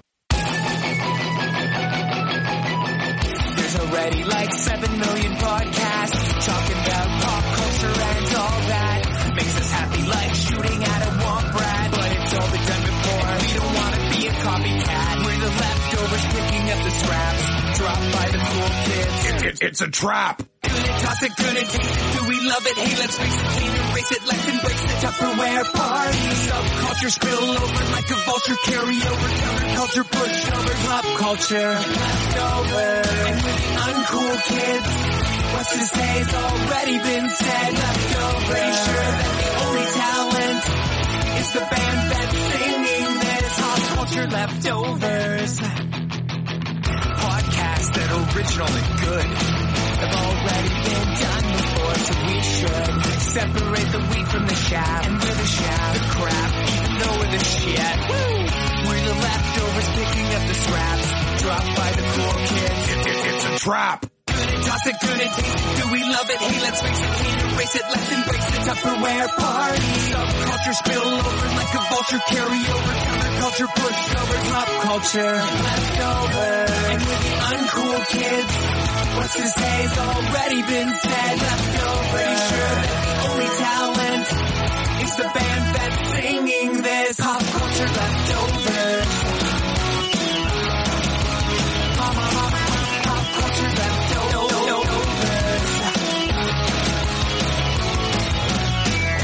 It. Do we love it? Hey, let's face it, can't erase it. Let's embrace the Tupperware party. Subculture spill over like a vulture. Carry over counterculture, push over pop culture. Leftover. And the uncool kids. What's to say has already been said. Leftover. Pretty sure the only talent is the band that's singing this. Pop culture leftovers.